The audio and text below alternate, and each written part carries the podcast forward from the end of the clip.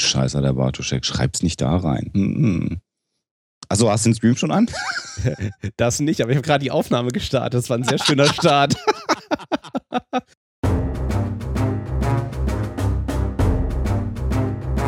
Psychotalk. Psychotalk. Drei Herren auf der Couch. Mit Sebastian Bartoschek, Alexander Hoaxmaster und Sven Rudloff.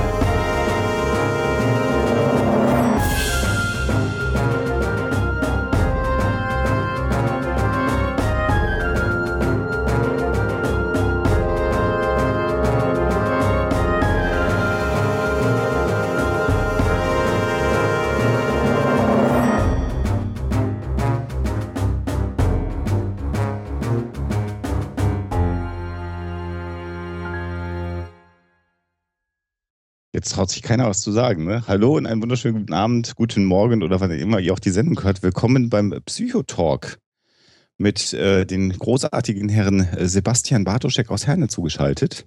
Wunderschönen guten Abend jedem einzelnen Hörer, jeder einzelnen Hörerin und jedem einzelnen Hörex da draußen.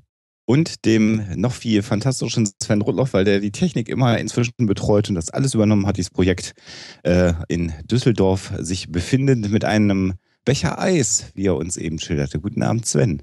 Hm, ja, schönen guten Abend. wenigstens, wenigstens, wenigstens etwas. Die Technik habe ich vorbereitet. Ja, und wer uns da wieder eingeführt hat in seiner unnachahmlichen Art, äh, der Alexander Hoaxmaster aus Hamburg. Äh, ohne Eis, aber ansonsten auch weitlich mit äh, Getränken eingedeckt für diese neue Sendung. Den Rest eines Käsebrotes mit Bierkäse. Stimmt, Käsebrot mit Bierkäse. Bierkäse. Ja. Das ist Bierkäse. Äh, machen wir an anderer Stelle. Kann man nicht kurz Bierkäse? Oh ja, lass uns noch einen Food-Podcast machen. Der, der heißt einfach Bierkäse. Warum der so heißt, weiß ich nicht. Wahrscheinlich machen sie in die, in die, in die Käsemaische noch ein bisschen Bier rein. ja, so. wahrscheinlich ist die Rinde wird dann irgendwie mit, der wird regelmäßig irgendwie während der Reife wahrscheinlich mit Bier irgendwie abgerieben oder so. Oder der Käsemeister trägt eine ganze Menge Bier, während er diesen Käse macht. Und wahrscheinlich kommt er aus der nordfranzösischen Region Bière und heißt nur zufällig so, weil wir das hier nicht aussprechen können.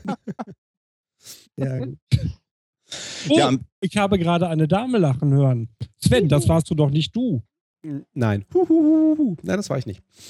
Ja, wir haben äh, heute zur Verstärkung und insbesondere als Expertin für das Thema Mobbing eine äh, ich sag das mal, gute alte Bekannte, und ich darf das spoilern, ich habe mich rückversichert, dass ich das sagen darf. Eine Frau, die ich länger kenne als Alexa. Man glaubt das gar nicht. Es gibt Menschen, die kenne ich länger als Alexa.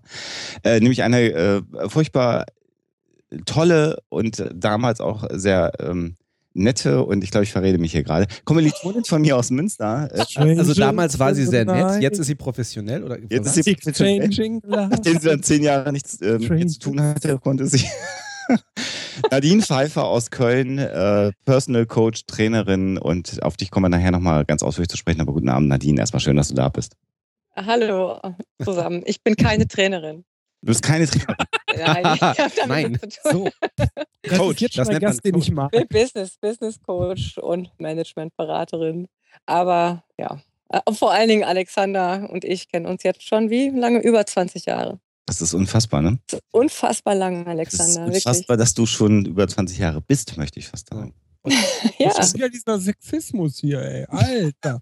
Wir können damit umgehen. Das war früher viel schlimmer. Es hat sich alles gebessert. Ja, ja. Dieser Sexismus, vor allem im Psychologiestudium. Ich meine, wir Männer in der Minderheit, das war immer alles furchtbar. Also in, in Münster, das weißt du ja wahrscheinlich auch, Sebastian, ich weiß nicht, ob das bei dir noch so war, da Ja, wurden ja die, die, die Sportler und die Psychologen ne, Mhm. zusammengelegt. Die, die Psychologen Ja. waren ja eher Frauen, die Sportler eher Männer und dann hat man sich dann da in der Kantine getroffen. Das war spannend. Mhm. Diese Ja. Sportlerparty, ich war ja in Bochum steht, die Sportlerpartys waren der letzte Dreck, aber man ist immer dahin gegangen, weil die Mädels halt gehofft hatten, da irgendwie äh, einen abzugrasen und die haben die ganze Nacht so beschissene Techno-Kacke gespielt und ich bin da einmal mit so einem Sportlerhühn, ich meine, wer weiß, wie ich aussehe, der kann sich vorstellen, wie frustriert ich gewesen sein muss, aneinander geraten, weil ich irgendwann gesagt habe, den ersten besten großen Sportler anmachend, eure Musik ist völlige Wichse. Und der wollte darauf nicht einsteigen. und hab ich ihn Subtil so wie immer. Beschimpft. Ja, die haben habe ich dann so lange beschimpft, bis dann die Mädels gesagt haben, jetzt komm mal klar. Und dann bin ich gegangen, weil die Musik kacke war. Genau. Ja. Äh, wobei, also. ja, und, und ich lasse mich das auch noch ausführen. Das war ja besonders beschissen, dass als einer der wenigen Psychologen Männer hattest du ja auch keine Schnitte. Weil es gab halt so zehn Männer im Semester, so, und dann gab es halt diese Sportlertypen, die dann immer so reinrauschen in die Kantine und das war 98% Frauen und trotzdem konntest du nicht landen. Das war. Ja gut, bei uns in der Kantine waren die Geisteswissenschaftler. Also die Soziologen und so. Ich sag mal, Ja. Sag es mal. hätte stärkere Konkurrenz geben können. Ja, aber Konkurrenz für dich, Sebastian. Ist ja fast jeder. wir, wir kommen irgendwie völlig vom Thema ab. Ja. Das ist, wenn eine Frau in die Sendung reinkommt, dann ist hier alles, da ist die ganze Stringenz raus. Ähm, es Was gibt nicht an der Frau liegt, sondern an der typisch männlichen Aggressivität, die sich hier wieder Bahn bricht. ja wahrscheinlich. Bin So. ich die erste Frau, die er jetzt in eurer Sendung hat? Oder war Lydia doch sicherlich auch schon mal hier, oder? Lydia war schon mal da und äh, wir hatten auch schon Frauen, die wahrscheinlich nackt die Sendung gemacht haben. In, Mhm. Genau, den Was? Muskatkeks äh, hieß sie Ja. so. Ja, Das war ein sehr spannendes Interview. Da ging es äh, ganz viel um so BDSM-Zeugs. Da hatten wir aber nicht so viel Zeit, äh, wie wir hätten haben wollen. Wen hatten wir noch? Ich glaube, das war's. Nee, Nee. Alexa natürlich mehrfach. Äh, Daniela Diana. hatten wir, Daniela? Diana hatten wir. dann hier deine, deine Bekannte, die Psychotherapeutin. Genau, Katrin. Ah, Was? okay. Ja, Ja, also, ja, ja. Also eigentlich hatten wir Alexa. mehr, hatten wir nicht mehr, ich würde die steile These wagen, wir hatten mehr weibliche Gäste als ähm, männliche. Ja, das als, kann gut als sein. männliche. Ne? Ja. Wir hatten Holm als ähm, männlichen Gast, Ralf Neugebauer, Und äh, den Butler. den, ja stimmt, Mirko hatten wir dabei. Die drei, oder? Hatten wir noch hier? Oh, Nee, das ist das jetzt peinlich, wahrscheinlich habe ich glaub irgendwen Äh, vergessen. äh, ne? Bulo. Den Bulo. Bulu. Natürlich. Ja. oh, das, Ja. war, das war ein tolles Interview. Das war wirklich toll. Ja, da hat sich Ja. jemand verliebt. Ja, schon. Ja. Schon. Ist auch erstaunlich, dass Sebastian sich da in, in, in einen Mann verliebt und nicht in einer der zahlreichen weiblichen Gäste. Mhm. Äh, Ähm, es ist aber Sendung. tatsächlich insofern äh, Premiere, weil wir haben ja in der Vergangenheit so ein bisschen immer zu dritt drauf hingerissen, äh, drauf äh, rumgeritten. Ähm, wir sind jetzt zum ersten Mal zu viert als Psychologen in ähm, dieser Sendung, die tatsächlich alle was mit der Uni Münster zu tun haben. das Ah ja, stimmt auch wieder. Stimmt. Wo hat Ja. Lydia, Lydia hat bei mir studiert, ne? In Bochum. Oh, Die hat bei dir schon, da hast du schon Dozent gemacht. Guck mal. Da war ich schon Dozent. Oh Gott. Ich habe ja direkt nach dem Abi direkt meinen mein, mein, äh, Privatdozentenstatus bekommen, sollte eine Juniorprofessur übernehmen, habe diese dann aber abgelehnt, weil ich einfach dachte, ältere Leute brauchen auch eine Chance in unserer Gesellschaft. Sehr nobel. ja, Sehr nobel von dir, Ich- Sebastian. du Guter. Aber so, lass wir haben drei Themen, Lieben, äh, die dro- durchkriegen Genau. Thema zwei, für das Nadine netterweise dabei ist, ist äh, Mobbing. Äh, Hauptthema ist heute Fernsehen, aber wir hatten ja schon angekündigt und jetzt wird es äh, weniger lustig. Äh, wir wollen einen kurzen Brennpunkt heute machen zum Thema Lufthansa-Tragödie und die Auswirkungen in der Folge. Entschuldigung. Aber gerade jetzt habe ich aufstoßen. Pardon. Äh, Lufthansa-Tragödie und Auswirkungen in der Folgezeit. ja, und äh, da hast du ja heute primär nochmal einen, äh, zum einen einen Artikel selber publiziert, aber du hast ja dich bezogen auf einen Artikel, der heute in der Welt erschienen ist. Und Genau. von äh, Portalen äh, natürlich. Und äh, da hat ein CSU-Politiker, Ähm, CSU-Innenminister von Bayern, ja, Herr Hermann, äh, hat, äh, ge, hat die Aussage gemacht, dass man äh, sehr wohl überlegen müsste, ob bei bestimmten psychischen Störungen nicht Menschen mit Berufsverboten zu belegen sind und der äh, an sich äh, bisher eigentlich durch Intelligenz bei mir aufgefallene Karl Lauterbach von der SPD hat in dasselbe Horn gestoßen, indem er dann dazu kommentierend gesagt hat, bei bestimmten Formen der Depression könnte ein Berufsverbot unter bestimmten Umständen notwendig sein. Das Ganze ist für mich in einer Tradition gewesen, in der schon vor einiger Zeit die äh, aus Reihen der CDU, CSU die Forderung kam, die ärztliche Schweigepflicht bei bestimmten Berufsgruppen äh, auszusetzen. Und ich hatte heute, oder ich habe immer noch, muss ich mal, wenn ich drüber nachdenke, merke ich, habe ich es wieder, richtig Wut äh, äh, wegen dieser Sache und habe dann diese Wut in kurzer Rückmeldung mit meinem äh, Chef Stefan Laurin hat er gesagt, ja, dann, dann schreib du doch was. Wo ich sagte, das wird aber böse und dann hat er gesagt, dann ist das so. Und ich habe das aber nochmal gegenlesen lassen von Stefan, der fand es gut. Und auf jeden Fall habe ich deswegen heute äh, mal richtig äh, Klartext geredet, was ich von äh, diesen beiden Politikern äh, ihren Einstellungen halte. Ich halte beide für äh, asozial in ihren Aussagen. Sebastian, lass uns ganz kurz, lass Ja. uns ganz kurz, Ja, bevor, wir, bevor wir in die Emotionen reingehen, lass uns ganz kurz nochmal sagen, ähm, äh, zunächst mal ist immer noch nicht wirklich hundertprozentig klar, was äh, bei diesem Flugzeugabschutz passiert ist. Also bisher laufen ja noch die Ermittlungen, die Flugschreiber werden weiterhin noch ausgewertet, das muss man mal zunächst mal sagen. Was sich abzeichnet äh, und äh, was im Moment der, der Stand der Ermittlungen ist, ist, damit man auch weiß, warum wir überhaupt diesen Bogen schlagen, ist, dass ähm, der Pilot der Maschine, die abgestürzt ist, ähm, ähm, das Cockpit kurzfristig verlassen hat, der Co-Pilot sich eingeschlossen hat und dann die Maschine ja quasi nach unten gesteuert hat, um einen Aufschlag zu provozieren. So, der wollte also Suizid begehen und in der Psychologie nennt man das dann, wenn man das nicht alleine macht, sondern Leute mitnimmt, einen erweiterten äh, Suizid. Und das ist der aktuelle Stand. Ob das wirklich alles so war, wird noch die Zeit zeigen. Ähm, äh, über die Diskussion, ob man die Namen dieser Personen veröffentlichen soll oder nicht, wollen wir heute mal nicht reden. Das ist eine presserechtliche Geschichte, über die man sicherlich streiten kann.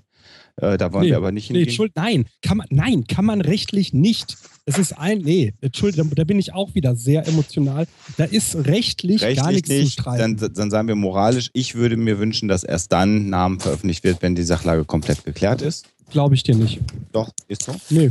In dem einen Fall jetzt, aber generell stören sich Leute nie an sowas. Und hier auf einmal wird ein Fass aufgemacht, das man sonst nie aufmacht.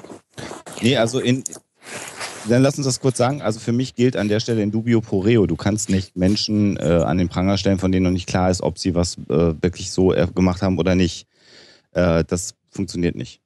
Dann würdest du jede oder fast jede Berichterstattung äh, sein lassen dürfen, bis ein Urteil bei Gericht gesprochen ist. Und dann wäre die Frage, wer, äh, welche Gerichte erkennen wir eigentlich als rechtsprechend an?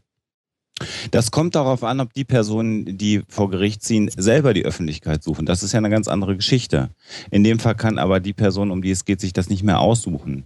Ich weiß, worauf du anspielst. Äh, äh, äh, zum Beispiel, wenn wir mal einen Fall wie den Kachelmann-Prozess, das ist eine Frage, ob man an der Stelle in dieser Ausführlichkeit im Vorfeld hätte berichten müssen oder nicht. Das Nach ja deiner Argumentation hätte man über den verurteilten Blogger in Saudi-Arabien, der ausgepeitscht werden äh, sollte, niemals mit Namen berichten dürfen und damit auch nicht für ihn eintreten dürfen.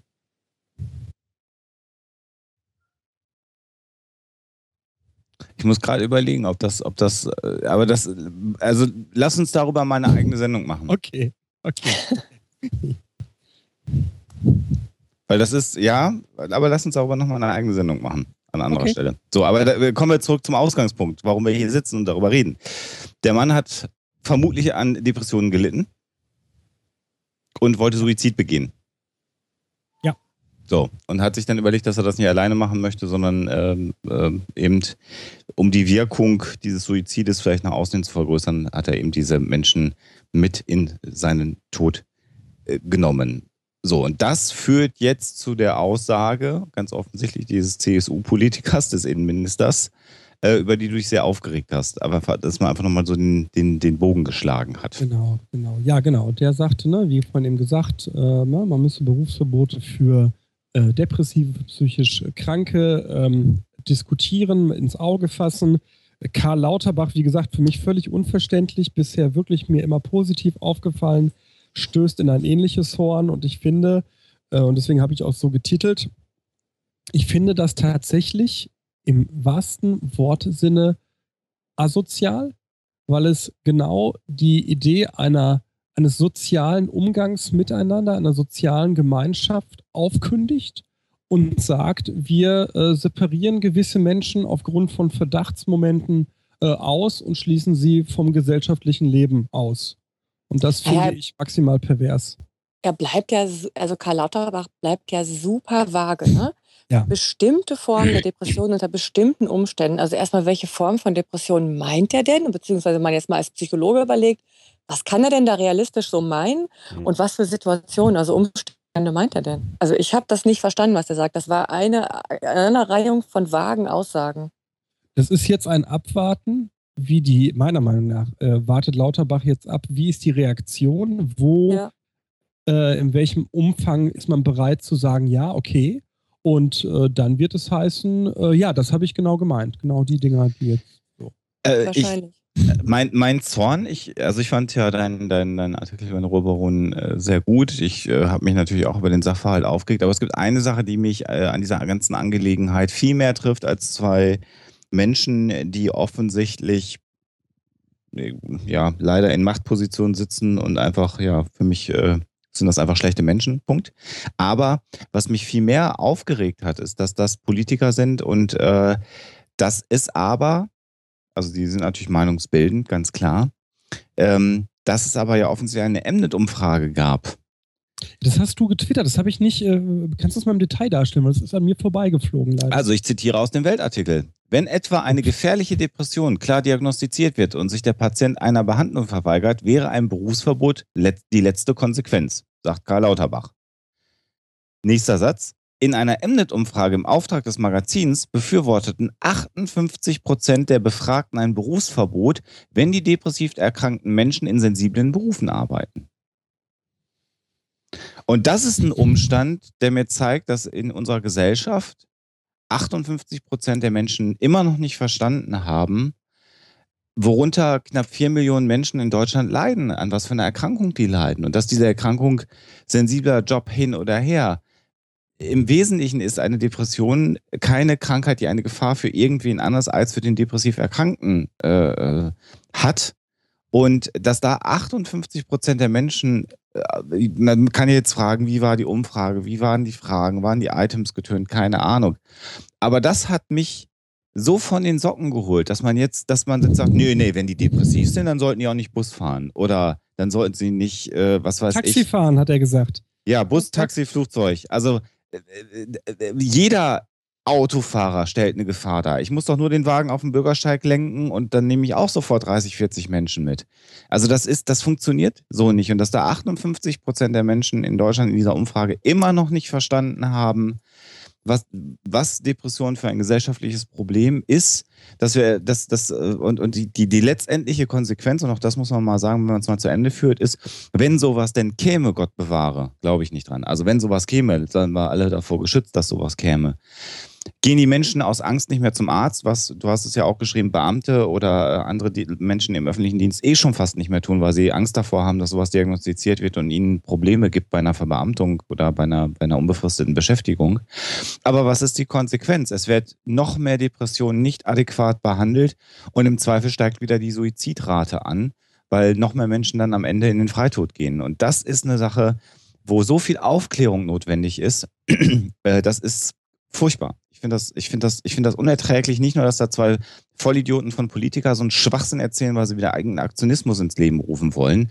Äh, der nächste ist, ähm, das nächste Ding ist ja wieder äh, Daten, äh, Vorratsdatenspeicherung schützt auch vor allem, das kann man auch noch gleich machen, äh, ähm, sondern dass die Menschen auf der Straße einfach so einen Blödsinn auch noch nachplappern und sagen, ja, nee, das will ich dann auch lieber nicht.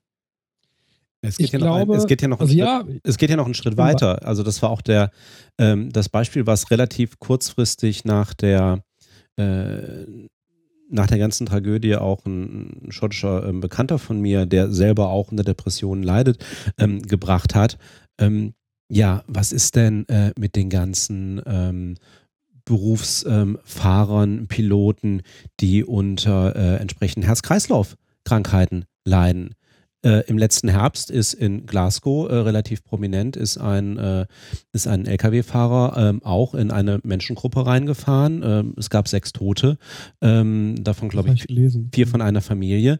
Ähm, in dem konkreten Fall konnte man dem jetzt zwar keinen Vorwurf machen, aber Hintergrund der Geschichte war tatsächlich, der war zum Zeitpunkt des äh, einfach bewusstlos geworden, weil er ein Herz-Kreislauf-Problem äh, hatte, das zu dem Zeitpunkt noch nicht erkannt war. Nur es war bereits, es war nicht der erste Unfall innerhalb kürzester Zeit, der allein in der Region stattgefunden hat, der genau solche Hintergründe hatte, über die aber natürlich hinterher nichts geschrieben wird weil, naja gut, dass jemand dann vielleicht bewusstlos wird, weil er ein physisch-medizinisches Problem hat und das ist ja dann der Person an der Stelle nicht anzulasten, ja, ähm, dann kann man auch sagen, ja, ähm, ne, wo, wo ziehst du dann wieder die Grenze? Ne, das ist wieder, oh, da stimmt, ne, da stimmt was mit seinem Kopf nicht. Und ähm, das ist ja was ganz anderes. Und äh, nee, es ist eben nichts anderes. Im Kern, glaube ich, im Kern ist der Gedankengang von so Menschen, äh, wie gesagt, Lauterbach verstehe ich nicht, was er da von sich gegeben hat, aber der Kern bei jemandem wie diesem CSU-Menschen ist für mich ganz klar, der ist doch selbst schuld daran, dass er nicht psychisch fit ist. So. Das ist die Überzeugung, die immer noch Menschen da draußen haben, die gerade so äh, Politiker am rechten Rand sehr gern vertreten. Ne? Also psychische Störungen haben ja eh nur die Leute, die nicht äh, mit der Realität klarkommen. Äh, A, ist das falsch? Äh, und B, selbst wenn es so wäre, ähm, das, weil ich heute auch nochmal gefragt wurde, ja, bei Diabetes oder bei Kurzsichtigkeit schließen wir, schließen wir auch Leute von gewissen äh, Jobs aus. Das Entscheidende ist doch aber, dass wir äh, gerade bei den psychischen Störungen es zu tun haben mit Störungen, die phasenweise verlaufen, die nicht immer vorhanden sind, wo wir äh, eine Heilungsmöglichkeit haben. Und es würde ja niemand auf die Idee kommen zu sagen, äh, guck mal, Person XY, der hatte mal ein Bein gebrochen. Ähm, damit erhöht sich die Wahrscheinlichkeit, dass das Bein an anderer Stelle nochmal äh, bricht. Deswegen äh, nehmen wir die äh, aus den und den Berufen raus. So, also es ist, ähm, und es, äh, also ich, egal wo ich anfange, komme ich zu dem Punkt, dass man sich desolidarisieren will mit Menschen, die eigentlich Gemeinschaft brauchen, um dem Wunsch, Sicherheit, wie auch immer, ähm, äh, Rechnung zu tragen. Was ich sehr spannend fand. Ich komme dann immer für mich im Kopf zu dem Gedankengang, naja, dann werden wahrscheinlich so CSU-Leute äh, eine Diktatur als maximale Sicherheit äh, erleben. Und zufälligerweise war heute meine Tante äh, aus Berlin da, die aus der DDR ausgebürgert worden war und ähm, da sprachen wir darüber und sie sagte, nee, in der Diktatur ist es äh, paradoxerweise genau andersrum. Du fühlst dich komplett unsicher als Einzelner, weil du nicht weißt, was dich äh, erwartet und welche Willkürmaßnahme äh, zugreifen kann auf dich. Ja. Ähm, ich hoffe einfach wirklich nur, dass sowohl die CSU als auch die SPD äh, diesen beiden Politikern ihre Aussagen nicht einfach durchgehen lassen. Wobei ich auch ganz offen sage, ich habe bei der CSU eigentlich keine Hoffnung, wenn ich ehrlich bin, äh, dass irgendwer von denen ähm, eingesteht, dass diese Aussage Mumpitz war. Das haben wir jetzt mehrfach bei der CSU erlebt. Ich äh, kenne keine andere Partei, außer, außer so, so Parteien wie der, der NPD, die so unfähig sind, auf Kritik angemessen einzugehen. Das Grundproblem ist ja nochmal, ich, ich sage die Zahl, dass offensichtlich immer noch ein Großteil der Bevölkerung nicht weiß, um was es geht. Und damit spricht diese wertkonservative Politik den Leuten ja offensichtlich aus der Seele. So, das ist, das ist das eine, was mich zutiefst trifft. Und was für mich eine, eine, eine, eine perspektivisch gute Politik wäre, wäre jetzt ja, wenn man denn jetzt schon das jetzt alles klar hat, dass es denn so ist, was ja bisher nach wie vor noch äh, Vermutungen, die aber sehr wahrscheinlich sind, aber sagen wir mutmaßlich, dann mutmaßlich, so schön, mutmaßlich der Vorgang dieses Flugzeugs wäre, jetzt müsste und äh, ich sage es, wie ich es schon so oft gesagt habe, es ist verdammt nochmal genug Geld in den Sozialkassen drin, es muss nur anders verteilt werden. Jetzt wäre die Zeit zu sagen, wenn das Auswirkungen einer Depression sind, dann müssen wir bei vier Millionen Menschen, bei einer Inzidenz von fast fünf Prozent der Bevölkerung, doch bitteschön mal anfangen, Prävention, Therapie, Plätze, Ausbildung für Therapeuten zu fördern, damit sowas nicht wieder passiert. Und das, äh, du kannst nicht vier Millionen Menschen aus dem Arbeitsmarkt nehmen und so eine Diagnose, wie Sie ja hier sagen, naja, man muss ja nur gucken, ob das eine gefährliche Depression ist und die paar dürfen dann nicht mehr Bus fahren. Ist ja völliger Schwachsinn. Das kann ja. man gar nicht diagnostizieren. Ja. Punkt. Ja. ja. so, sondern jetzt werden wahrscheinlich irgendwelche Testverfahren wieder ins Leben gerufen dann fällst du durchs Raster und bist für den Arbeitsmarkt verbrannt. Nein, umgekehrt wird ein Schuh draus. Viel mehr Geld in die Psychotherapie, viel mehr Geld in Informationskampagnen, Stigmatisierung wegnehmen. Ja, es müsste Kampagnen geben, wie Rita, was kosten die Kondome mit Rita, wo gehe ich hin, wenn es mir nicht gut geht? Das müsste im Fernsehen laufen und dann würden wir diese Fälle nicht mehr haben. Also was Irland gemacht hat, ich weiß nicht, ob es in Großbritannien auch so ist, Sven, da kannst du vielleicht was zu sagen. In Irland gibt es Kampagnen, ähm, die dann so in Form von, von Public Charity laufen, äh, wo ganz viel Geld gesammelt wird, ganz viel offen gemacht wird, was Depression und äh, Suizid angeht. Wir haben da in Deutschland aus meiner Sicht keine Erzähltradition äh, zu. Ich weiß nicht, mhm. ist das ein irisches Phänomen, Sven, oder gibt es nee, das im, im nee. UK auch? Ich glaube, es ist also äh, zumindest in Großbritannien auch, also auch mit, mit entsprechenden Radiospots und ähnlichem. Also genau. Äh, mit, mit allen Einschränkungen, was wir ja auch immer sagen, natürlich sind auch irgendwie, ist auch das britische Gesundheitssystem in der Hinsicht auch nicht perfekt, aber ja. zumindest ah. was, was die öffentliche Wahrnehmung angeht, und das erlebe ich auch so ein bisschen auch, äh, wenn ich an unsere letzte Sendung denke, als wir über Arbeit gesprochen haben und auch über, über, über Gesundheitssysteme, es ist auch sehr stark äh, ein Thema, was ich merke, was bei mir auch beruflich wieder rüberschwappt, im positiven Sinne, ähm, dass das ganze Thema eben auch ähm, äh, psychische, ähm, äh, psychische Themen auch im Berufskontext einen anderen Dreh bekommt. Da sind wir in Deutschland ganz, ganz am Anfang, da gibt es auch die Initiativen, da gibt es auch irgendwie die entsprechenden Vorschriften, ne? wir machen dann ja immer alles irgendwie, da muss dann ein Gesetz und eine Vorschrift dahinter sein, äh, bevor dann erstmal was passiert. Ähm, aber ähm, ja, es ist auf jeden Fall auch in, in Großbritannien deutlich präsenter, auch in der Öffentlichkeit. Ähm, wie gesagt, nicht perfekt, aber äh, schon mal einen ganzen Schritt weiter. Ich habe übrigens heute, äh, um das auch schon mal anzukündigen, äh, ich habe eine Anfrage geschickt ans Bundesgesundheitsministerium für die Ruhrbarone, indem ich äh, Gröhe drei Sachen frage, nämlich erstens, wie steht Herr Gröhe, der ja CDU-Mitglied ist, äh, oder wie steht das Bundesgesundheitsministerium so äh, zu den Aussagen von Herrn Herrmann?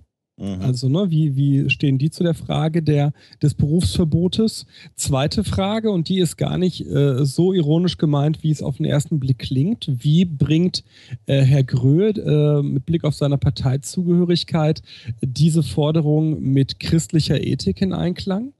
Ne, denn die, die Idee, die Kranken auszusondern und auszusortieren, äh, man muss nicht bibelfest sein, um zu wissen, dass das nicht das ist, was Jesus gewollt hat. Äh, so, wenn man also Christ ist, kann man diese Meinung gar nicht richtig finden. Du, du willst und, jetzt nicht wirklich versuchen, die Politik der CSU daran zu messen, was Jesus wollte. Nein, also, das, das nicht, aber ich erwarte, nee, nee, das, deswegen sage ich, das hört sich ironisch an, aber ich erwarte von jemandem, der in einer Partei ist, die das C mit sich trägt, dass er mir Rede und Antwort dazu steht, wie er das mit seinem C in Übereinklang bringt. Und die dritte Frage, wo ich sehr auf die Antwort gespannt bin, wie äh, das, B, das Bundesgesundheitsministerium in diesem Kontext die Anzahl der Psychotherapieplätze in Deutschland bewertet. So, und da bin ich mal sehr gespannt, was ich zu den drei Fragen an Antwort kriege. Ich gehe davon aus, dass auch bei der zweiten Frage ich keine Antwort kriegen werde und man sich da auf die persönliche Religionsfreiheit des Ministers berufen wird. Äh, aber die anderen beiden Fragen, da bin ich natürlich schon sehr gespannt, äh, wie so ein Gesundheitsminister mit so einer Aussage äh, umgeht. Ja,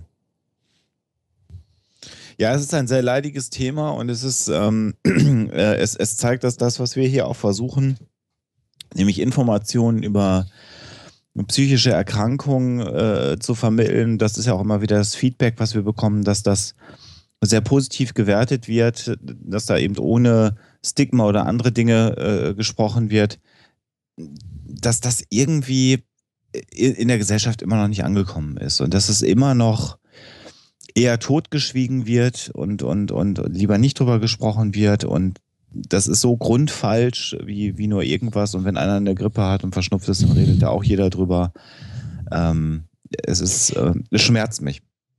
Es ist halt komplett angstgetrieben, ne, was da läuft, natürlich. Also die Leute haben Angst, dass jeder ist schon mal mit German Wings geflogen und dann aus Angst, äh, also folgt selten was Logisches oder was Vernünftiges. Ne? Und jetzt kommen solche Schnellschüsse. Das ist schon peinlich, beschämend, aber verständlich auf, auf der anderen Seite, weil es natürlich durch solche starken Emotionen getrieben ist.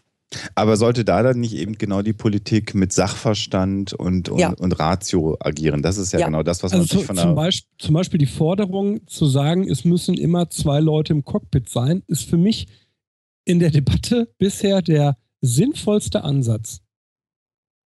Ja. Der einzige ja, sinnvolle ja, der Ansatz, ja. um es sogar so zu sagen. Praktisch, das genau. Kann, ja, gen so, genau wie Sie es dargestellt haben. Also zum einen sind natürlich irgendwie genau diese Regelungen, was Sie getroffen haben, äh, nach dem 11. September mit Sicherheit des, des Cockpits etc. Okay, kann man alles nachvollziehen, aber genau diese Regel zu sagen, wie es bei anderen Airlines schon immer der Fall war, äh, zu sagen, okay, wenn halt einer von den Piloten dann halt irgendwie raus muss, kommt dann halt ein Crewmitglied mit rein. Ähm, ob die dann im Zweifelsfall dann auch, äh, wenn da wirklich einer von den Piloten irgendwie Schindluder treiben will, aus welchen Motivationen auch immer heraus, ähm, die jetzt wirklich im, im, im, Zweifelsfall davon abhalten können. Aber ähm, ja, äh, das ist das die, der, die einzige vernünftige Idee in, in dieser Situation. Aber also man, man, man, man muss aber auch einfach mal sagen, äh, und das ist eine Sache, die oft verkannt wird, und äh, Sven, ich sage das jetzt mal, damit du nicht wieder geprügelt wirst, äh, Leben ist Risiko und der Tod ist eine Realität, die uns äh, jede Sekunde unseres Lebens begleitet. Und die Frage ist tatsächlich, wie sicher kannst du äh, das Leben gestalten, damit dir nie etwas passiert? Und die Wahrscheinlichkeit, dass genau das eingetreten ist, was jetzt mit diesem ähm, äh, äh Germanwings-Flug passiert ist, die ist so gering gewesen, äh, dass äh, das war der schwarze Schwan. Ja, das war der schwarze Schwan. Und als eine deutsche Maschine abgestürzt ist und, und die Pressemitteilung äh, durch den Ticker lief, habe ich das gelesen, habe gedacht, das kann doch kein technischer Defekt sein. Eine deutsche Maschine kann äh, äh nicht ähm, äh, aufgrund eines technischen Defektes eigentlich abstürzen, weil wir selber ja auch mal gesehen haben, wie ein Flugzeug gewartet wird. Das war jetzt ein Forschungsflugzeug, aber Punkt um, da standen auch Verkehrsmaschinen. Die werden einfach einmal komplett auseinandergebaut und nach einem hochkomplexen System wieder zusammengebaut. Das heißt, jedes Flugzeug, und selbst wenn es 25 Jahre alt ist, ist in einem deutlich besseren Zustand als ein drei Jahre altes Auto technisch gesehen.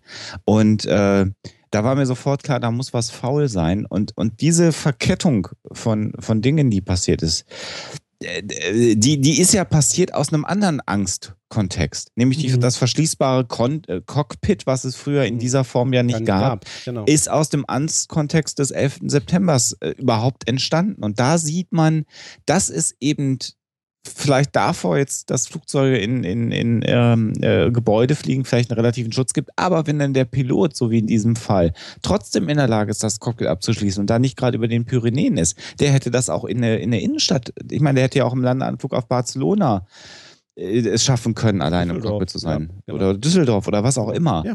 Ähm, das ich ist finde, das Risiko. Leben ist Risiko. Das, ist, das kann man auch nicht wegmachen. Das ist so. Und Fliegen ist auch ein Risiko. Und auf die Straße gehen ist ein Risiko. Und Autofahren das, ist ein Risiko. Das, um da noch draufzusetzen. Es ist ja so, dass die Angst der Menschen nach so einem äh, Vorfall nachvollziehbar ist. Ne? Ja. So, ich habe jetzt mit meiner Frau Flüge nach Irland gebucht, da ist ein German Wings Flug bei und auch wenn du weißt, dass es irrational ist, hast du Angst. Angst ist ja oft etwas Irrationales. Das Schlimme ist, wenn Politiker dann diese irrationale Angst statt sie richtig einzuordnen, in Kontext zu setzen, so noch verstärken durch solch plakative Aussagen. Mhm. Ne? Und, und das möchte ich auch nochmal sagen, weil das, äh, um zu erklären, warum mich das so unglaublich aufregt, ähm, ich erzähle ja ab und zu Mist. Ne? So. Äh, grandios bis heute meine, mein Mist über Autismus, den ich hier ja auch und eher gemacht habe. Danach weist mich jemand darauf hin, widerwillig, aber doch sehe ich ein, dass ich Unsinn erzählt habe, ruder zurück, entschuldige mich und irgendwie ist wieder gut. Das Schlimme, was ich aber bei CSU-Politikern, gerade bei CSU-Politikern, die Linke ist gerne ähnlich verbohrt, erlebe, ist, dass man völligen Bullshit von sich gibt, alle einem sagen, dass es Bullshit ist, es objektiv Bullshit ist und man einfach so weitermacht, als wäre nichts gewesen. Ich finde das so maximal respektlos gegenüber den Menschen da draußen, dass das kann ich gar nicht in Worte fassen. Ha, Mann, Wichser. Ja. Ja. Das schneiden wir. das schneiden wir nicht. ja, es ist. Es, ist, es, es war ja nicht persönlich gerichtet. Ja, genau. Ja. Wir wissen also alle, wen du meinst. Ja, also es ist, äh, die ganze Sache zeigt äh, immer noch, dass ähm,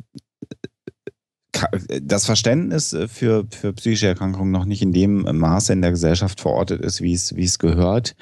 Und zeigt aber auch, und das ist natürlich ein Punkt, und du hast ihn gerade schon angesprochen, Sebastian, dass natürlich diese Ereignisse, die ja auch nur so starke Emotionen in uns allen auslösen, äh, und zwar auch bevor jetzt irgendwelche Politiker angefangen haben, Blödsinn zu erzählen, weil es natürlich ein maximal tragischer Vorfall ist. Und äh, persönlich bei mir ist es so, dass ich zwei Menschen kenne, die äh, Bekannte äh, oder auch Personen sogar aus ihrem Arbeitsumfeld in diesem Flugzeug äh, hatten, die nun verstorben sind. Das heißt, die auch eine ganz persönliche äh, Bezug zu diesem Unglück hatten. Das ist nun durch Netzwerke, ist, äh, kennt man sehr viele Menschen, die da auch mit mir drüber gesprochen haben. Das ist alles ganz tragisch und das ist auch unverständlich. Und natürlich ähm, äh, muss man auch mal an der Stelle sagen, ist es durchaus so, dass gerade Fluggesellschaften auch sehr äh, in ihren Screenings und in ihren Einstellungsuntersuchungen und Einstellungstests natürlich genau auf solche Aspekte auch achten. Aber nochmal, Lebensrisiko und einen hundertprozentigen Schutz davor, dass irgendwann mal was passiert, gibt es einfach nicht. Und da ist der Faktor Mensch einer von vielen Faktoren und ich bin hier auch gerade nochmal zurechtgewiesen worden im, im, im Chat, dass es natürlich auch technische Defekte geben kann und dass auch mal eine Scheibe in einem Flugzeug reißen kann. Das ist alles sicherlich richtig, aber man kann schon auch sagen, dass die deutschen Flugzeuge sicherlich zu den sichersten in der Welt gehören, was die Wartung angehen. Äh, und ähm, äh, insofern, ähm, diese, diese menschliche Tragödie, die ja letztendlich dahinter steckt, ist halt auch eine Sache, die natürlich die Menschen so sehr bewegt. Nur leider werden jetzt gerade erneut, wie so oft, aus, aus einer Emotion heraus und äh, aus auch Machterhaltungsbestreben, weil man dann dem, dem, der, der Majorität auf die Schnauze guckt und, und dann so Dinge ausspricht, die man ja wohl nochmal sagen darf, ähm, genau die falschen Dinge tut. Und wenn die dann erstmal so kommen, wird es wahrscheinlich Jahrzehnte dauern, das wieder zu bereinigen unter oder, oder in, in vernünftige Bahnen zu lenken. Und das ist bedauerlich, dass man jetzt die Weichen nicht in genau eine andere Richtung stellt. Und das ich wäre schön. Übrigens, es, es ist halt bei genau der CSU noch nicht einmal, ich glaube, dass es bei der CSU übrigens oft genug noch nicht einmal Schielen aufs Maul der Mehrheit ist. Ich glaube mittlerweile ernsthaft, dass viele CSU-Politiker das, was sie sagen, wirklich auch meinen. Das macht es für mich noch tragischer. Ich habe bei dem Hermann in meinem Artikel heute auch kurz darauf hingewiesen, dass der ähm, sehr problematische Entwicklung mit seinem eigenen Sohn gehabt hat. Und äh, für mich leider, leider schleicht sich so der Gedanke ein, äh, vielleicht versucht er jetzt äh, mit solchen Aussagen das zu kompensieren, was aus seiner Sicht an anderer Stelle in seinem eigenen Leben vielleicht nicht geklappt hat. Ja, aus, aus, welcher persönlichen Motivation heraus auch immer, äh, was, was interessanterweise in, in dem Vergleich äh, ne, auch auf den Piloten zutrifft, weil genau werden wir es nicht wissen. Ne? Wir können irgendwie alle philosophieren und selbst wenn irgendwie ja. noch mehr über den, den, falls es entsprechende Diagnosen zu der Zeit gab, was da noch alles war, äh, ne, Zurecht kommen ja auch Hinweise, naja, es kann ja nicht nur eine Depression gewesen sein, weil ja normalerweise, ne, da sind wir wieder bei normalerweise, ne, depressive, Suizidgefährdete, die wollen sich selber schaden und eigentlich nicht anderen. Da muss noch irgendwas anderes im Hintergrund gewesen sein. Aber das ist eben das, unsere leider zu natürliche menschliche Reaktion auf der Suche nach einfachen Antworten. Wir haben ja genau aus dem, äh, zu diesem Thema auch im Vorfeld der Sendung natürlich Fragen bekommen. Es lag natürlich nahe, dass gesagt wird, ah, ihr macht ja sowieso eine Sendung und sprecht ihr über dieses Thema und ich habe ja auch noch ein paar Fragen oder ein paar Gedanken dazu. Und es, also mal angefangen, ja, genau das, was Alexander schon zweimal gesagt hat. Genau an dem Tag, als das passiert ist, äh, war ich auch mit ein paar von unseren, unseren Geschäftsführern zusammen. Unser technischer Geschäftsführer sagte auch gleich, ähm, Fliegen ist und bleibt auch nach diesem Zwischenfall, egal welcher Grund es ist, die sicherste Fortbewegungsmöglichkeit. Mhm. Objektiv betrachtet. Das sehen wir natürlich nicht so, weil immer, wenn ein großes Unglück passiert, insbesondere weil es natürlich auch viele Menschenleben auf einmal betrifft, egal was der Grund ist, bleibt im Gedächtnis. Das ist einfach so, das ist Psychologie, Risikowahrnehmung. So, und dann kommt jemand daher und sagt, ach, ähm, und das war auch ein, ein, ein Kommentar, von, äh, von einem Hörer, von Michael im Vorfeld der, der Sendung, der sagte, ja, warum brauchen wir eigentlich immer ein Warum? Immer wenn sowas passiert ist, suchen wir nach einem Warum. Und ähm, so, so böse es klingt, aber wahrscheinlich könnten wir alle mit dieser Situation noch einfacher umgehen, wenn auf diesen Blackbox-Aufnahmen zum Schluss noch zu hören gewesen sei, dass der Pilot gesagt hat, Äh, Akbar oder irgendwas ähnliches. Dann ist, mhm. okay, Terroranschlag, fertig, die Sache ist erledigt, okay, wir können es in eine Schublade schieben. So, jetzt müssen wir uns damit auseinandersetzen, dass wir nicht genau wissen, was in ihm vorgegangen ist, was seine persönliche Motivation war. Das lässt sich nicht wieder aufklären. Und jetzt kommen da auch noch ne, Politiker und oh, Angst, na, die natürliche Angst, wie wir auch schon gesagt haben. Ähm, da ist ein Risiko. Ich vertraue mich wieder sehr stark ins Bewusstsein, ich vertraue mich da Menschen an, die ich nicht kenne. ich weiß nicht, in welcher Situation die sind. Ähm, die müssen keine psychische Erkrankung haben, aber die haben auch mal einen schlechten Tag. Ähm, äh, sind vielleicht auch mal unaufmerksam. Ähm, da fängt man natürlich gerne an nachzudenken. Und wenn natürlich dann sagt, ah, psychische Probleme und dann natürlich gleich draufhauen, ah, okay, Label dran, Schublade, dieser Mensch ist das Problem, seine Krankheit ist das Problem, also Berufsverbot ist das Einfachste, um dem Ganzen irgendwie dran zu gehen und ja, und Schublade und erledigt. Ne? Und da kommt dann wieder mein lieber Freund ähm, Ben Goldacre. Es ist ein bisschen komplizierter als das. Mhm. Mhm. Gott sei also Dank. Deutlich aber, komplizierter. Aber, und ja. das ist so, aber ne, das ist, äh, das, das, äh, selbst wenn man da dem Volk nicht irgendwie aufs, auf, aufs Maul schaut oder so, ähm, das ist das, ich glaube, das ist einfach irgendwie, ne, Sebastian sagt so, ne, CSU-Linie, wie auch immer. Äh, ich erlebe einfach, ja, es ist einfach immer zu kurz gesprungen. Ja, das ist immer so, ja, so der ganz einfache Weg, dieses und jenes Jahr und so muss das sein und so ist meine Welt und ja, und wenn ihr das halt anders seht, dann ist es halt eine Meinung, die mich aber nicht interessiert. Ja, und kompliziert muss ja nicht sein, es geht ja auch einfach. Geht's halt nicht. Ja. Lasst uns vielleicht zum Abschluss ganz kurz nochmal aus der Stellungnahme der DGPPN, der Deutschen Gesellschaft für Psychiatrie und Psychotherapie, Psychosomatik und Nervenheilkunde, äh, äh, äh, kurz zitieren, die zum Ende einer etwas längeren Stellungnahme, ich werde die auch gleich verlinken, äh, schreiben, eine Meldepflicht würde Patienten daran hindern, über tabuisierte Gedanken und Gefühle zu sprechen und gegebenenfalls Ärzte dazu verleiten, Gefährdungen zu verkennen, um ihren Patienten in ihrer sozialen und beruflichen Umgebung nicht zu schaden. Zutiefste Erschütterung, Trauer für die bei der Flugkatastrophe getöteten Menschen und mitfühlende Anteilnahme an dem Leid der Angehörigen prägen in diesen Tagen die Mitglieder der DGPPN und anderer Berufsverbände. Dennoch sollen voreilige spekulative Erläuterungen des möglichen Tatmotivs und vor allem eine mögliche Diagnose einer psychischen Erkrankung des Co-Piloten als Ursachen für die Flugzeugkatastrophe vermieden werden. Mutmaßlich haben wir gesagt. 30 Prozent der Bevölkerung, das sollte man sich wirklich nochmal auf, unter und neben der Zunge zergehen lassen, in Deutschland leiden im Laufe ihres Lebens ein- oder mehrfach an einer psychischen Erkrankung und sollten durch die öffentliche und mediale Diskussion nicht diskriminiert und stigmatisiert werden. Eine sogenannte Meldepflicht für psychische Erkrankungen und das Durchbrechen der ärztlichen Schweigepflicht wird die Angst und die Scham der von psychischer Erkrankung Betroffener erhöhen und eine frühzeitige, sachgerechte Behandlung verhindern. Uneingeschränkte Priorität hat bei der Vielzahl der von psychischen Erkrankungen betroffenen Menschen das frühzeitige Erkennen und eine konsequente professionelle Behandlung. Und an der Stelle nochmal vielen Dank an Nadine, die die Pressemitteilung heute nochmal rumgeschickt hat. Ich hatte die noch gar nicht gelesen. Ähm, das ist eigentlich das, um was es gehen soll. Wir sollten jetzt einfach, eigentlich sollte unsere Gesellschaft äh, ähm, da denn den Fokus drauf richten und nicht auf irgendwelche Berufsverbote. Aber ja. Wenn wir gerade bei Pressemitteilungen sind, auch wenn Sie zu dem Berufsverbot noch keine Pressemitteilung rausgehauen haben, der Berufsverband Deutscher Psychologen, der BDP, bdp-verband.org, hat auch einige Pressemitteilungen und auch Hotlines äh, eingerichtet im Umfeld der Lufthansa-Tragödie. Ähm, ich habe die einfach jetzt mal in den Chat geschmissen. Ähm, kann man sicherlich auch mal reingucken. Ähm, sind immer sehr vorsichtig, ist ja auch okay, ist ein Berufsverband. Ähm, kann ich einfach mal empfehlen, weil da wirklich Leute mit Fachverstand äh, Sachen sagen. Ja. Vor allem letztendlich, du weißt es ja auch nicht, was da jetzt Sache war. Der hat jetzt eine anscheinend eine diagnostizierte Depression, aber wer weiß, was ihn noch dazu getrieben hat. Ne? Ja. Erweiterte äh, Suizide sind extremst selten. Ne? Also vor allen Dingen, dass 150 oder 149 Leute mitgenommen werden. Vielleicht ist was ganz anderes die Ursache. Ne? Also weil ja noch andere Störungen, du kannst es nicht wissen. Es bleibt bei Mußmaßung und du kannst keine Prognosen geben in dem Bereich. Und diese Schnellschüsse finde ich zum einen, also ich finde es sehr beängstigend und dass das aus den Reihen der Politik kommt, noch mal umso mehr. Also auch die Medien äh, fand ich einfach ultra peinlich und beschämend in den letzten Tagen. Die Medien, hast ja. du gerade echt gesagt? Ja, ja, also alle, ich, ne? alle immer überall? Ja, Drecksmedien, also Lügenpresse, mal, Systemmedien? Alle, ne?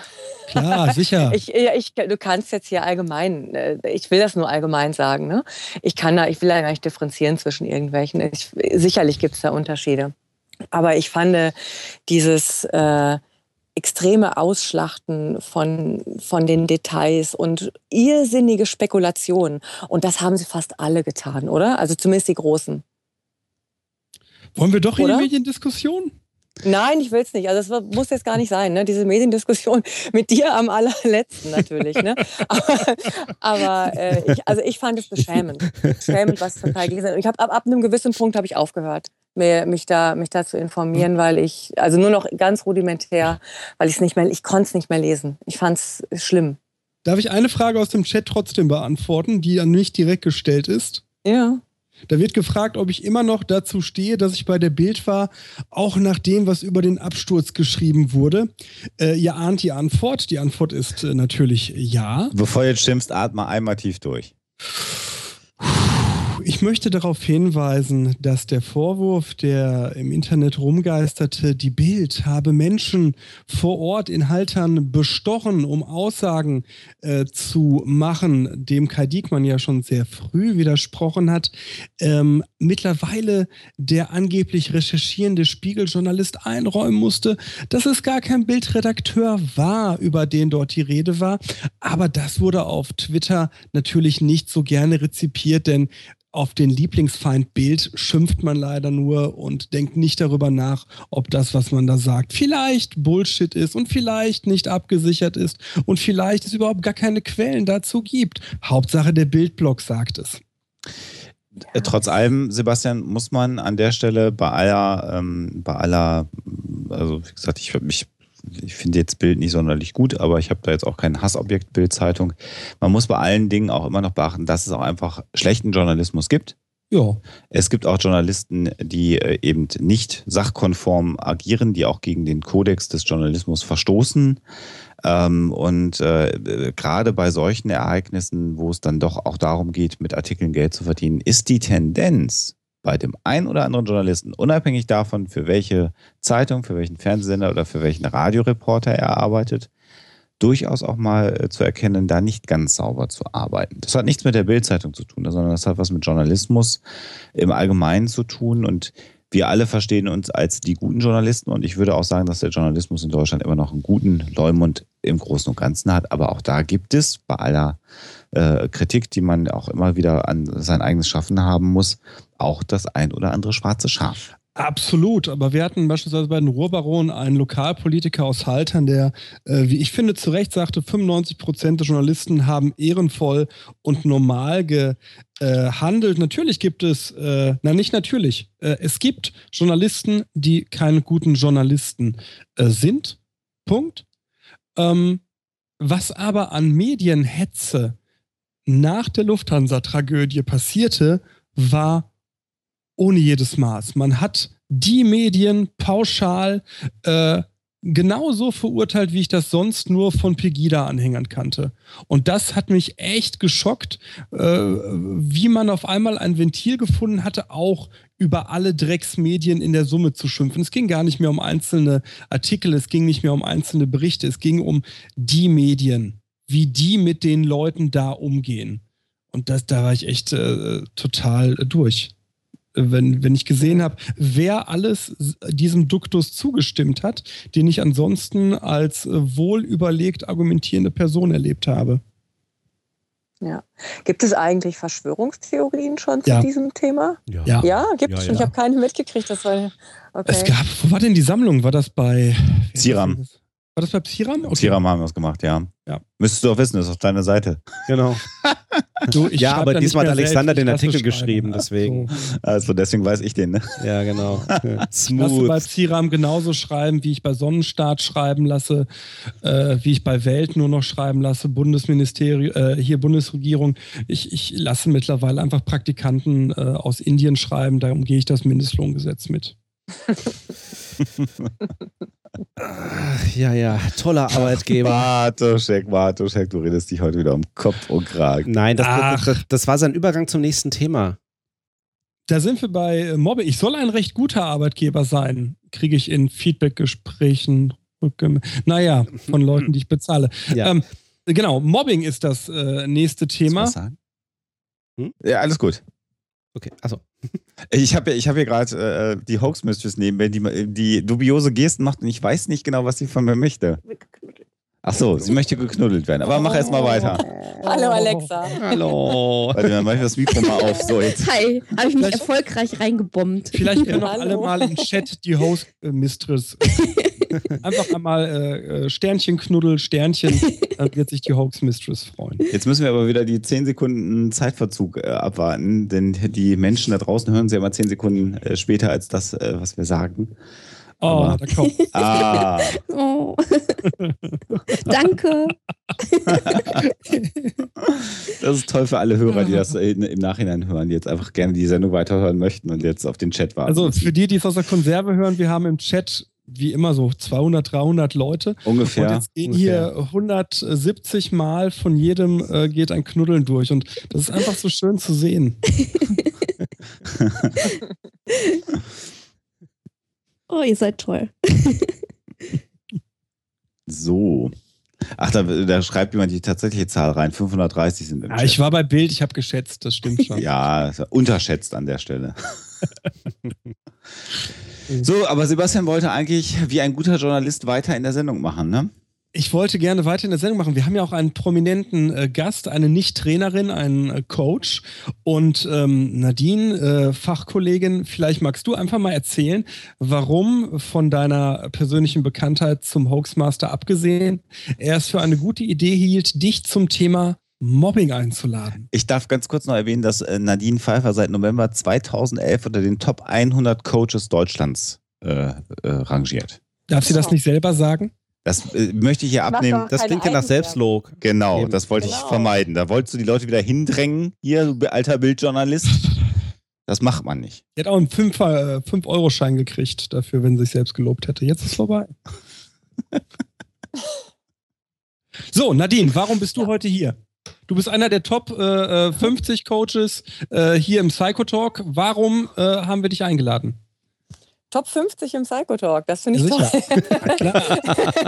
Bei 20 Sendungen und 10 Gästen ist das eine absolute Unverschämtheit. ich bin, bin echt froh, dass ihr mich eingeladen habt. Nein, also ich beschäftige mich jetzt seit langem. Also was heißt seit langem? Es ist nicht das Thema, was super, super häufig, also nicht jeder dritte Klient kommt wegen dem Thema Mobbing, aber es ist so ein konstantes Thema, was immer mal wieder auftaucht, dass man entweder mit Geschäftsführern spricht, die erzählen, "Oh, ich habe da so ein Thema. Ich war auch ja, einige Zeit Personalleiterin, also HR-Manager in einem Unternehmen mit dreieinhalbtausend Mitarbeitern wo man natürlich so einen Blick auf so ein, auf diese Themen haben muss, also Organisationsklima und das mitkriegen sollte, wenn es solche Strukturen oder irgend sowas gibt. Und man hat natürlich auch zum Teil, oder ich habe auch mit Tätern zu tun in dem Fall, die allerdings nicht zum Coaching kommen und sagen, ich bin Täter, ich komme damit nicht klar, sondern die in der Regel selber äh, zu mir kommen und sagen, ich werde gemobbt. Ne, also das ist das dann in der Regel, wenn es nach hinten losgeht und irgendwann haben sie sich selber ins Aus manövriert und nicht so ganz geschickt das Ganze angestellt, dann fühlen sie sich gemobbt und sind ganz, ganz unglücklich mit ihrer beruflichen Situation, suchen irgendwo Hilfe und landen dann häufiger auch mal bei einem Coach und sowas. Wer also bezahlt dich, Seiten. damit ich das mal so verstehe? Wie kommst Ja, du ja. zu dir? Wer bezahlt dich? Genau, die bezahlen mich dann. Äh, wer bezahlt? Also die Leute Ach so. bezahlen dich privat oder werden Selber, also beides. Die Hälfte meiner Klienten kommen, kommen von Firmen, die werden dann aus irgendeinem Grund geschickt, ne? also so ähm, aus verschiedensten Themen. Äh, aber es kommen auch einige dann privat, die sagen, ich fühle mich da nicht wohl, ich will da weg, ich wurde gemobbt. Das ist aber, dass die kommen, weil sie gemobbt worden, ist eher selten. Die sagen, ich will da auf jeden Fall weg, ich weiß aber nicht, was ich ansonsten machen soll. Äh, und man erarbeitet so eine berufliche Perspektive in der Regel sollte man dann aber nochmal das, was da war, aufarbeiten, weil sonst gehen die mit einem Scheißgefühl in einen neuen Job. Ne? Also da hat man ja schon das Thema Mobbing und was ist da eigentlich abgelaufen, einmal nochmal zu strukturieren und zu klären, was da ist. Oder die Leute kommen selber und sagen, ich werde gemobbt und äh, ja, ne? und es kann dabei rauskommen, dass sie eigentlich selber ursprünglich mal Täter waren. Das Was unterscheidet deine Arbeit von einer Gesprächstherapie?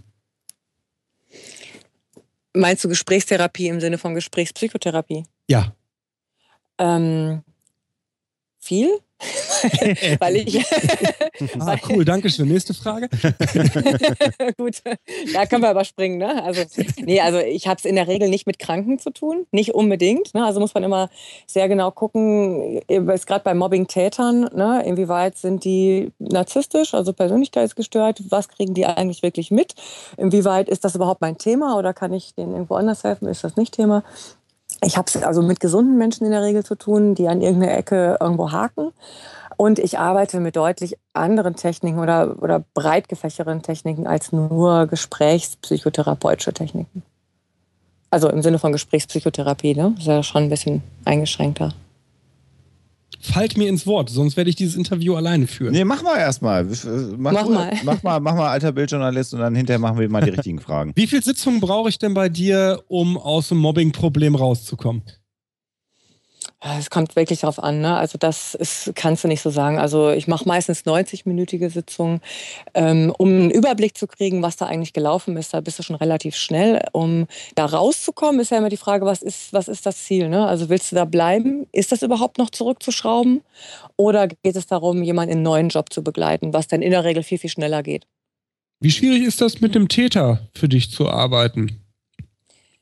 Das kommt ganz drauf an. Also wenn ich wirklich sagen muss, äh, der ist wirklich ernsthaft ähm, narzisstisch, persönlichkeitsgestört, keine Empathie oder kaum Empathie, kaum eine Reflexion über das, was er da getan hat. Ähm, er hat aber jetzt natürlich ein Problem, fühlt sich schlecht. Das finde ich relativ schwierig. Ne? Also da muss man auch sagen, da bin ich, das ist auch so ein Grenzbereich natürlich. Wo muss ich wirklich sagen, mein Lieber, du musst dich in was anderes, in was Therapeutisches begeben. Ähm, es kommt immer ganz darauf an, was der für eine Fragestellung jetzt an mich richtet. Wenn es darum geht, dass der sich jetzt da unwohl fühlt und möchte gucken, was kommt für ihn für eine neue berufliche Perspektive vielleicht auch in Frage, weil er jetzt gar nicht weiß, was er ansonsten machen soll, aber weiß, das Alte fühlt sich nicht mehr gut an und es liegt nicht nur an einem neuen Arbeitgeber, sondern vielleicht auch eine andere Aufgabe oder irgendwas anderes, dann ist das, kann ich das machen. Ne? Es geht nie darum, äh, also es kann nicht darum gehen, jemanden in seinem Narzissmus, äh, es ist nicht meine Aufgabe, ne? da, da dieses Thema mich anzunehmen. Das ist psychotherapeutische Arbeit, da bin ich raus.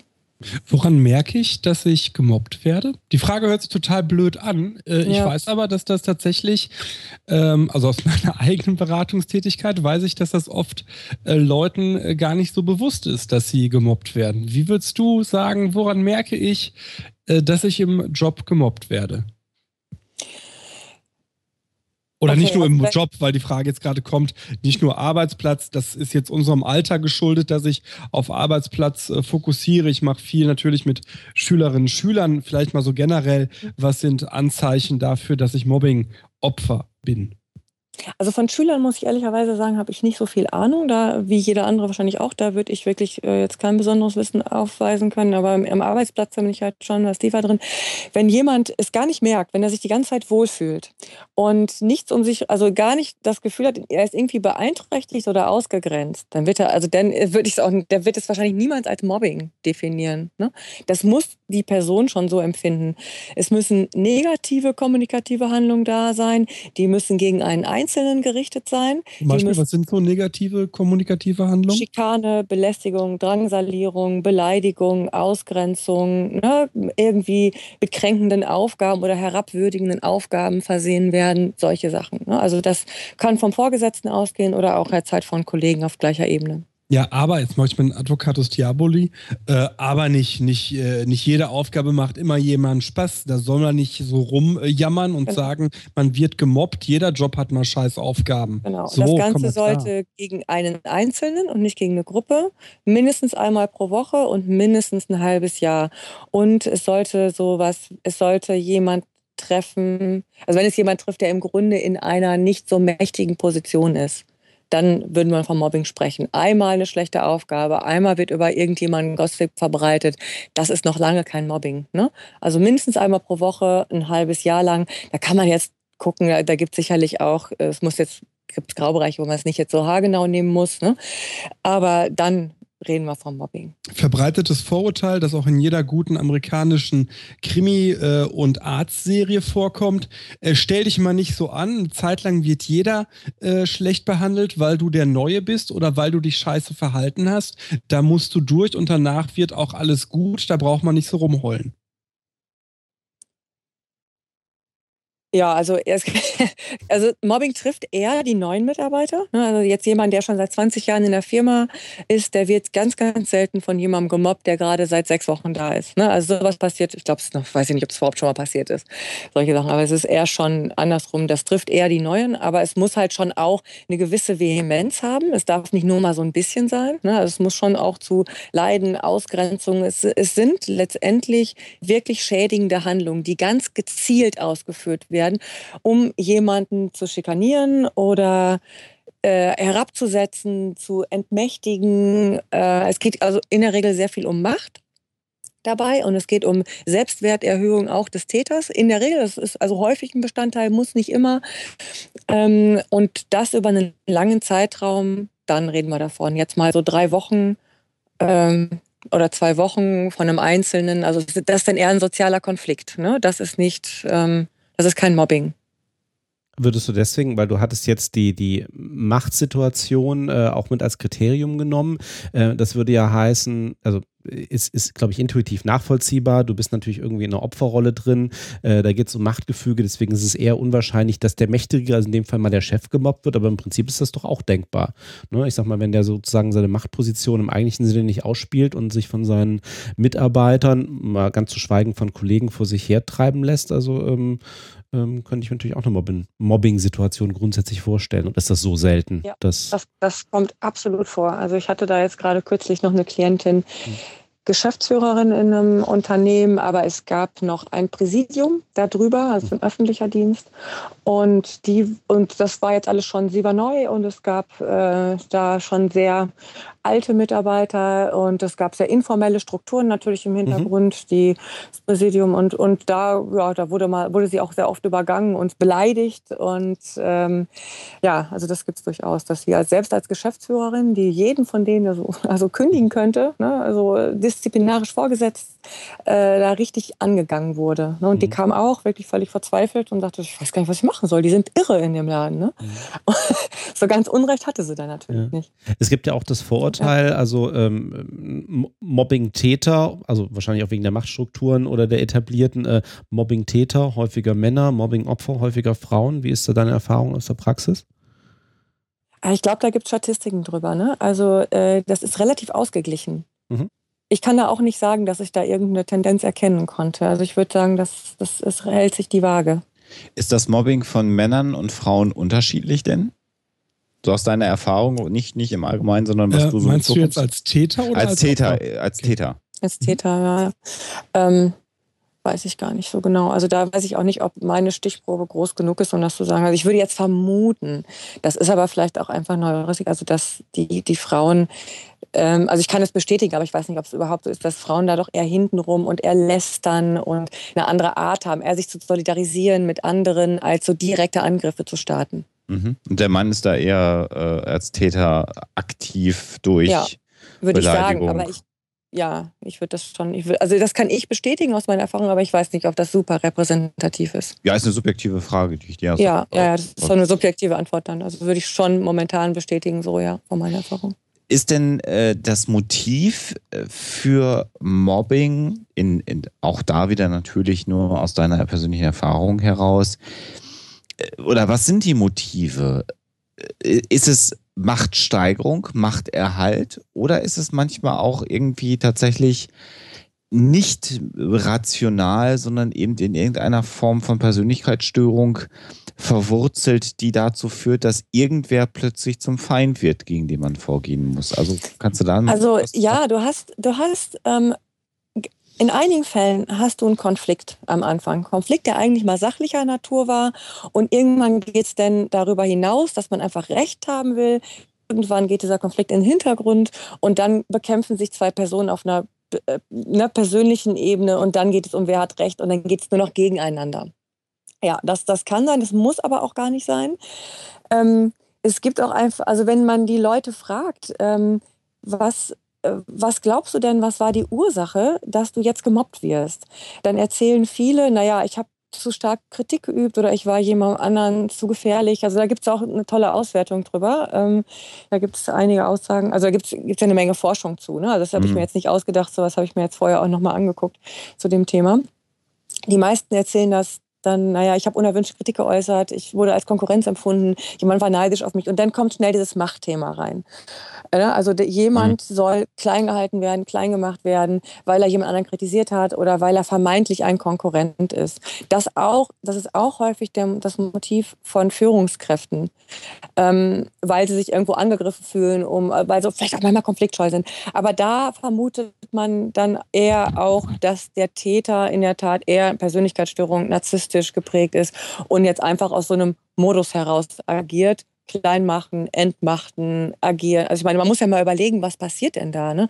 Wenn jemand bereit ist, ernsthaft jemanden psychische Gewalt anzutun, und davon reden wir ja beim Mobbing, ähm, was muss das für ein Typ sein, der auch noch andere dazu mit sich mit anderen solidarisiert und das völlig systematisch gegen eine Person. Da reden wir nicht mal von einem gesunden Menschen wahrscheinlich. Ne? Also das, das ist schon Mhm. sehr, sehr krass im Grunde, was, was da passiert. Das muss der Person ja gar nicht immer unbedingt total bewusst sein, was sie da tut, aber sie tut's. Ne? Und es geht meistens von einer Person aus, dann werden andere so integriert, die machen dann halt mit. Du hast Und- Ganz kurz der Exkurs zu Schülerinnen und Schülern, weil es da Ja. ein bisschen anders ist. Ähm, man kann ganz verkürzt sagen, Mobbing- Mobbing-Opfer an Schulen kann eigentlich jeder werden. So. Mhm. Äh, Gerade bei Cybermobbing von, von äh, jugendlichen Heranwachsenden kann das jeder werden. Das Machtthema spielt da auch rein, aber anders. Man hat da ja keine, keine hierarchische äh, Struktur erst einmal. Unterm Strich doch, weil es eine Sozialhierarchie Ja. in Schulklassen oft gibt und gerade in der Pubertät ähm, es ein Mechanismus zu sein scheint, um eigene ähm, Selbstunwirksamkeit zu kompensieren. Heißt also, zusammenfassend, Mobbingopfer in Schule kann jeder werden. Die Mobbingopfer in Schule können in aller Regel äh, nichts dafür. Sie müssen auch gar nicht unbedingt die Neuen sein. Ähm, es kann also wirklich äh, jeden treffen.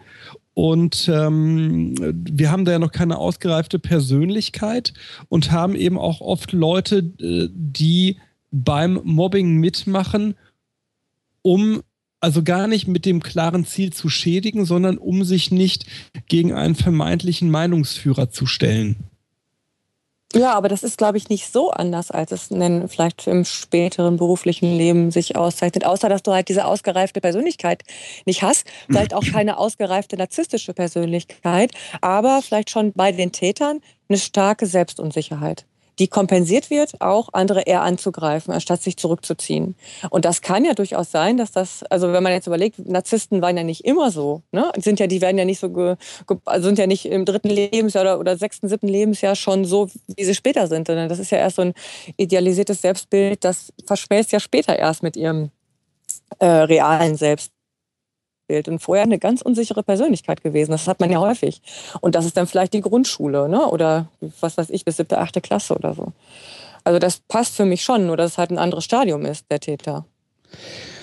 Wenn wir jetzt mal ähm, zu, zu Opfern kommen, wir haben jetzt über Täter geredet, über die Motivation von Tätern, äh, würde man ja tendenziell immer davon ausgehen, dass man versucht, mit einem Täter zu sprechen.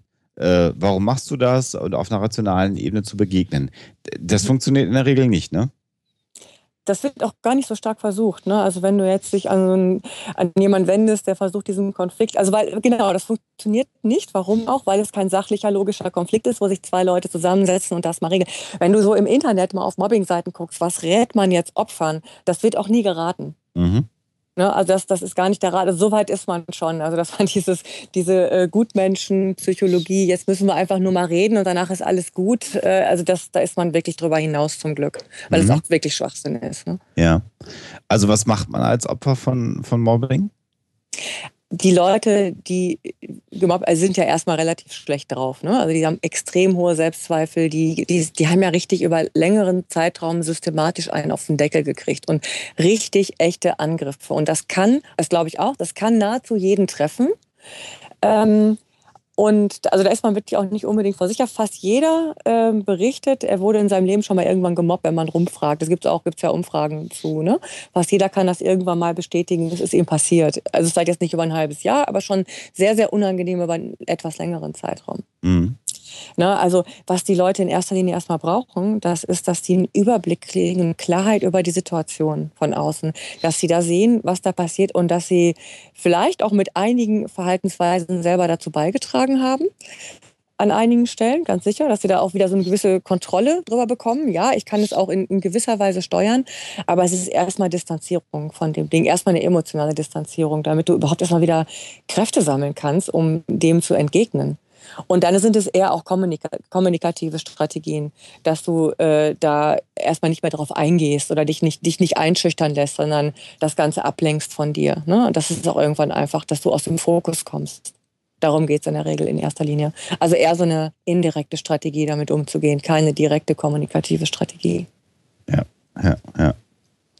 Aber das ist ein, ein Prozess, der ja sicherlich Arbeit äh, kostet. Und, und, da kommt dann jemand wie du als Coach, Trainer, haben wir gerade schon gesagt, bist du nicht, ähm, als, als Coach ins Spiel. Äh, und du versuchst dann Leuten zunächst vielleicht erstmal die Muster klar zu machen und denen zu zeigen, was da mit ihnen passiert ist. Ne?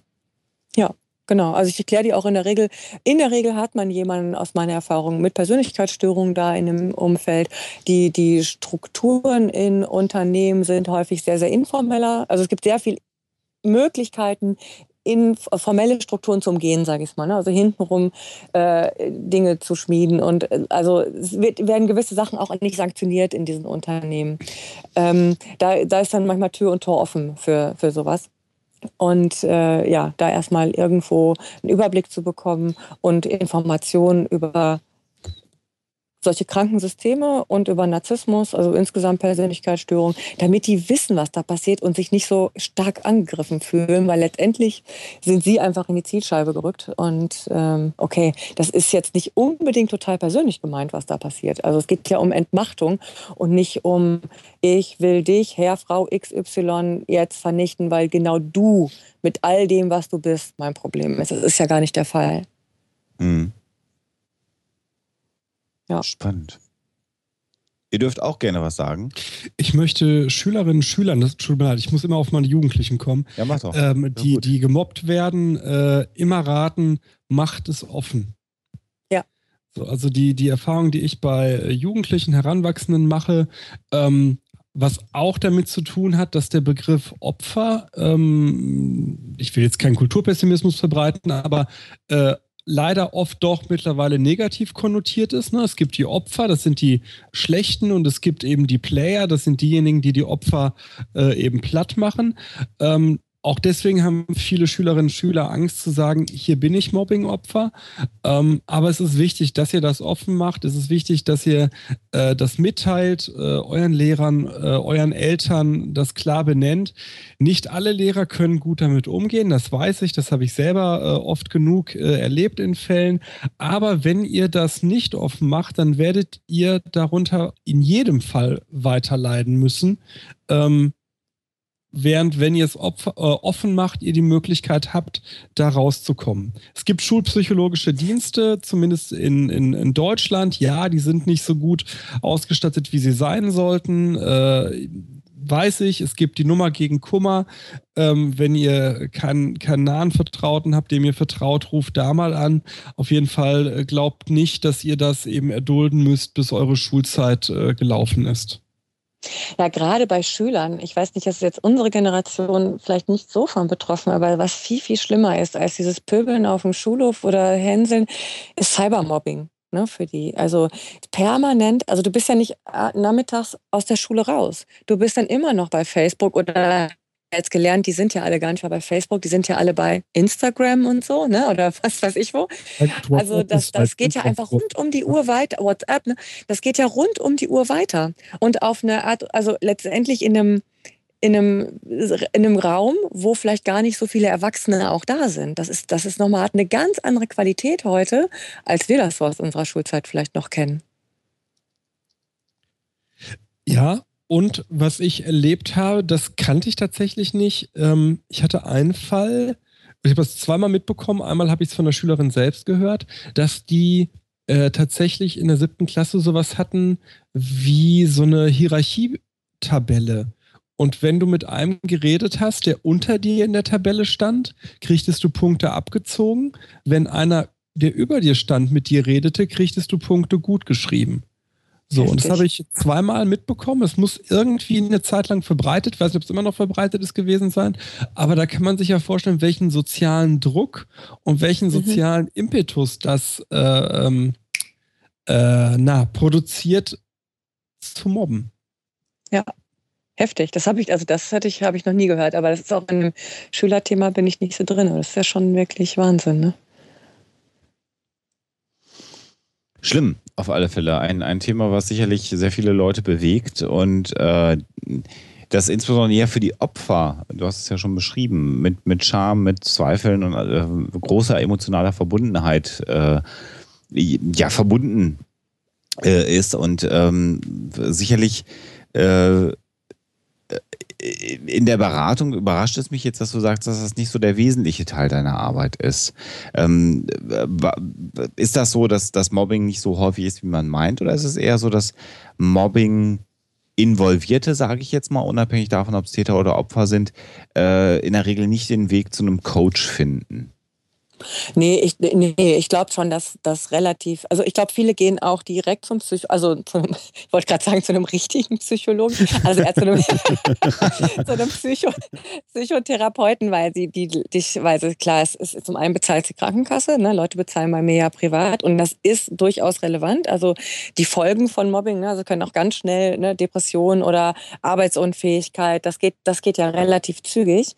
Äh, und da Bereich raus. Ich glaube auch, dass die Fälle, die bei mir auftauchen, entweder ist das Mobbing da schon durch und die haben, wollen auch jetzt einfach nur einen neuen Job oder, also klar, es kommen ab und zu Leute, die sind da mittendrin äh, und haben halt nicht so schnell irgendwo einen Therapieplatz bekommen und sagen, ich brauche jetzt Hilfe, am besten noch diese Woche, dann landen die eher bei mir. Ne? Aber das, ich glaube, da wird auch viel woanders abgefangen. Deswegen, ich glaube nicht, dass, diese, dass, das, dass 90 Prozent davon im Coaching landen. Ich glaube, dass da eher 10 Prozent im Coaching landen von allen Leuten, die gemobbt werden, wenn die denn was tun, außer sich selber einen neuen Job suchen und sich der Situation zu entziehen, möglichst schnell. Ja. 10 Prozent, das heißt 90 Prozent der Leute leiden unter Mobbing oder sind in Mobbing involviert und haben da nicht den Weg zu einem Coach, sondern vielleicht nochmal 20 Prozent, die einem, zu, einem, zu einem Psychotherapeuten gehen und der Rest bleibt auf der Strecke. Ja, ich glaube, ganz, ganz viele ähm, kriegen, also nicht auf der Strecke, glaube ich aber ich glaube, dass sehr viele die Folgen von Mobbing oft Depressionen sind. Ähm, und dass die dann arbeitsunfähig, das kann eine Zeit lang arbeitsunfähig sind oder sich in einem ganz, ganz schlechten Zustand einfach einen neuen Job suchen und sich nicht im Vorstandsgespräch nicht gut verkaufen und downgraden sich, ne, also Karriereknicke bedeutet das in der Regel und die ja einfach das versuchen selber hinzukriegen. Alter, macht Wahrscheinlich euch eher mal Männer, klar, ne? Also Macht, macht euch mal klar, was das heißt in Verknüpfung zu unserem ersten Thema heute. Mhm. Ja, klar. Wenn du Leute hast, also ne, ich weiß, Depression ist nicht monokausal und so geschenkt, aber wenn wir jemanden haben, der aufgrund der psychischen Belastung als Mobbing-Opfer eine Depression entwickelt, dann gibt es tatsächlich in Deutschland Politiker, die deswegen ihn mit Berufsverboten belegen wollen. Alter, wie perfide, wie per, also mir fehlen die Worte. Mir fehlen die Worte. Ernsthaft. Ja, ja, ja, ja. Das ist, das ist einer der, der, der ganz großen ähm, Bögen, die man da schlagen äh, könnte, wenn man denn wollte. Und man kann ja nur hoffen, dass das so eine ein vorgezogene Sommerloch-Blödsinnsidee gewesen ist, die da äh, von sich gegeben worden ist und dass das nicht weiter verfolgt wird, dieses Thema. Man, man kann ja noch Muss einen Schritt weit, man kann ja noch einen Schritt weiter gehen, dass äh, ja jemand, der äh, solche Thesen vertritt, damit ja im Grunde zu einer Mobbing-Atmosphäre für entsprechend äh, veranlagte Personen schon beitragen kann und damit beginnt dann der Kreislauf, den du gerade beschrieben hast. Aber das nur am Rande. Ich muss ehrlich sagen, seit ich einen äh, Sohn habe, äh, sehe ich auch noch mal anders, wie ich mit Mobbing umgehen würde. Und das wäre pädagogisch nicht sinnvoll, aber ich musste mich an eine... An eine Gewalt, nee, oder? Ja, ja. Ja, ne? also, Ja, klar, das bringt, dich auf, klar, das bringt dich auf die Palme.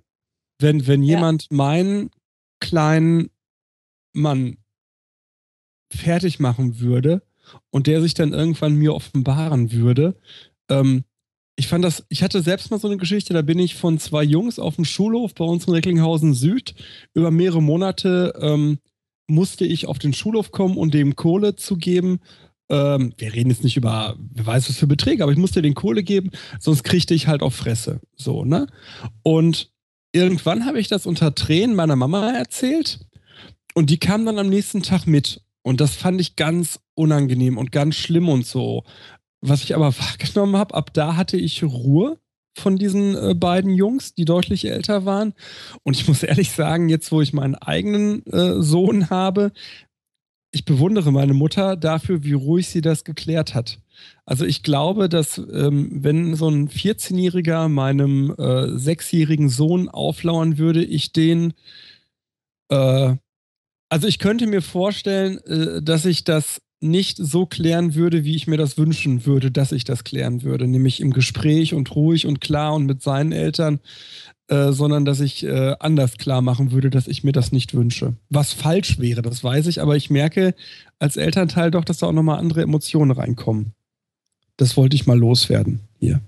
Ja, ja verständlich. Ich glaube nicht, dass du es wirklich tun würdest dann, aber dieser Impuls ist ja durchaus nachzuvollziehen. Mhm. Ähm, hat der Chat, der hat ähm, ähm, eine Frage schon gestellt, äh, und zwar, als du gesagt hast, dass ähm, äh, du weitere Techniken anwenden würdest, außer gesprächstherapeutischen Techniken. Äh, da war die Frage, was diese weiteren Techniken wären. Kannst du da was zu sagen? Gibt es irgendwelche Methoden, die du beschreiben könntest, wie du mit, mit Leuten im Coaching arbeitest, was du, was du da machst? Also grundsätzlich habe ich jetzt nicht so einen riesen Methodenkoffer, den ich da rausgreife. Ne? Also ich gucke mir jetzt, was ich grundsätzlich immer mache, ich gucke mir die Situation immer sehr individuell an. Und äh, also jetzt, ich kann ja mal so, so Beispiele erzählen. Also zum Beispiel von der Geschäftsführerin, von der ich eben berichtet habe, für die war es erstmal enorm erleichternd, diese Situation, dass jemand da Begriffe für hat ne? und sagen kann, ja, pass mal auf, das ist das und das. Und ich konnte Prognosen geben und sagen, das ist doch sicherlich auch die oder der hat doch da und da, würde ich, könnte ich mir vorstellen, auch so und so agiert. Und sagt, ja, genau, ne? Das dass da jemand ihr gegenüber sitzt, der dieses Thema versteht und sagen kann, okay, das, das liegt jetzt da an dem System, an der Struktur und jetzt kann man auch mal was hat sie denn dazu beigetragen? Weil sicherlich war sie auch, oder kann es auch sehr ungünstig gewesen sein, was sie an einigen Stellen getan hat. Im Erwachsenenalter aus meiner Sicht, also man, die Forschung ist da sehr, sehr vorsichtig mit dem zu spezifizieren, was denn die Opfer so gemein haben miteinander. Also man liest überall, nein, es gibt nicht das Mobbing-Opfer per se. Das gibt es ganz bestimmt auch nicht. Meine Erfahrung ist aber, dass das eher, wir reden jetzt nicht von sozialen Konflikten, wir reden von wirklich Mobbing, ne, Leute, die da zum Opfer geworden sind, dass die häufig nicht so genau mitschneiden, was zwischenmenschlich so auf der Beziehungsebene alles so geht. Also zum Beispiel sehr fachlich, sachlich orientierte Leute, die dann in ein System kommen, was schon seit 20 äh, Jahren von narzisstischen Strukturen geprägt ist, wo alles irgendwie nur emotional entschieden wird und äh, Prozesse, Strukturen permanent umgangen werden, auch Verstöße gegen äh, Prozesse ähm, immer wieder toleriert werden, weil man ja eher emotional entscheidet letztendlich. Das natürlich anders verkauft. Ähm, und da einfach sagen, naja, sie hat da auch sehr viel missachtet an Dingen, die eigentlich hätten sichtbar sein können. Also zu sensibilisieren für solche so, naja, Beziehungsmanagement. Ne? Mhm. Das ist so einfach, was man kriegt. Also da so, so die Wahrnehmung zu schärfen für sowas. Was sicherlich für viele Leute gut ist, nicht wenn man Mobbing-Opfer ist, ne? aber einfach damit was schneller wahrnehmbar ist. Und dann sind es auch einfach, äh, wie reagiere ich denn auch in Gesprächen? Also dass man einfach mal ganz ruhig bleibt. Das kann man auch irgendwann, dass es nicht einmal einen jetzt so total trifft und gleich einen emotional durch die Decke schießen lässt sondern äh, einfach Dinge sachlich, den sachlich entgegengeht. Ne? Und sich auch nicht mehr zurückzuziehen, sondern aber auch nicht anzugreifen auf der anderen Seite, ne? sondern sagen, so, das, das ist passiert, meinst du das ernst? Das habe ich gerade von dir wahrgenommen, äh, ist das richtig so? Ne? Also so auf der Ebene auch mehr zu kommunizieren. Das heißt, weißt du, was ich meine? Hab ich, war das verständlich oder war das jetzt so nach drei Weißwein ein bisschen wie? Äh, ich habe es verstanden, aber kannst du das mal, kannst du es mal konkret machen, was man dann zum Beispiel tatsächlich sagen würde? Ah, ja, ich, ja, genau. Ich, mich, ich tue mich da immer so ein bisschen schwer, so ad hoc so ein Beispiel aus den Rippen. Also, na, das klingt dann immer alles so ein bisschen naiv, was man denn sagt. Aber ähm, also ich habe eine Kollegin zum Beispiel, äh, die regelmäßig äh, in mein äh, Büro kommt und ähm, was, was machen so Kolleginnen äh, oder was, was kann man, was könnte das sein? Äh, die regelmäßig tatsächlich zusieht, dass Akten, die sie abarbeiten sollte, bei mir landen und das immer kurz bevor Zahlen erfüllt sein müssen und ich dann äh, schlecht dastehe und ich komme aus der Nummer einfach nicht raus. Was äh, sage ich dieser Kollegin? Okay. Also die schiebt dir die Arbeit zu. Und, äh, und du hast das bisher nie thematisiert, dass sie Genau, wir sind ein Team, also wir sind hier ein kleines Team von zwei Leuten. Wir sollten eigentlich gemeinsam die Fälle abarbeiten, aber unterm Strich landen die bei mir auf dem Tisch und ich wollte ihr immer auch helfen, weil sie eine Zeit lang auch Probleme hatte und so.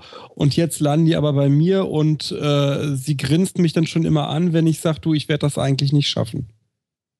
Okay, aber das ist ja relativ, also erstmal relativ einfach, wenn die jetzt das nicht, also nicht mit einer, mit einer großen Vehemenz oder aus Angst macht, sondern einfach, weil sie es sich leicht machen möchte, ne, die Sachen bei dir jetzt abzuladen, kannst du es ist ja einfach eine Rückdelegation und sagen, ne, ich mache das jetzt und schaffst das schon und ne, das kannst du ja auf eine lustige Art und Weise machen oder auf eine sehr sachliche und nüchterne.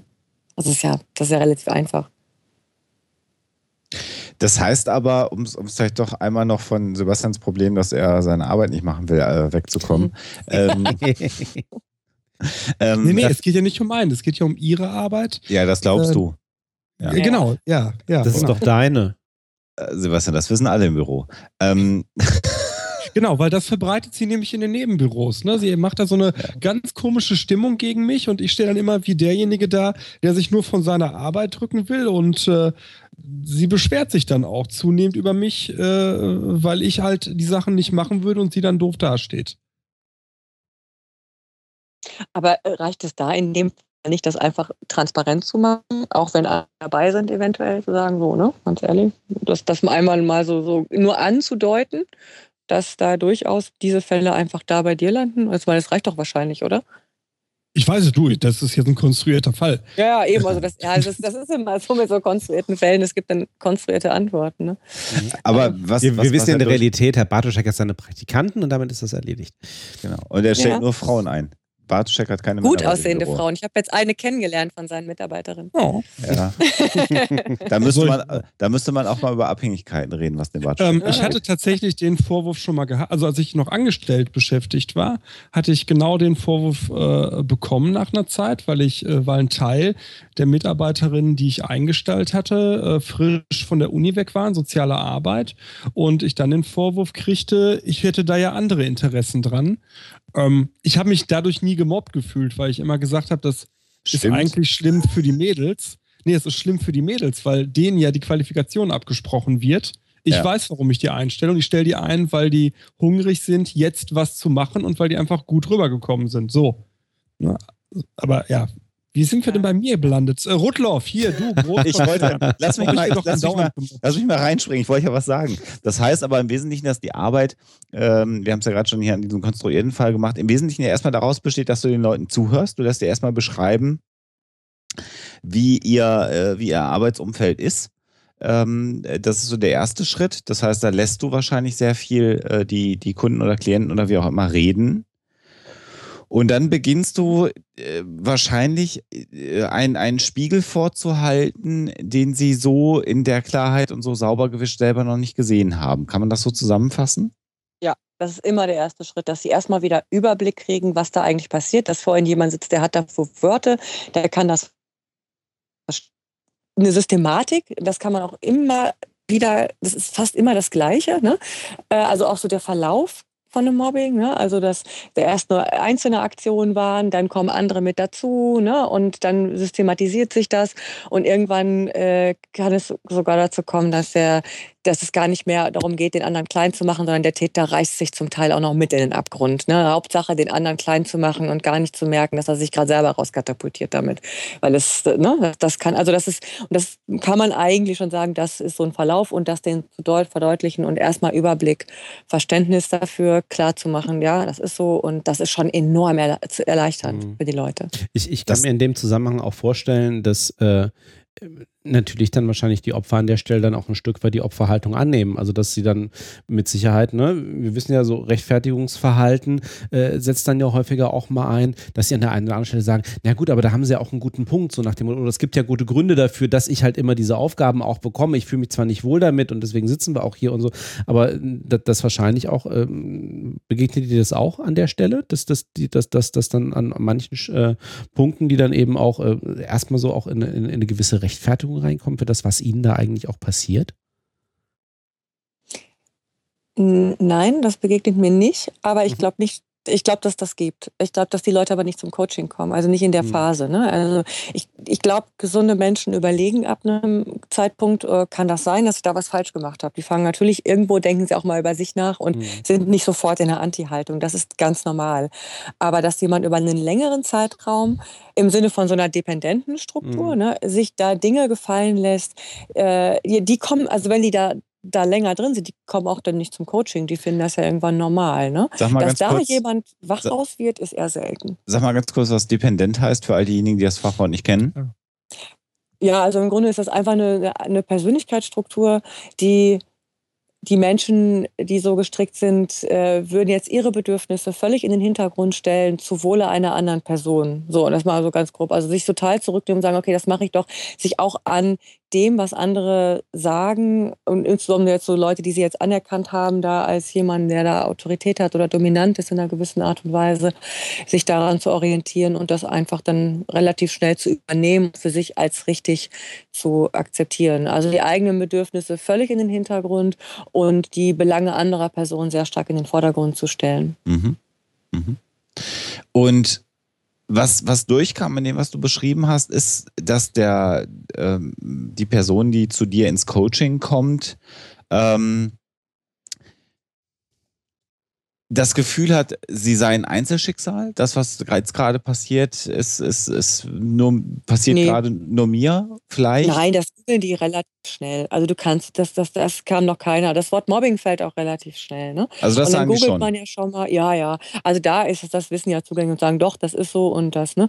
Aber da rauszukommen, das ist halt das Schwierige. Und das Mhm. spitzt sich ja häufiger eher weiter zu. Ne? Insbesondere kann es auch durch, durch Eskalation oder wenn ich jetzt das öffentlich mache und zu meinem Chef gehe und sage, so, das ist jetzt so und ich will jetzt oder ich ziehe jetzt auch noch hier den Betriebsrat mit rein und ich habe übrigens auch einen Anwalt. Äh, das heißt, dass es dann so wird, dass erst richtig zu einem Machtkampf sich ausweiten und dann noch viel schlimmer werden. Ja. Ja, und das ist dann eher der Punkt, wo die Leute dann auch ins Coaching kommen. Aber dann sind die in der Regel schon, dann haben die ihren Rechtsbeistand, dann ist das im Unternehmen kommuniziert, aber dadurch ist nichts besser geworden. Und also jetzt für sie in ihrer Situation. Das Selbstwert ist immer noch total angeknackst und im, äh, on the job äh, sind sie immer noch die Loser so ne, äh, empfunden und ähm, nicht das Gefühl, es bessert sich irgendwie. Und dann wissen sie nicht, wo es weitergeht, wie es weitergehen kann. Ähm, aber ist, ist es so, dass äh, darauf wollte ich jetzt eigentlich hinaus. Also klar, gute Antwort, aber worauf ich hinaus wollte, war noch so der Aspekt, ähm, dass die Muster des Mobbings für jemanden, der also häufiger sich mit dem Thema befasst, dann doch wieder auch sehr, sehr äh, ähnlich sind und du damit als Coach es sehr viel leichter hast zu verstehen, was dir jemand sagt und da auch den, den Vorsprung hast gegenüber Freundeskreis, Bekanntenkreis oder sonstigen Leuten, die vielleicht nicht die, diesen abstrakten Blick auf, auf das Geschehen, auf das Beziehungsgeflecht haben. Darauf wollte ich eigentlich hinaus. Äh, und dass genau. deshalb dann der Weg zu einem Coach äh, an der Stelle Sinn macht, weil da jemand Professionelles, äh, ohne emotionale Bindung ja auch an, an die Person, die dann kommt, sondern wirklich neutral, nüchtern betrachtend, sehr schnell Muster erkennt, die andere Leute, die vielleicht mit involviert sind, nicht erkennen können. Das war das, was ich eigentlich sagen wollte. Und das scheint ja so zu sein, dass du relativ schnell sagst, das ist Ja. ABC, was da gerade passiert. Ja. Und natürlich sind auch immer Selbstzweifel noch da. Ne? Also die sagen, vielleicht habe ich ja doch irgendwas mal irgendwann falsch gemacht und so, ne? Dass man dann kann, ja, vielleicht hast du das. Ich würde dir das sagen als Coach. Ne? Wo Psychotherapeuten sich ja doch manchmal eher schwer tun, ihren Patienten ist es ja dann, zu sagen, ja, war schon auch scheiße, was du da gemacht hast. Ne? Ich würde das tun. Durchaus. Okay. Ne? Mhm. Also da, da ich mich nicht, das, das, gut, das mag aber auch jetzt meine Art sein, ne? den Leuten sagen, ja, das war ungünstig, da hast du da und das mit angestachelt, das würde ich jetzt mal eher lassen. Oder wenn man es ja jetzt versteht, wenn man einen Überblick hat, ne? würde ich schon, also das da auch was an der Hand hat, durchaus. Wie Ja, reagieren- Nadine, ich habe ja, nee, mach du zuerst, Alexander. Also, Ja. wie, wie reagiert ein Klient, wenn du dann dem sagst, ja, äh, das ist jetzt blöd, was da gegen sie läuft, das ist auch Mobbing und das ist auch nicht korrekt, was da passiert, aber das hätten sie sich auch mal schenken sollen an der Stelle. Ähm, Die, das kannst du nur bringen, so was, wenn die das Gefühl haben, dass ich hundertprozentig auf deren Seite sind, an deren Strang mitziehe, dass ich denen ernsthaft helfen will, dass ich ähm, jetzt die nicht da, äh, ne, dass die, also Mhm. das muss eine gute wertschätzende Basis da sein. Dann kannst du solche Sachen sagen. Na, ansonsten ist das, kannst du das nicht bringen in der ersten Sitzung oder so. Ne? Sagen ja, war ja mal alles scheiße, ne? Shit in, shit out, das kannst du nicht machen. also das, ne, das ist klar. Also da, dann und dann habe ich das Gefühl, ist das teilweise auch sehr leicht, dann ich sagen, ja klar, lag jetzt auch irgendwas bei mir und ich kann jetzt nicht nur sagen, die anderen sind alle scheiße und ich bin der Einzige, der hier Opfer ist. Aus der Haltung muss die Leute auch schnell rauskriegen. hast du schon mal das gehabt, dass dann jemand gesagt hat, ach Frau Pfeiffer, Sie sind der einzige Mensch auf der Welt, der mich versteht? Sieht sie Nee. dich? die sitzen mich, ja. Ich lasse mich sitzen. Lässt du dich auch duzen? Von Klienten nicht, nein. Okay. Also von Warum? dir jetzt? Von euch. Aber Ja. Also jetzt hier nicht Schweigepflicht brechen, ne? Also nicht, nicht, also, also in, in, in der professionellen Situation lässt du dich von Herrn Bartoschek siezen, ansonsten darf er dich duzen. Wenn der Bartoschek da wieder sitzt und jammert und sagt, ja, Rundlauf und der weiß ja, mich immer so fertig. Sie, ich siehst, du, war. siehst du denn deine Kunden dann auch? klar. Ich finde das, ich finde, das ist eine Business-Beziehung. Ich helfe denen. Wenn ich meinen Anwalt mich plötzlich duzen würde, würde ich es auch komisch finden. Ich zahle dem Geld für irgendwas und ich will eine Beratung, will, dass er mir jetzt hier verdammt nochmal hilft. Und das ist eine Dienstleistung und ich verkaufe da was. Und das ist keine. Sicherlich ist es halt nochmal, ich lerne die Leute sehr gut kennen. Die ist ja alles eine sehr persönliche Sache. Aber ich muss nicht ein Du verwenden, um zu denen irgendwie eine nahe, vertrauensvolle Perso also Beziehung herzustellen. Das, das brauche ich nicht. Also das brauchen die auch nicht. Du hast mir eine wunderbare Überleitung gegeben, Nadine, zu meiner Gretchenfrage. Das hört sich ja alles sehr, sehr gut an, was du da erzählst. Äh, Frau Pfeiffer, was kosten sie denn? Was muss ich inve- oder um es mit Ralf Richter zu sagen, was muss ich für solch eine Sache investieren? Ja, ich mache da keinen Hehl raus. Ich habe das zwar auch nicht auf meiner Internetseite stehen, aber wenn mich Leute anrufen, sage ich das auch immer sofort. Ne? Also ich habe einen ganz normalen Coaching-Stundensatz. Ich glaube sogar mittlerweile, dass ich eher drunter liege. Ich sollte den mal erhöhen. Also ein Coaching, das, das fängt so bei ähm, 120 bis, äh, also für Privatleute jetzt, ne, bis, Mhm. bis 200 Euro an.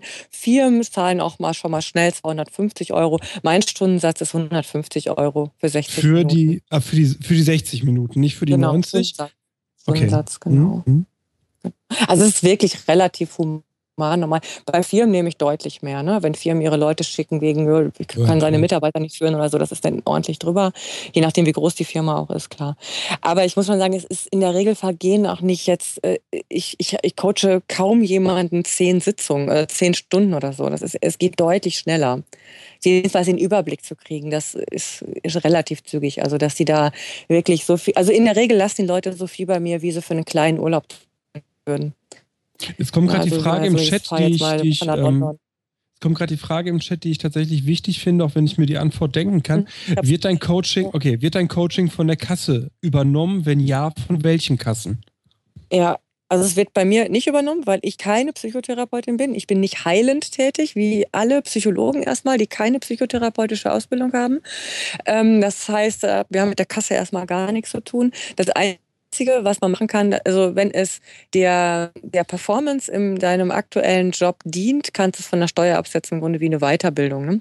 Mhm. Da muss man aber, das ist natürlich eine Grauzone, wie was der Coach dann so auf die Rechnung schreibt. Aber es ist nicht von der Kasse übernehmen, weil es nichts Heilendes ist. Wenn jemand sagt, ich habe eine Depression, weil ich gemobbt wurde, mir geht's jetzt richtig schlecht, ich bin krankgeschrieben und es ist diagnostiziert, oder ich würde zu der Meinung, zu dem Eindruck kommen, so das ist deutlich drüber als ein bisschen verstimmt, dann wäre ich auch sofort raus. Ne? Dann müsste ich das oder würde ich das weiterleiten an einen Psychotherapeuten. Und dann würde es auch von der Kasse gezahlt. Aber wenn man sagt, das ist jetzt hier so das fühlt sich jetzt mal schlecht an, aber die Person ist nicht krank, ähm, das würde auch keine Krankenkasse dann übernehmen. Das würde auch ein Psychotherapeut wahrscheinlich, hätte der auch Schwierigkeiten, das abzurechnen, weil es eine, gar keine Diagnose geben würde.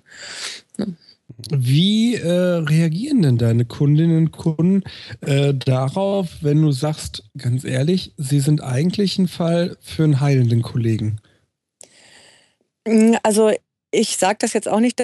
Ich nehme für diese Leute in der Regel relativ viel Zeit. Also die erste Sitzung oder das Vorgespräch kostet in der Regel nichts. Das dauert so 30, 40 Minuten, wo ich erstmal die erstmal kennenlernen und so. Ne? Und wenn ich dann merke, das ist hier ein anderer Fall, das kann ich gar nicht machen. Ähm, das ist manchmal auch nur so ein Gespür. Ich diagnostiziere ja nicht total klar, ist ja klar. Ne? Ähm, aber ich weiß dann schon, wo ich jetzt die Finger von lasse. Nicht. Dann nehme ich mir oft ein bisschen länger Zeit für die, das, da zahlen die auch nichts für. Und die sind dann ganz dankbar, weil ich sage denen ja auch, was gibt es denn für Psychotherapie, was machen die da, ich kläre dann sehr viel auf. Und damit verliert Psychotherapie auch häufig so die Angst, ne? also diesen, diesen Schrecken. Die, haben, die wissen, wenn das passiert da, das ist auch, es ist auch ein bisschen Handwerk, was da läuft. Ne? Und das hat so und so die Erfolgsquote. Und da kann man was machen. Und das sind so die Techniken, mit denen wird da gearbeitet. Und ähm, da sind die häufig relativ erleichtert. Und ich glaube, die meisten machen das dann auch dann im Anschluss. Also oder ich, ich sage dann, wenn sie jetzt nichts finden oder ich kann mit ihnen noch ein, zwei Gespräche führen, bis sie jemanden gefunden haben, einfach nur so zur Entlastung, damit sie sich, ne, weil wenn es gerade eine sehr belastende Situation ist, dann kann ich das tun. Aber ich steige nicht in den therapeutischen Prozess ein, natürlich. Ne? Also ja. War das die Antwort? Was macht man denn als Vorgesetzter, wenn man Mobbing unter Mitarbeitern bemerkt? Ja, also da, da ganz klar, das ist eine gute Frage. Ne? Ähm, dass ich, das ist auch das Einzige, wo ich auch, ich, ich mache ja Weiterbildung, so für Personaler ne? und natürlich auch für Führungskräfte.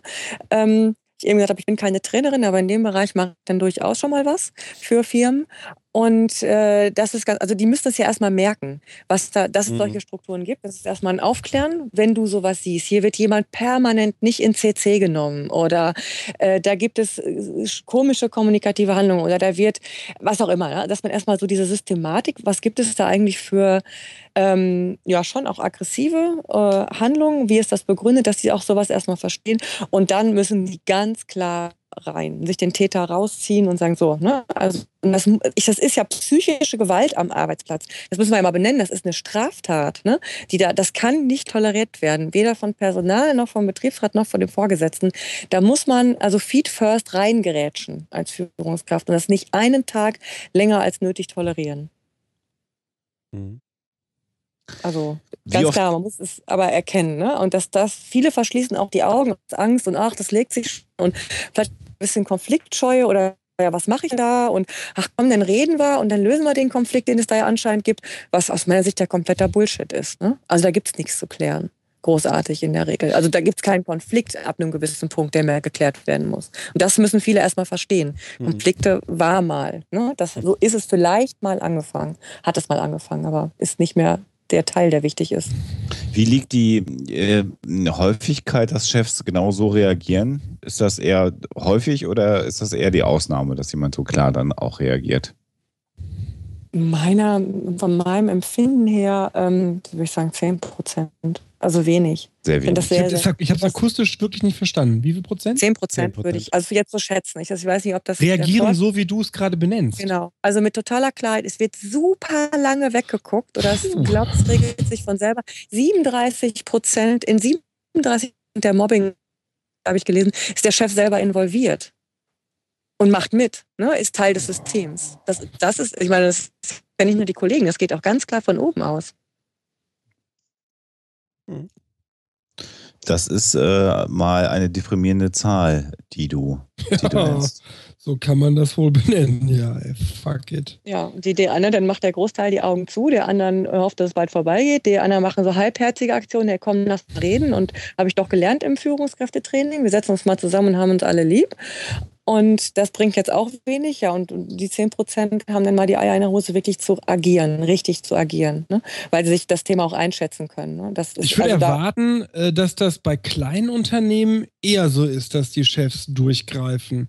Also wenn ich, ich, ich überlege hier gerade, ich sitze ja gerade in meinem Büro, ich überlege hier gerade, das würde zwischen den Damen bei mir hier im Büro so abgehen. Äh, da würde ich ja äh, sehr schnell dazwischen gehen, aus reinem Egoismus schon Einfach um die Scheiße ja, wegzuhaben. Das kann ich mir vorstellen. Ja. Wie, ja, wie sind da deine Erfahrungen?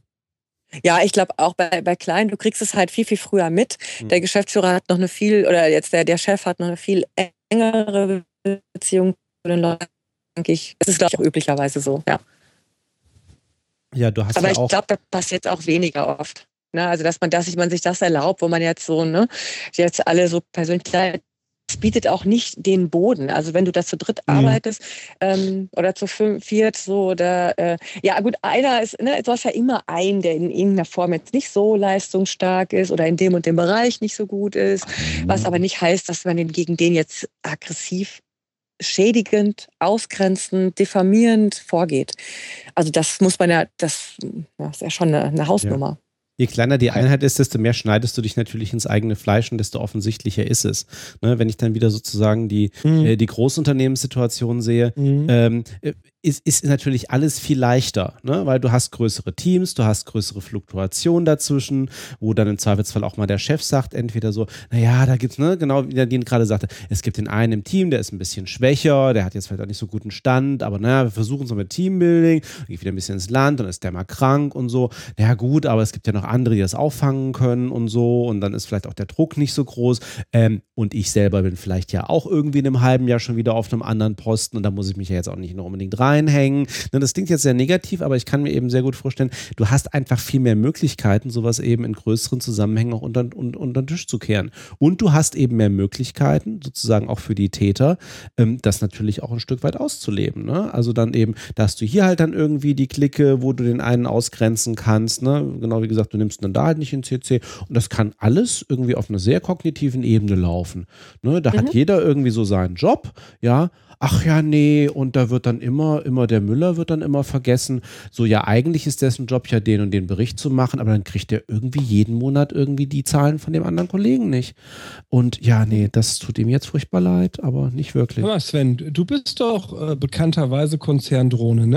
Ja. Äh, habt ihr bei euch, äh, das geht mir jetzt gar nicht, ich will jetzt gar nicht äh, auf das konkrete Unternehmen, sondern auf ein Unternehmen eurer Größe hinaus, habt ihr irgendwelche ähm, äh, Warnsysteme für sowas? Jein. Also was heißt Warnsysteme? Also wie Nadine schon angedeutet hat, also äh, es gibt natürlich, also gerade in größeren Unternehmen gibt es natürlich auch immer mehrere, die mit im Boot sind. Also du hast natürlich durchaus, ähm, äh, einerseits hast du natürlich schon irgendwie die Vorgesetzten irgendwie da sitzen, die es eigentlich merken sollten. Die Frage ist dann eben auch noch genau, tun sie, also A, erkennen sie es? Was da, was da eigentlich passiert, sind die nah genug dran? Ich kenne auch genug aus äh, der Realität Beispiele, wo das dann irgendwie Böswilligkeit ist, dass sie es vielleicht nicht mitbekommen, sondern weil die dermaßen selber wegen irgendwelcher inhaltlicher Themen so unter Strom stehen. Das sind halt im eigentlichen Sinne keine guten Führungskräfte im Sinne von, ich kümmere mich um mein Team, sondern die kümmern sich um ihre Themen und da fällt dann halt mal das eine oder andere unter den Tisch. Ja, und wenn dann eben noch eine Mobbing-Situation ist, die vielleicht jetzt auch nicht so wahnsinnig gravierende, offensichtliche Auswirkungen hat, sondern eben, also ich sage jetzt ne, bewusst nur menschliche Auswirkungen im Team hat, die dann vielleicht nicht hochkommen, ne, dann fällt es halt nicht groß auf und dann wird sich da nicht um, äh, unbedingt gekümmert. Ansonsten hast du natürlich trotzdem, ähm, wie eben schon gesagt, du hast natürlich Betriebsräte als Anlaufstellen, du hast, äh, je nachdem, wie sich das Ganze auch äußert, hast du natürlich trotzdem andere Kollegenkreise. Äh, das Ganze findet dann ja auch dann trotzdem nicht wieder in Isolation statt. Selbst wenn jemand ja von sozusagen seinem eigenen Team gemobbt wird, arbeitest du ja meistens mit anderen Abteilungen zusammen und da gibt es ja dann auch durchaus Leute, die was mitbekommen. Ähm, und dann kommt es immer auf die Stellen an, die im Unternehmen drin sind oder die vom Unternehmen angeboten werden. Also je nachdem, wie sich das äußert.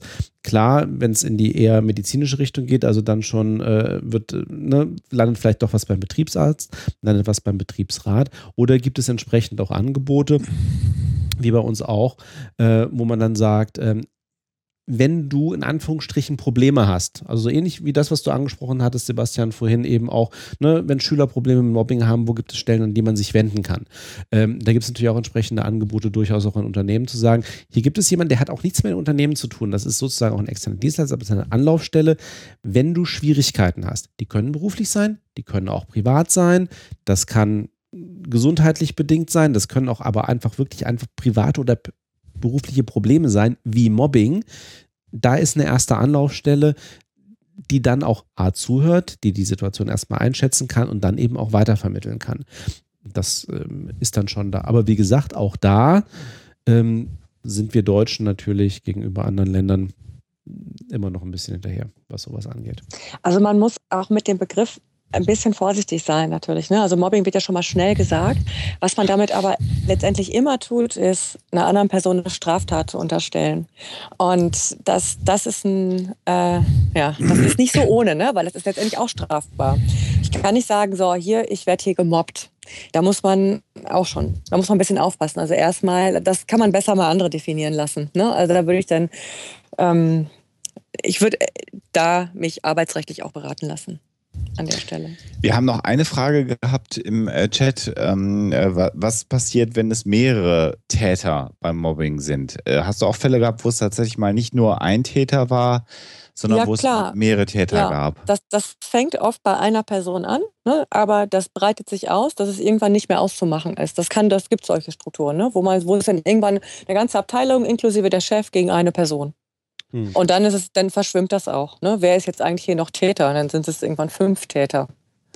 Und Eine- vielleicht noch als-. Vielleicht noch als letzte Frage, ein uns nicht unbekannter OLG-Richter fragt gerade, weil von einer Straftat die Rede war, äh, welche Straftat soll das denn sein, dieses Mobbing? Das steht doch besteht so nicht im Strafgesetzbuch. Nee, das stimmt, das weiß ich, müsste ich auch jetzt nochmal googeln. Das, ich, das ist die Seite, mit der ich überhaupt nichts zu tun habe. Ne? Das das machen dann die Anwälte, aber das ist ja, es ist psychische Gewalt. Ne? Also ich weiß nicht, ob es da jetzt was gibt, muss man, kann man aber googeln. Also Kommt ich würde jetzt vermuten, als äh, juristischer Laie, wahrscheinlich sind wir irgendwo im Bereich Nötigung, äh, Ja, genau. äh, be, be, be, wie heißt das denn? Äh, heißt das Rufmord? Äh, Rufmord? Das ist, ich habe es gerade hier, Körperverletzung ist das, ne? Zwei, Ah, okay. StGB 203, also das kann man ganz schnell, wenn man das jetzt wirklich wissen will. ne? Ähm, klar, weil du, das ist wahrscheinlich dann als, als Gesundheits- oder gibt es ganz viel. Ich glaube, das ist nicht so einfach, wie ich es gerade gedacht habe. Also da muss man sich mal erkundigen, aber das ist StGB in jedem Fall. Es gibt auch in Paragraph 100, äh, 238, was habe ich, 100, 238, Paragraph 238 Strafgesetzbuch Nachstellung gibt es zum Beispiel, das also- Stalking. Mhm. genau. Ja, es kommt ja immer darauf an, also wie es dann letztendlich äh, juristisch bewertet wird, was gerade im konkreten Fall passiert. Äh, Also, wie gesagt, wir Genau, können ja alle keine, 240. keine Rechtsberatung äh, erteilen, aber wenn ich mir Genau. den 223er StGB angucke, wer eine andere Person körperlich misshandelt oder an der Gesundheit schädigt, äh, wird mit Freiheitsstrafe äh, bestraft, dann könnte ich mir schon vorstellen, dass wir hier eine, einen Ansatzpunkt haben. Unser Richter im Chat sagt gerade, äh, das äh, setzt eine Körperverletzung voraus. Äh, ja gut, das hier ist der Psycho-Talk, nicht der Jura-Talk. Ich glaube, das ist nicht beantworten können. Also es geht wirklich von der Körperverletzung, fahrlässige Körperverletzung, Nötigung, Beleidigung, üble Nachrede, Verleumdung, ne? Und das sind alles StGB. Also da von geht's dann da los, 187 bis 240 StGB. Da sind wir fast die ganze Palette, ne? Äh, Seite des Arbeitgebers kommen folgende Strafregeln. Das ist Anstiftung, Beihilfe, Begehung durch Unterlassung, unterlassene Hilfeleistung. Also auch der Arbeitgeber begibt sich da durchaus im strafrechtlichen Bereich, wenn er nichts tut. Aber wie gesagt, ich weiß nicht, also was ich weiß, ist durchaus, dass die meisten Mobbingfälle unterm Strich damit enden, dass das Opfer das Unternehmen verlässt. Das wäre Das muss meine man sich auch mal auf der Zunge gewesen. zergehen lassen. Ne? Das Also wäre jetzt meine das, das, Abschlussfrage. Ob Genau. du die Leute eher dahin bringst, dass sie in dieser Struktur weiter bestehen können oder ob dann am Ende eines Coachings letztendlich äh, der, die, der Schluss kommt, eigentlich wäre es besser für sie, äh, wenn sie woanders anfangen. ja, also ganz klar. Die meisten, rein, rein, das kannst du auch nachlesen, ich glaube 99 Prozent verlassen den Arbeitsplatz. Gerade wenn das länger gedauert hat als jetzt nur ein paar Monate. Ne? Die gehen. Das Opfer geht in der Regel. Und das ist auch nicht so schlecht für das Opfer. Ne? Aber das ist keine schöne Aussicht letztendlich, weil die Täter bleiben, das Opfer geht. Aber ich glaube, fürs Opfer ist es das Beste. Nee, In fast allen Fällen, wo wir wirklich vom Mobbing reden und nicht nur ein paar sozialen Konflikten. Das ist ja was anderes. Da muss man nochmal klar unterscheiden. Wo also ist nun mal, gab es zwischen zwei Personen irgendeinen Stress und dann gab es zwischen zwei anderen Personen Stress und ich war immer, immer involviert. Aber Mobbing ist was anderes. Also, und wenn jemand Opfer von Mobbing geworden ist, dann ist der da nicht mehr lange. Also rein beschreibend statistisch. Ne? Also das ist, Mhm. die Mhm. Wahrscheinlichkeit ist hoch, dass dieses, diese, diese Person das Unternehmen in einem gew- gewissen Zeitraum verlässt. Die Frage ist nur, wie angeknackst geht er? Mhm. Mhm. Ja, dass es für Mhm. die Person selber natürlich besser ist, dann an der Stelle zu sagen, okay, ne, Neuanfang, ich gehe aus der Situation raus, nachvollziehbar, aber auch genau wie du sagst, die Täter bleiben da, im Zweifelsfall bleibt auch die Struktur erhalten, es kommt der nächste neue, danach viel Spaß. Genau. Das ist sehr Nicht schön bedauerlich. zu hören, aber es ist Nee, wahr. ja, es Das ist, ist der, der Stand. Das ist, das ist, will keiner so, aber das ist die Wahrheit gerade. Das ist auch vielleicht so, wenn man dann nochmal sagt, dass äh, Täter bei Mobbing eher, nee, eher nicht, aber durchaus auch Menschen sind, die im Bereich einer, wir Psychologen nicken jetzt gleich alle, wenn ich das sage, so in einer Cluster B Persönlichkeitsstörung irgendwo verhaftet sind.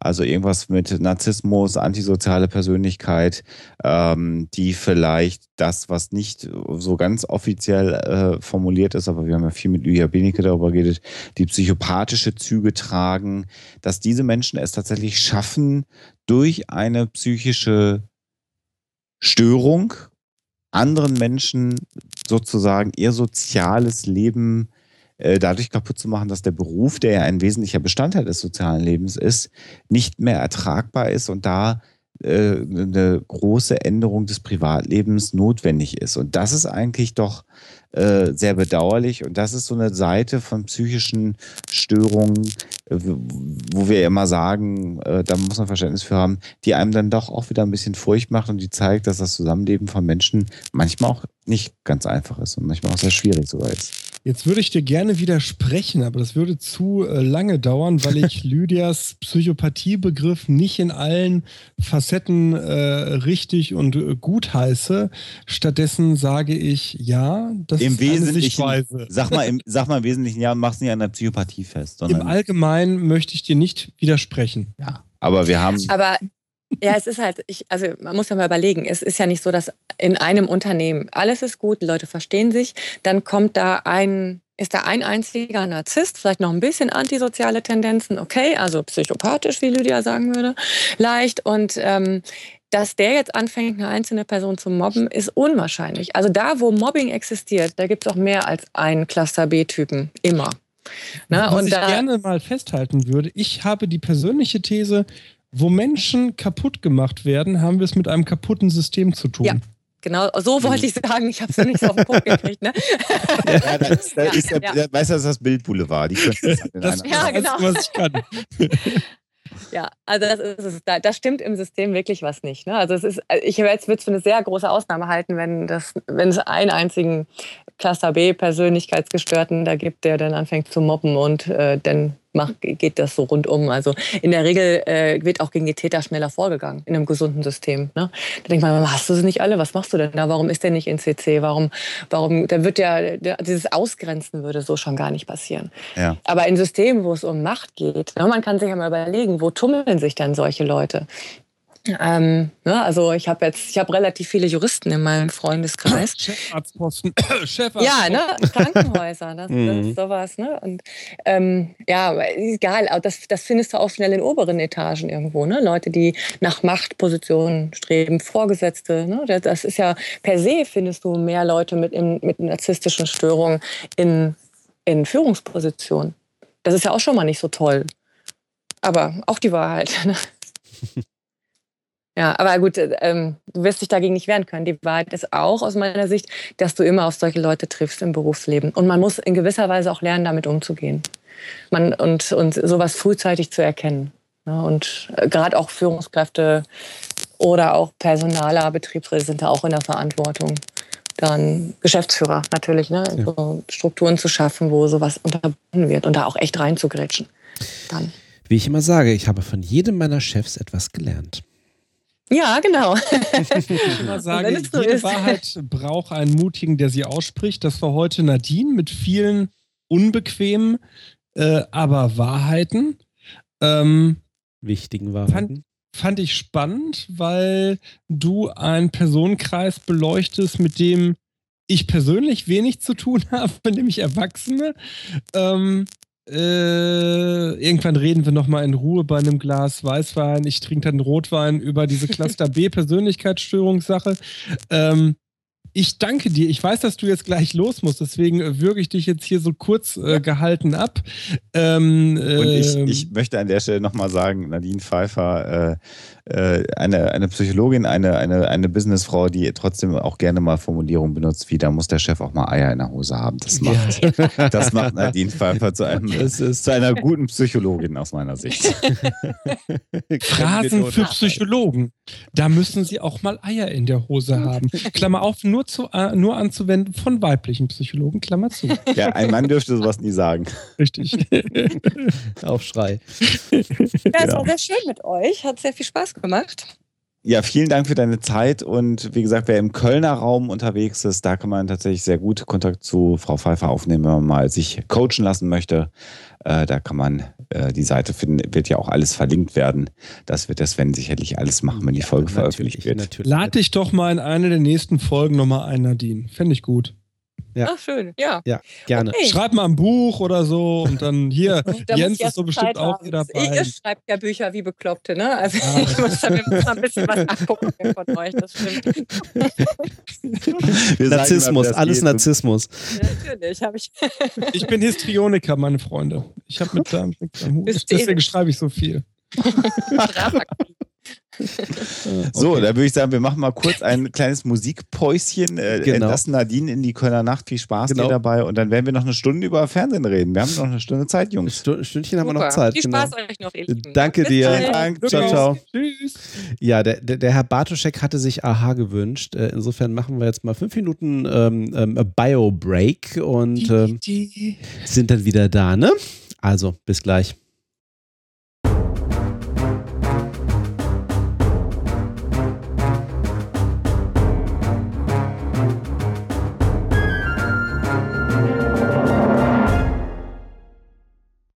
Ja, da sind wir wieder. Ähm, sind die Kollegen auch wieder da?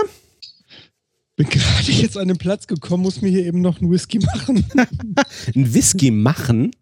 ja, ich habe hier, ich, oh nein, ich traue mich nicht zu sagen, was ich gerade mische. Oh Äh, Gott. ich habe hier ganz billigen Whisky, den ich mit einem Schluck Cola mische. Und wie billig der ist, diskutiere ich jetzt hier nicht. Okay. Äh, Ich habe mir auch gerade einen Whisky eingegossen, das hatte ich ja in der, in der Pre-Show schon irgendwie erwähnt. Äh, Ich musste tatsächlich eine Bestellung in Hamburg aufgeben, um einen Whisky zu bekommen, der hier in Düsseldorf produziert wird. Ähm, Äh, Hamburg, Pennsylvania oder wo sind wir? Nee, nee, äh, Bas. Bas, ba Bas ist ein deutscher Single Malt, der wird hier von der Ürige Altbierbrauerei irgendwie hergestellt und ist angeblich einer der, also ist tatsächlich einer der seltensten Whiskys Deutschland. Also die Flasche ist hier auch irgendwie hand, handschriftlich durchnummeriert. Ich bin mal gespannt, wie der so ist. Ich bin ja immer etwas Ja, skeptisch. schriftlich kann ich die Aufflaschen nummerieren, dadurch wird der Whisky nicht gut. Also, wenn du danach gehst, hier, dann mixe ich dir eine Plörre zusammen, geh schön hier rüber im Penny, hol dir da den, den guten Rauchzart, kipp den hier in so eine Plastikflasche und schreib drauf. rauchzart. Und, und schreib dann drauf Bato 1 und dann, dann ist er auch handschriftlich durchnummeriert. Oh, Racke rauchzart, da werden Erinnerungen an Oh ja. andere Zeiten. Aua, aua, aua. Ich war ja nicht immer so weise, alt und gut aussehend, wie ich es heute bin. Und der Du warst früher auch nur alt. Ja, ich werde eigentlich potenziell jünger und weiser. Und früher war ich doof und Das sagt Alexa ja auch. das sagt Alexa auch. Ja. ja. das ist ein Zitat, das kann ich hier jetzt nicht wiederholen. Ähm, Hat dir deine Frau nichts gesagt? Ähm, Wozu? Sehr schön, Rutschloff. sehr, schön, der war gut. Ja, der Ja, ja, ja. Anyway, Ja, nein, ach, ähm, weißt, weißt du, wenn du 17 Jahre verheiratet bist, da redet man auch nicht mehr so viel miteinander. Da ist irgendwann ist auch ja. genug gesagt. genug gesagt. Nee, also, äh, weil auch gerade schon um ähm, im Chat äh, um Bericht ge gebeten wurde, also dieser Bars Whisky, also ich habe jetzt mal einen Schluck genommen. Ähm, ja, der ist erwartungsgemäß mild, der ist nicht schlecht, der ist gut trinkbar. Das ist gefährlich, weil die Flasche ist selten und teuer, aber Herzlich willkommen bei Pappkameraden, dem Whisky-Podcast. mm, Lass uns doch mal was machen. Wir nennen das dann irgendwie, äh, dann kochen wir und das machen wir zu unserem Hobby und dann nennen wir das einfach ab und zu Koch-Podcast. ja, genau. Oder ich hatte ja vorhin so die Idee als, als, als zwischendurch so von wegen, ja, wir sind hier kein Juristen-Podcast. Ralf, wie wär's denn mal? Ähm, ja, ich hatte auch schon eine Namensidee, die Paragraphenreiter, kann man ein tolles Logo draus machen. Oh. Oh. Ne? Ne? Mir Ja. fällt sogar eine Juristin ein, äh, die, glaube ich, da auch Spaß dran hätte.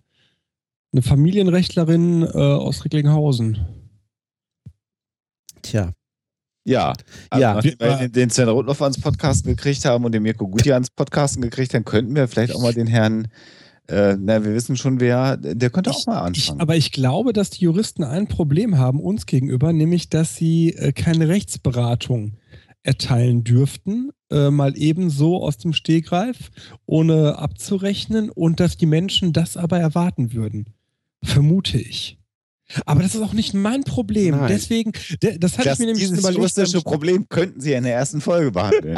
So, vielleicht kriegen sie einen Verfassungsgerichtsrichter äh, dazu. Äh, der, der podcastet dann immer in seiner roten Robe. Das wäre auch geil. Ich glaube, während wir ja immer nackt podcasten, würden die immer in Robe podcasten. Und wer weiß, was die Oh. drunter tragen. Dasselbe wie die Schotten. Ja, genau. Ja. Und irgendwie immer schön einen Dolch irgendwie im Strumpf. ja, hier, der Podcast von, von, von Ralf würde recht nützlich heißen. Oh. Ja, da, wir, wir kriegen ihn da noch hin. Also ich telefoniere immer sehr gerne mit dem Hausjuristen des Unternehmens, in dem ich arbeite. Das sind immer sehr amüsante Gespräche.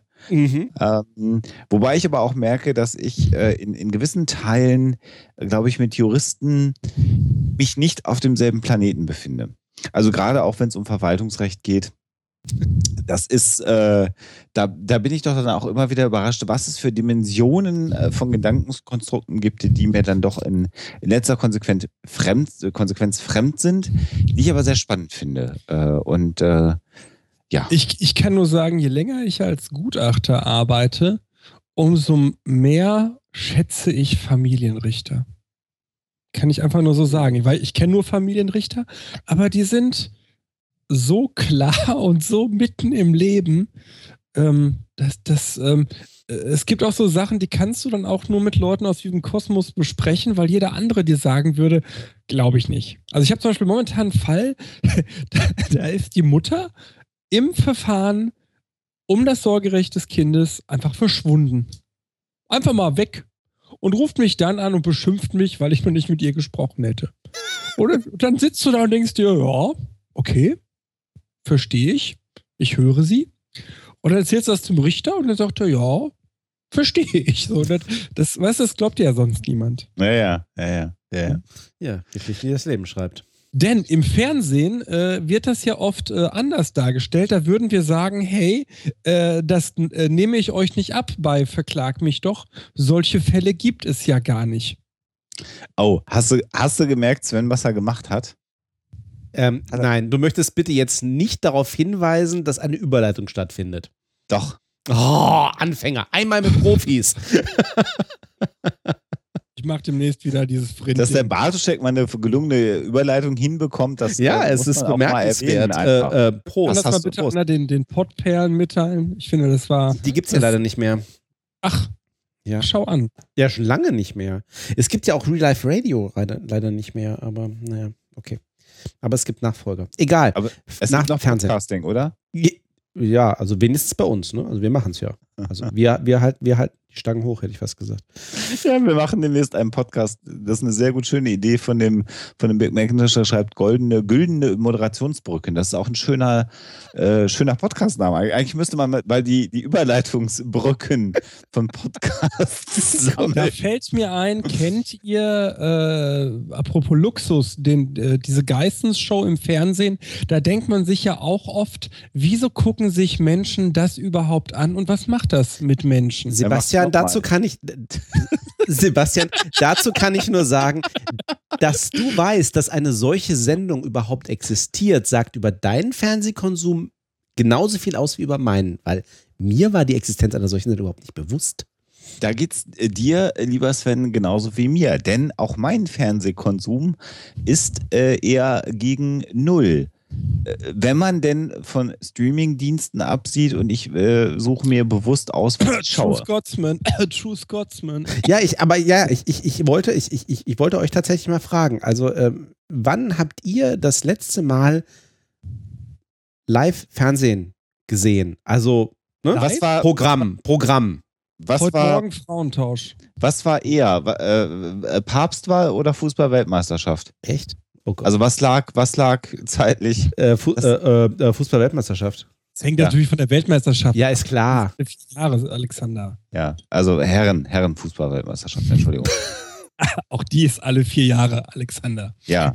Also insofern, äh, das, sind, das sind die letzten beiden äh, äh, Gelegenheiten gewesen, bei denen ich den Fernseher qu- qua Empfangsteil angemacht habe und ein Programm geschaut habe, was in dem Moment so vom, von einem Sender ausgestrahlt wurde. Ich habe heute Morgen Frauentausch auf RTL 2 geguckt. So.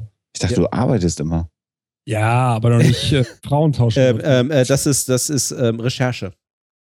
Ach Quatsch, ich bin Boulevardmensch, ich stehe dazu. Ich gucke gerne RTL 2, ich gucke gerne meine Sachen auf RTL, Sat 1, ich gucke am Sonntagabend den Tatort, ich zahle hier diese GEZ-Zwangsgebühr.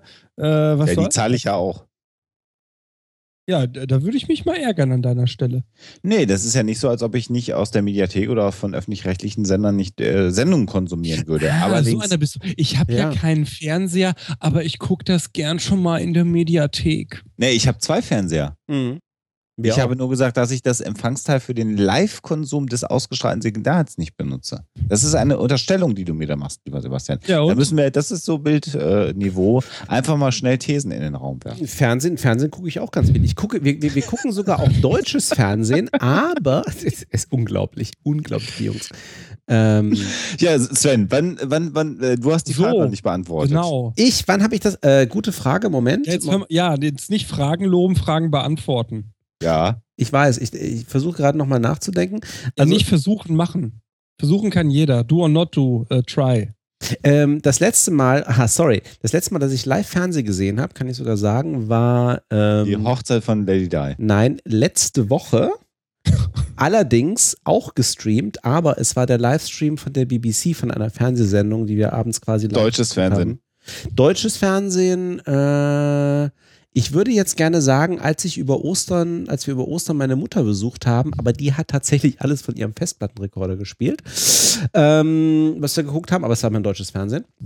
Ja, nee, Arte-Aufnahmen, genau, live. Ich, ich, ich, ähm, äh, also definitiv irgendeinen der Koch- oder Reisesender, die so laufen, mal irgendwie an einem der letzten Wochenenden, so nachmittags, äh, nachdem ich irgendwas gefuddelt hatte und äh, äh, Anja irgendwie im Wohnzimmer war und auch äh, nebenbei laufen lassen. Also das war, glaube ich, das letzte Mal deutsches Fernsehen live.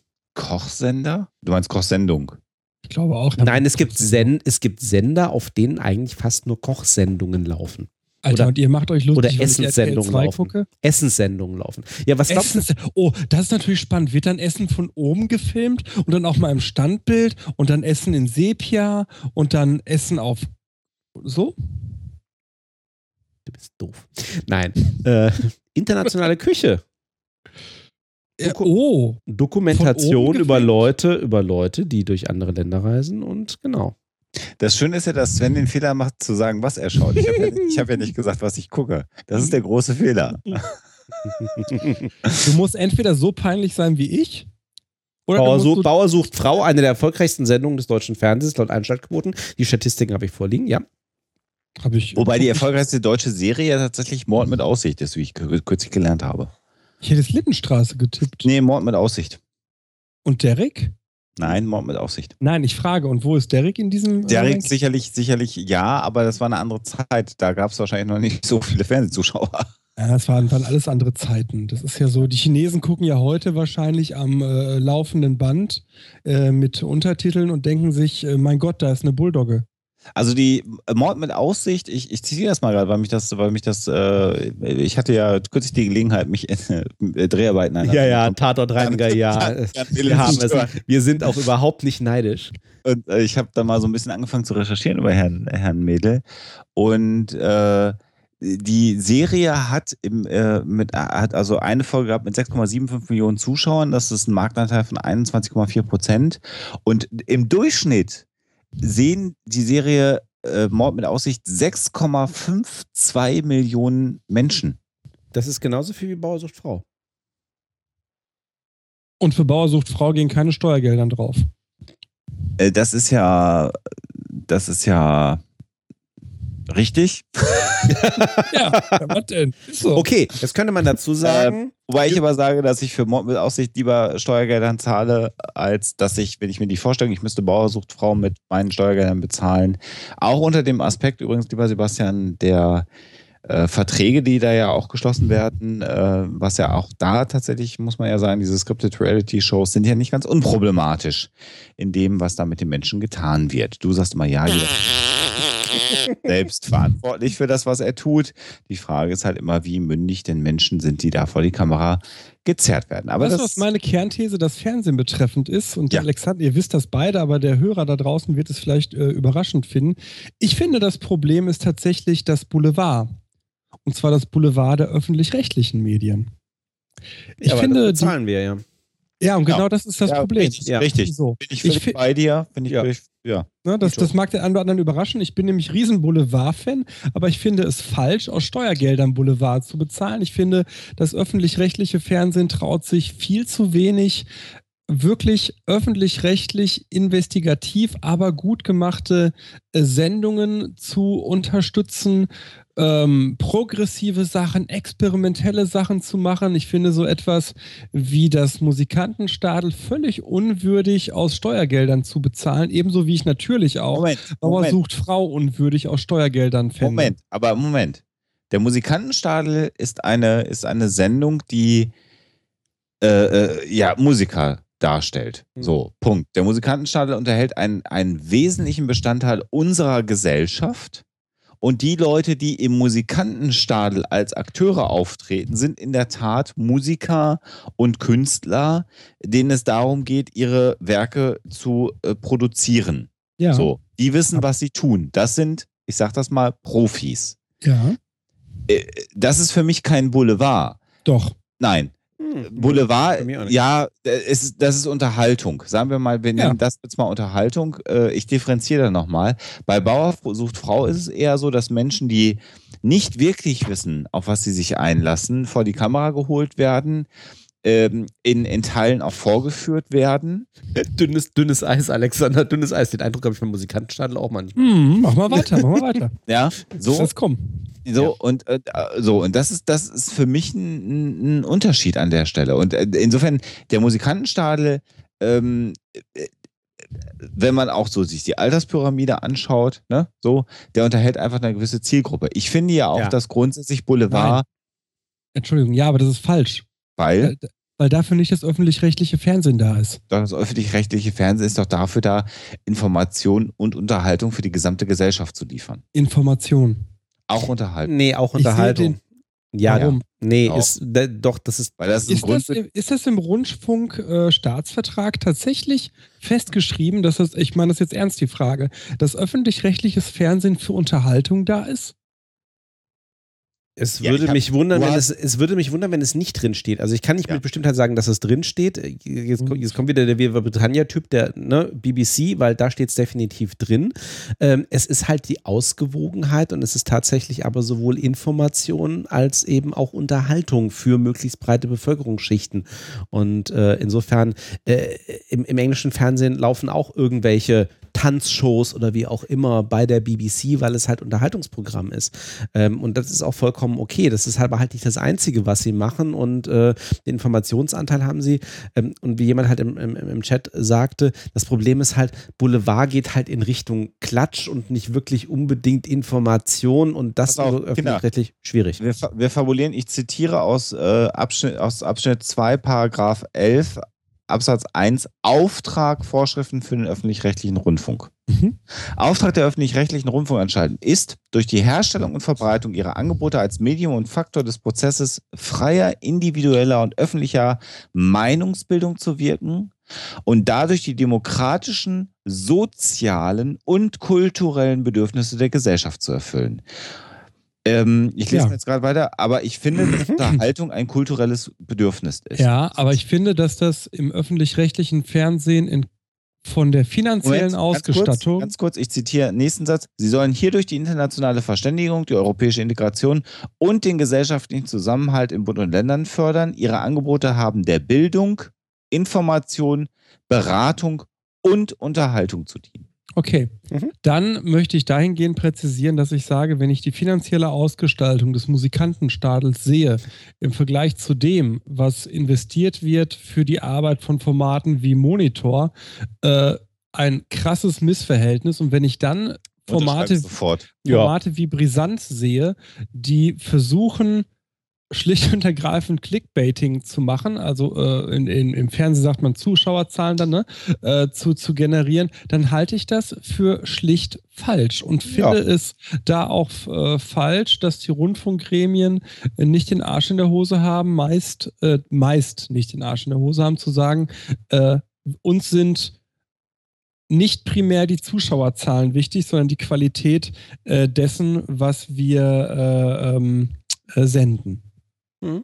Absolut. W- Wobei, ähm, nee, Brisant ist äh, tatsächlich erstes äh, auf, auf Pri privat auf RTL läuft exklusiv. Brisant ist äh, Und tatsächlich exklusiv, ne? Die und beiden exklusiv, genau. Und äh, Brisant ist vom, vom, von MDR, weil die Frage gerade im Chat gestellt worden ist. Ähm, ja, Sebastian, das sehe ich ganz genauso. Ähm, ich habe allerdings in, in, in den Jahren, die mein Leben so vorangeschritten ist, auch gelernt, dass das, was gute Fernsehunterhaltung oder gutes Fernsehprogramm ist und was so wahrgenommen wird, auch immer und zwar in einem maximalen Maß vom äh, soziokulturellen und Bildungshintergrund des Zuschauers abhängig ist. Was will ich damit sagen? Ich will damit sagen, dass die Dinge, die ich als äh, kulturell wertvoll, als unterhaltsam, als äh, äh, durch Steuergelder zu finanzieren erachte, vielleicht eher in der gesamtgesellschaftlichen Betrachtung eine Nische sind, weil vielleicht nicht äh, die Akademiker in unserer Gesellschaft, und dazu gehöre ich, und ich will da jetzt gar nicht stereotypisieren, aber ich will das einfach mal als Fakt darstellen, den ich in vielen Kontexten so erlebt habe, einen anderen Anspruch an Unterhaltung äh, haben als jemand, der nicht Akademiker ist. Punkt, ohne das werten zu wollen. Da Keine Ahnung, weiß ich nicht. Ich weiß, dass ich meine Unterhaltung sicherlich nicht aus dem öffentlich-rechtlichen, sondern aus dem Privatfernsehen beziehe, weil die es einfach dann konsequent bis zu Ende durchdeklinieren und so machen, dass ich mich äh, da wegschmeiße und das einfach äh, lustig finde. Aber ich sehe die zunehmende Tendenz der Boulevardisierung des öffentlich-rechtlichen und äh, finde diese Tendenz äh, gefährlich. Ich finde das auch nicht gut. Da bin ich bei dir. Also natürlich kann ein, ein, ein äh, werbefinanzierter Sender, der wo auch immer her er seine Gelder bekommt, machen, was der will. Und da können Leute von mir aus Maden, äh, Käfer und sonstige Sachen fressen. Und wenn das die Leute amüsiert, dann sollen sie sich das angucken. Grimme-Preis äh, prämiert, aber nur am Rande, nur am Rande. Ja, gut, ich meine, Ja. wir wissen alle, wer alles schon Grimme-Preis gewonnen hat. Das, Der das, Bartokast. das sagt eher was über den Grimme-Preis als über die Sendung aus. Ja, also das sagt eher Mozilla was. TV. Ach, ist das so? Ach scheiße, sollte ich nicht sagen. Äh, Ne? ähm, äh, aber ähm, äh, das ist äh, tatsächlich ein, ein äh, Aspekt, das, das ist, wenn das so ist. Aber ich finde tatsächlich, man hat so dieses Gefühl, wenn ich den Steuergelder dafür hingebe und nicht zu knapp, dann soll doch auch bitte ein, ein äh, irgendwie anders geartetes Programm dabei rausfallen. Und dann bin ich bei dir und sage, wenn ein, ein äh, Musikantenstadel ein, ein Budget hat, ähm, was dann zu Lasten von unabhängigen, gut recherchierten, aufwendigen, kritischen, ähm, vielleicht auch mal sperrigen Journalismus geht, dann läuft was falsch, weil das tatsächlich, ja, öffentlich-rechtliche Sender sollen unterhalten, aber es steht natürlich nicht drin, dass 60 Prozent des Budgets für die Musikantenstadel äh, irgendwie erfolgen sollen. Und ich habe tatsächlich vor einiger Zeit mal, weil ich zu Hause war, ähm, äh, das war aber noch weiter zurück, deswegen habe ich das nicht angeführt, mal so eine Sendung des, ich weiß jetzt nicht, ob es der Musikantenstadel war oder ob es das Herbstfest der Volksmusik war oder was es auch immer war. Es war eine ARD-Sendung, ähm, in der Andy Borg Moderator war.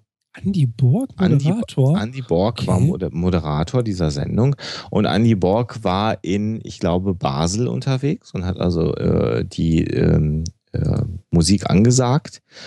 Ähm, und es war aber relativ schnell ersichtlich, wenn man dann so ein bisschen ein Auge dafür hat, dass die Musik natürlich aus einem Studio kam und der Kontext, der im Studio war, ein komplett anderer war als das, was Andy Borg da so gemacht hat. Und ähm, ich habe dann so gemerkt, meine Eltern, die 80 und 78 sind, die haben das erstmal so alles so hingenommen. Und dann habe ich irgendwann gesagt, euch ist schon klar, dass man sich fragen muss, ob Andy überhaupt, Borg überhaupt in diesem Fernsehstudio war, wo die Künstler aufgetreten sind. Dann haben meine Eltern mich so leicht irritiert angeguckt. Ich habe gesagt, ja, der fährt halt mit einem Bötchen da durch Basel.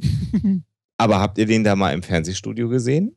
Und in dem Moment ist bei meinen Eltern ganz viel passiert, weil sie plötzlich das geblickt haben, dass da offensichtlich zwei Produktionsschleifen zusammengeschnitten worden sind, um daraus eine neue Sendung zu generieren. Und am Ende meinte meine Mutter so leicht irritiert, ja, irgendwie ist das aber jetzt auch Beschiss, was die mit uns machen. ähm, Ah, unterhalten, Genauso erlebt mit meiner, mit meinen äh, Großeltern von Ja. Ja, ja und, und, und unterhalten hat das meine Eltern trotzdem und so. Aber das war auch nochmal so ein, so, ein, so ein Erweckungsmoment, äh, mit einer gewissen Medienkritik an die Dinge heranzugehen. Ähm, was, und das war mir natürlich nach der zweiten Moderation völlig klar, dass sie einfach irgendwie Andy Borg mal einen Nachmittag durch Basel gejagt haben mit dem Fernsehteam und irgendwie wahrscheinlich noch irgendeine Silvestersendung mit irgendwelchen Musikanten hatten, die sie so nicht senden konnten und das einfach zusammengeklopft. Weil es gerade durch den Chat kommt. Ähm, ich möchte da was klarstellen, wo ich glaube, dass wir alle drei sofort zustimmen. Ähm, es wird gerade angemerkt, dass auch Volksmusik ihre Daseinsberechtigung hat. 100 Prozent. Hat sie auch, klar. Alle drei, äh, ja, hat Kein sie. Thema. Auch volkstümliche Musik. Ich will jetzt in diese Diskussion nicht einsteigen. Was auch immer die. Nee, ich weiß jetzt nicht Ja, ja. genau, ob Musikantenstadel Volksmusik oder volkstümliche. Es wurde auch darauf hingewiesen, den Musikantenstadel gibt es sowieso schon Ja, lange nicht oder- mehr, aber oder egal, was so. auch immer. Ja, Volksmusiksendungen im öffentlich-rechtlichen Fernsehen. Genau. Natürlich hat das deine, seine Daseinsberechtigung. Die Frage ist halt, äh, bei, bei Steuern reden wir immer über Gelder, die, äh, das ist trivial, die Erkenntnis, nur einmal zu verteilen sind. Und die Frage ist die nach der Gewichtung, die dem äh, staatlichen Auftrag der öffentlich-rechtlichen Medien gerecht werden. Und da finde ich, und ich denke, da werdet ihr beide mir zustimmen, ist falsch, wenn man gewisse Formate wie das Neo-Magazin mit Jan Böhmermann Mhm. In Spartensender äh, versteckt oder gute Dokus äh, nachts um drei macht irgendwie und unglaublich viel Geld rausballert für äh, volkstümliche Musik oder äh, investigativer Journalismus dann darin besteht, dass man aus Gründen der Ausgewogenheit einen Impfgegner einlädt oder auf Dreisat Dokumentation über Energieorte in Österreich macht. Ich, Ja. ich meine, de denk doch nur mal zurück. Ich meine, ich, ich mein, so, so weit sind wir ja nicht auseinander, ne? auch wenn immer damit gern kokettiert wird, dass ich der Älteste von uns dreien bin. Aber ähm, was früher so Sendungen wie eben, ähm, na gut, ähm, fällt mir jetzt erst spontan ein, aber ne, Report oder ähnliches, Ja, die dann auch ja. irgendwie Mhm. dann so um, äh, lass es Viertel nach neun gewesen sein, gekommen sind, war die ja Zeit. die, die, die zusammengeschrumpft wurden. Also erstens, wie häufig kommen sie noch? Dann zusammengeschrumpft auf irgendwie, glaube ich, weiß nicht, was die mittlerweile haben, eine halbe Stunde, eine Dreiviertelstunde maximal. Früher war es mindestens eine Stunde. Ja, Regelmäßigkeit. Die, die echt wichtige inhaltliche Themen aus Richtung investigativen Journalismus behandelt haben. Ähm, was ich selbst damals, also ich kann mich da auch noch als Jugendlicher dran erinnern, ich fand das spannend. Ja, das war so meine erste Mhm. Berührung auch irgendwie mit kritischer Ja. Auseinandersetzung Ja. äh, mit, mit der deutschen Gesellschaft, mit der deutschen Politik, mit der deutschen Wirtschaft. Und, und ähm, selbst, auch wenn ich das dann irgendwann so ein bisschen, naja, also ich konnte manchmal so den Hype nicht nachvollziehen, weil da fehlte mir dann so ein bisschen der Hintergrund, aber ähm, auch Scheibenwischer oder ähnliche Satiresendungen, die dann immer weiter zusammengeschrumpft wurden und dann irgendwann nach elf kamen. Ja, Ja. wo man so denkte, so, dachte so, nee, irgendwas läuft hier falsch. Und Mhm. ja, und genau in der Situation sind wir halt auch. Ne? Klar, ne, plötzlich irgendwie, ah ja, heute Show und irgendwie und Böhmermann und ja toll, fällt euch noch jemand ein? Ja, also Wobei man aber auch, wobei man natürlich sagen muss, auch das ist eine, eine Sache, der, der man äh, sich auch ganz klar bewusst sein muss. Wenn ich mit meinen Eltern Jan Böhmermann gucke, verstehen die das nicht. ja klar, ja, ja. Sehgewohnheiten. Auch da, auch da Auch muss man das. ganz klar, auch da muss man sagen, es ist natürlich so, dass unsere Gesellschaft sehr, sehr unterschiedlich ist. Und das ist eine extrem schwierige Aufgabe. Aber nochmal, Sebastian, ich bin da schon bei dir. Ich weiß. die Gewichtung des Geldes ist natürlich eine Frage. Wie viel Geld gibt man denn für welches Segment aus? Also So. ich möchte es an, also äh, lass uns mal kurz Und- und von das- Unterhaltung weg. Entschuldigung. Ja, und das ist den Satz gerade noch. Und das ist ja eben auch äh, äh, die Aufgabe, der sich die öffentlich-rechtliche äh, Rundfunkverbund äh, dann letztendlich stellen muss, genau das zu gewährleisten, dass auch Menschen mal Dinge sehen, die sie normalerweise typischerweise nicht sehen. weil nur die öffentlich-rechtlichen überhaupt bald Steuergelder sind, die Möglichkeit haben, so ein Programm anzubieten. Mhm. Und das ist, äh, das ist sicherlich ein großes Problem. Was ich Oder- im journalistischen Bereich total pervers finde, ist, dass die privaten Sender im Fernsehen mittlerweile mit äh, Formaten wie Team Wallraff Mhm. äh, oder Undercover irgendwas äh, oder das Jenke-Experiment, heißt der Jenke, Janke, Jenke heißt der, das Jenke-Experiment äh, richtig gut ähm, na, punkten, gerade auch bei der jüngeren Zielgruppe. Und das und die öffentlich-rechtlichen, ähm, außer jetzt eben äh, Monitor und so, denen aber auch zunehmend schlechtere Sendezeiten zugestanden werden, keine eigenen investi großen investigativen äh, Dokumentationen ähm, mehr finanzieren. Und wenn ich die Produktion der BBC gegenüberstelle dem Hm, ZDF, Ja, die ja eine ähnliche Größe habe. Mhm. Und dann, dann sehe ich diese, ich muss ehrlich sagen, zum Niederknien geilen BBC-Dokumentation, die einfach den Produktionsmut beweisen, über 15 Jahre Kinder unserer Zeit zum Beispiel zu Mhm. produzieren. Und dann denkst du dir, das ZDF ist genauso groß, also nicht genauso groß, aber vergleichbar groß. Wo sind denn die riesen ZDF-Doku-Investigativ-Formate? Ja, es Wo sind sie denn? es, es wird wahnsinnig viel Geld verbrannt. Ich meine, das habe ich ja auch erst äh, damals so richtig gemerkt, als ich, als ich ne, für Britannia genau diese BBC-Folge gemacht habe und mal wirklich geguckt habe, ähm, wie ist eigentlich die parallele Geschichte, wie viel Geld wird eigentlich wofür aufgewendet. Das kam im Chat auch schon so, ja, BBC macht ja geiles Programme. Die machen auch Schrott natürlich, ähm, aber Ja. die, die, haben ihren, die haben ihren Auftrag und wenn du dir anguckst, wie viel von den Steuergeldern, also da, da TV-License halt da eben reinfließt in die Produktion, versus das, was du halt in Deutschland dafür kriegst, ist es halt schon echt erschreckend. Und ähm, ich will jetzt nicht die ganzen, ähm, äh, die letzten Jahre gab es ja auch schon diverse, ich kann mich noch an einen sehr erleuchtenden Artikel irgendwie aus der Brand 1 mal erinnern, wo mal so aufgearbeitet wurde, wie eigentlich diese Produktionsfirmen, die fürs öffentlich-rechtliche und was es dafür für Werbungen gibt und diese ganzen europäischen Koproduktionen, wo dann mal die Deutschen mit drin hängen, ja, ähm, ja, manche Sachen davon sind richtig gut, weil manche Sachen davon würden tatsächlich im Europäischen Verbund auch nicht ähm, tatsächlich passieren, wenn sozusagen da nicht auch irgendwie aus deutscher Hand nochmal Gelder irgendwie fließen würden. Aber es kommt halt irgendwo zu wenig bei rum. Es ist halt ein bisschen beschämt. Egal. Also man nächsten muss sich, Samstag, nächsten Samstag, 18. kann ich Arte empfehlen. Da soll eine total gute Show über Verschwörungstheorien bei äh, U Europe, nee, bei Europe laufen, äh, mit einem unglaublich sympathischen und angeblich auch verdammt gut aussehenden äh, Doktor der Psychologie. Das sind natürlich dann Meilensteine. Aber wie oft ist denn so? man muss, man muss ja auch noch mal ganz kurz, ja, also großartig, 18.04. Äh, Bartscheck bei, bei Arte, das muss man sich äh, sicherlich anschauen, wie der Boulevarddödel von Bild äh, sich mal im echten Fernsehen äh, schlägt. Das sollte man sich in jedem Fall mal anschauen. Ja. Und es wird großartig sein, weil äh, Sebastian Bartoschek übrigens, wir haben das noch nicht offiziell gesagt, äh, äh, als einziger von uns jetzt Doktor der Psychologie ist. Dr. So. Sebastian Bartoschek in Sack und Tüten. Äh, lieber Sebastian, fällt mir gerade an der Stelle ein, das haben wir im Psychotalk noch nicht gesandt. Äh, herzlichen Glückwunsch nochmal zur Das, Promotion. das, haben wir übrigens, das haben wir übrigens genannt. Das war nur in der letzten Sendung, wo du zu spät kamst. Aber macht nichts.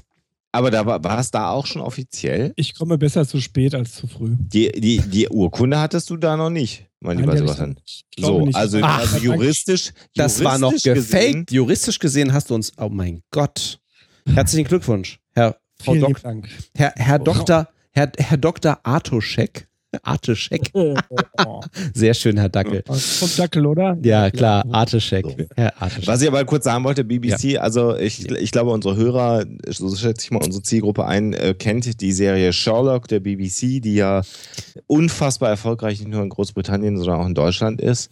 Und wenn man sich da anschaut, dass eine Folge von Sherlock ungefähr 800.000 Pfund kostet, was ungefähr umgerechnet 1,1 Millionen Euro sind, dann sagt man, das ist eine ganze Menge Geld, aber die Serie ist ja auch sehr aufwendig produziert. Wenn man aber schaut, dass jeder Tatort in Deutschland 1,7 Millionen Euro kostet. Das heißt, das sind nochmal 600.000 Euro mehr, mehr als eine halbe Ein. Million Euro mehr pro Folge. Danke, ein Drittel. Äh, ich bin schon, äh, jetzt, jetzt habe ich mehr als einen Alzer getrunken. Ähm, und da ist ja nicht jeder Tatort auch gut. Äh, äh, muss man ja auch mal sagen. Da sieht man schon auch den Unterschied und das liegt ja im Wesentlichen nicht daran, dass der Produktionsaufwand äh, schlecht ist, sondern dass, äh, und das ist vielleicht eine, eine Tendenz, die ich feststelle, gerade wenn wir jetzt nochmal auf die BBC schielen, äh, ich habe manchmal den Eindruck, dass in Deutschland das Drehbuchschreiben als Job anders als in den äh, anglistischen Ländern, also insbesondere Vereinigten Staaten und auch Großbritannien, noch nicht so wirklich als Job angekommen ist. Denn da kann man ja sozusagen Drehbuchschreiber auch studieren. Und ähm, ich will nicht sagen, dass deutsche Autoren schlecht sind. Aber ich würde einfach gerne nochmal äh, sagen, dass man einfach auch die Qualität einer Sendung oder eines, eines, eines Spielfilms gar nicht so sehr davon abhängig ist, wo man dreht, mit wem man dreht und wie aufwendig die Produktion ist, sondern dass ein gutes Drehbuch zunächst mal, eine gute Geschichte, die erzählt werden soll, der Ausschlag dafür ist, dass, äh, ob, jemand, ob etwas gut ist. Und ähm, ja, das ist äh, bei Sherlock der Fall. Da nimmt man sich viel Zeit für die Drehbücher ganz offensichtlich. Und äh, beim Tatort ist das manchmal offensichtlich nicht der Fall. Und jetzt Nun sind wir ja Psychologen hat einer, ich habe eine Studie, weil die für mich persönlich wichtig war, hat einer von euch Studien heute rausgewühlt? Ja. Nein, nicht Studien. Äh, ich habe noch ein paar Statistiken und so ein paar mm, allgemeine Themen. Statistik nur, bevor wir zum Thema Studie kommen. Immerhin Tatort, erfolgreichste Sendung innerhalb von Deutschland. Ne? Also Tatort Münster, 12,9 Millionen Zuschauer. Ist also als Einzelevent, ja. Ja. Ne? Ja, als, als, Einzel, als, als, Einzelevent. Eurovision Song Contest 8,2, Bauer sucht Frau 6,4. Ja, ja, da wissen wir, was das die deutsche Seele bewegt. Wobei der Münster-Tatort auch wirklich gut ist. Ja, äh, und ich wollte sagen, der Münster-Tatort. Ich finde Dortmund-Tatort besser, aber das ist, Tatort ist, glaube ich, äh, das ja. ist wie verschiedene Konfessionen. Ja. Ne? So. Alle, Wobei, alle haben eine. Und ich gucke ab und zu welche. Ich meine, ne, mein Alter, also wenn, wenn ich es mal zufällig mitbekomme. Du magst den Til Schweiger-Tatort, ne? Oh so Gott, nein, nein, nein, nein, halt, Moment. Ne, ich ich kenne die Münchner schon lange, ich kenne die Kölner schon lange, aber äh, Münster, wenn ich zufällig mitbekomme, dass am Wochenende Münster Tatort, äh, Tatort kommt, das ist auch der Zeitpunkt, wo ich den tatsächlich dann vielleicht mal live gucke. Ähm, Wie findest du denn unseren hier, den Dortmund-Tatort? Äh, ich glaube, den habe ich ein einziges Mal zufällig gesehen. Da hatten wir, glaube ich, kürzlich, kürzlich irgendwie online irgendwie drüber, ne? Das ist auch irgendwie die. Ich glaube, da habe ich den allerersten Mal gesehen. Das ähm, weiß ich gar nicht. Wo du Til Schweiger anführst, äh, muss ich ja sagen, eine der großartigsten deutschen Textzeilen in einem Lied äh, kommt aus einem äh, Song von Kraftklub und zwar aus dem Song Songs für Liam. ja. Wo sie sagen, vieles wäre nie passiert, Dinge, die vermeidbar sind, dann gäbe es keinen einzigen romantischen Til Schweiger-Film. Äh, ist für mich persönlich, äh, und ich, nachdem ich jetzt auch noch festgestellt habe, dass Til Schweiger mir gerade mal bis zur Schulter geht, als ich am Hamburger Hauptbahnhof an ihm vorbeilief. Also, liebe Frauen, ihr mögt keine kleinen Männer und Til Schweiger ist einfach unfassbar klein. Also, mein Papa wird ja auch bestenfalls bis zur Schulter gehen und der würde jederzeit einen besseren Tatortkommissar abgeben als Til Schweiger. Glaube ich dir sofort. Ja, ich glaube, es gäbe auch eine Million Menschen von der Straße, die einen besseren Schauspieler abgeben würden als der Schweiger, aber das ist eine ganz andere Geschichte und soll ein anderes Mal erzählt werden, wie Michael Ende in die unendliche Geschichte mehrfach geschrieben hat. Statistiken, Sven. Äh, also ich muss sagen, Fernsehen ist schädlich. Ist Hab es? Ich festgestellt. Ja. Und ich sag äh, nicht immer. Ja, nee, das ist, das ist Rationalisierung. Ähm. Es tut mir furchtbar leid. Äh, also ich habe tatsächlich mich mal, habe mir so einen großen Rundumblick. Ich bin jetzt übrigens Sven, äh, für alle, die sich wundern, weil du hast ja Sven angesprochen, weil du mir nicht zugetraut hast, dass ich vernünftig recherchiert habe. Ähm, vielen Dank dafür, äh, Dr. Bartoschek. Ähm, dafür wird dem Herrn Bartoschek zugetraut, dass er Leute schlägt. Was auch, was, ja, was auch was stimmt. Auch stimmt. Was auch stimmt. Das ist jetzt ein Insider, aber uns hat er noch nie geschlagen. Nein, ähm, es wurde angemerkt im Chat, dass es, ja, dass es ja sehr schön wäre, dass äh, ich die BBC äh, erwähnt hätte, weil ja Jeremy Clarkson von Top Gear, der ist ja gerade aus seiner Sendung rausgeschmissen worden und äh, Sebastian wäre ja so unser Jeremy Clarkson, worauf ich natürlich sagen musste, aber Sebastian hat mich noch nie geschlagen. Ja. Ja, äh, stimmt. Ich traue mich wirklich nicht darüber zu reden. Das ist der Dackel hat vollkommen recht. Also ähm, selbst wenn es so wäre, äh, ne, das Mobbing hier, wir wissen schon. Aber das ist ein anderes Thema. Das, Also ganz offensichtlich, ich war ja auch immer jemand, der gesagt hat, Fernsehen ist, äh, ist einfach nicht schädlich.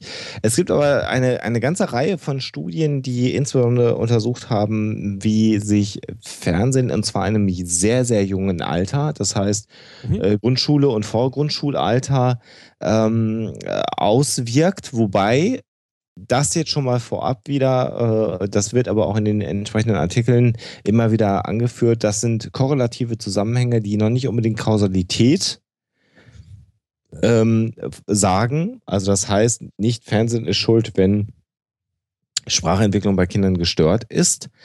Allerdings sind das aber auch Studien, die andere Aspekte rausgerechnet haben.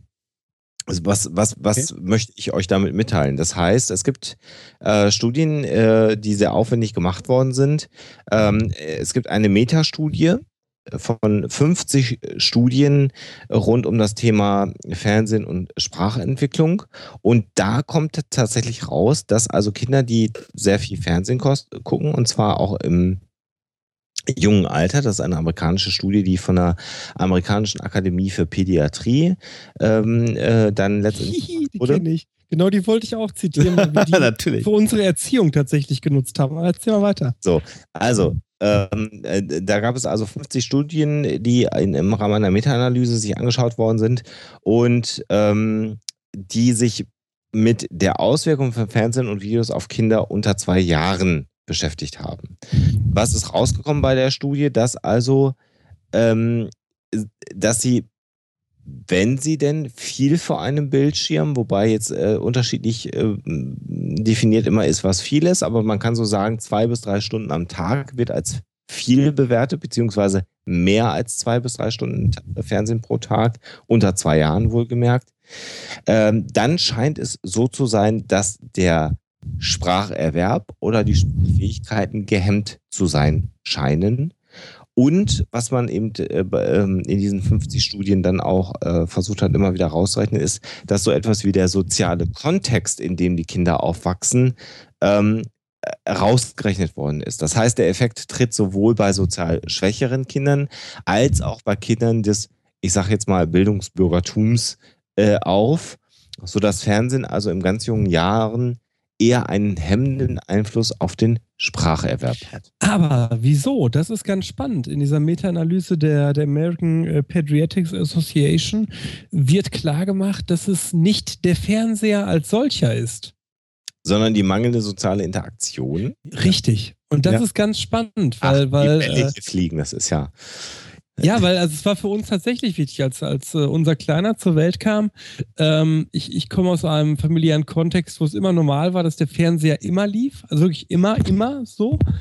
Ähm, und dann die Frage sich stellte, äh, ist das jetzt gut fürs Kind oder schädlich? Und dann haben wir genau diese, äh, ne, da merkt man dann doch, dass wir irgendwie verstrahlte Akademiker-Nerd-Eltern sind, diese Studie, diese Meta-Analyse uns rausgewühlt äh, und haben da festgestellt, naja, es ist eigentlich gar nicht äh, der Fernseher, sondern es ist die Zeit, die man äh, durch den Fernseher verliert, um mit dem Kind sprachlich zu interagieren. Mhm. Ich, habe das auch sofort, also als ich irgendwie, ne, ich habe zwar keine Studien, aber natürlich mal so einschlägig geguckt, was gibt's denn?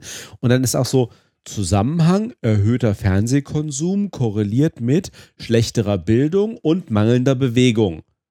Hallo, Störvariable, wenn ich vier Stunden vom Fernseher verbringe, habe ich weniger Interaktion, habe ich weniger Bewegung. Das kann ich auch auf andere Medien übertragen. Das hat nichts mit Fernsehen an sich zu tun. Ne?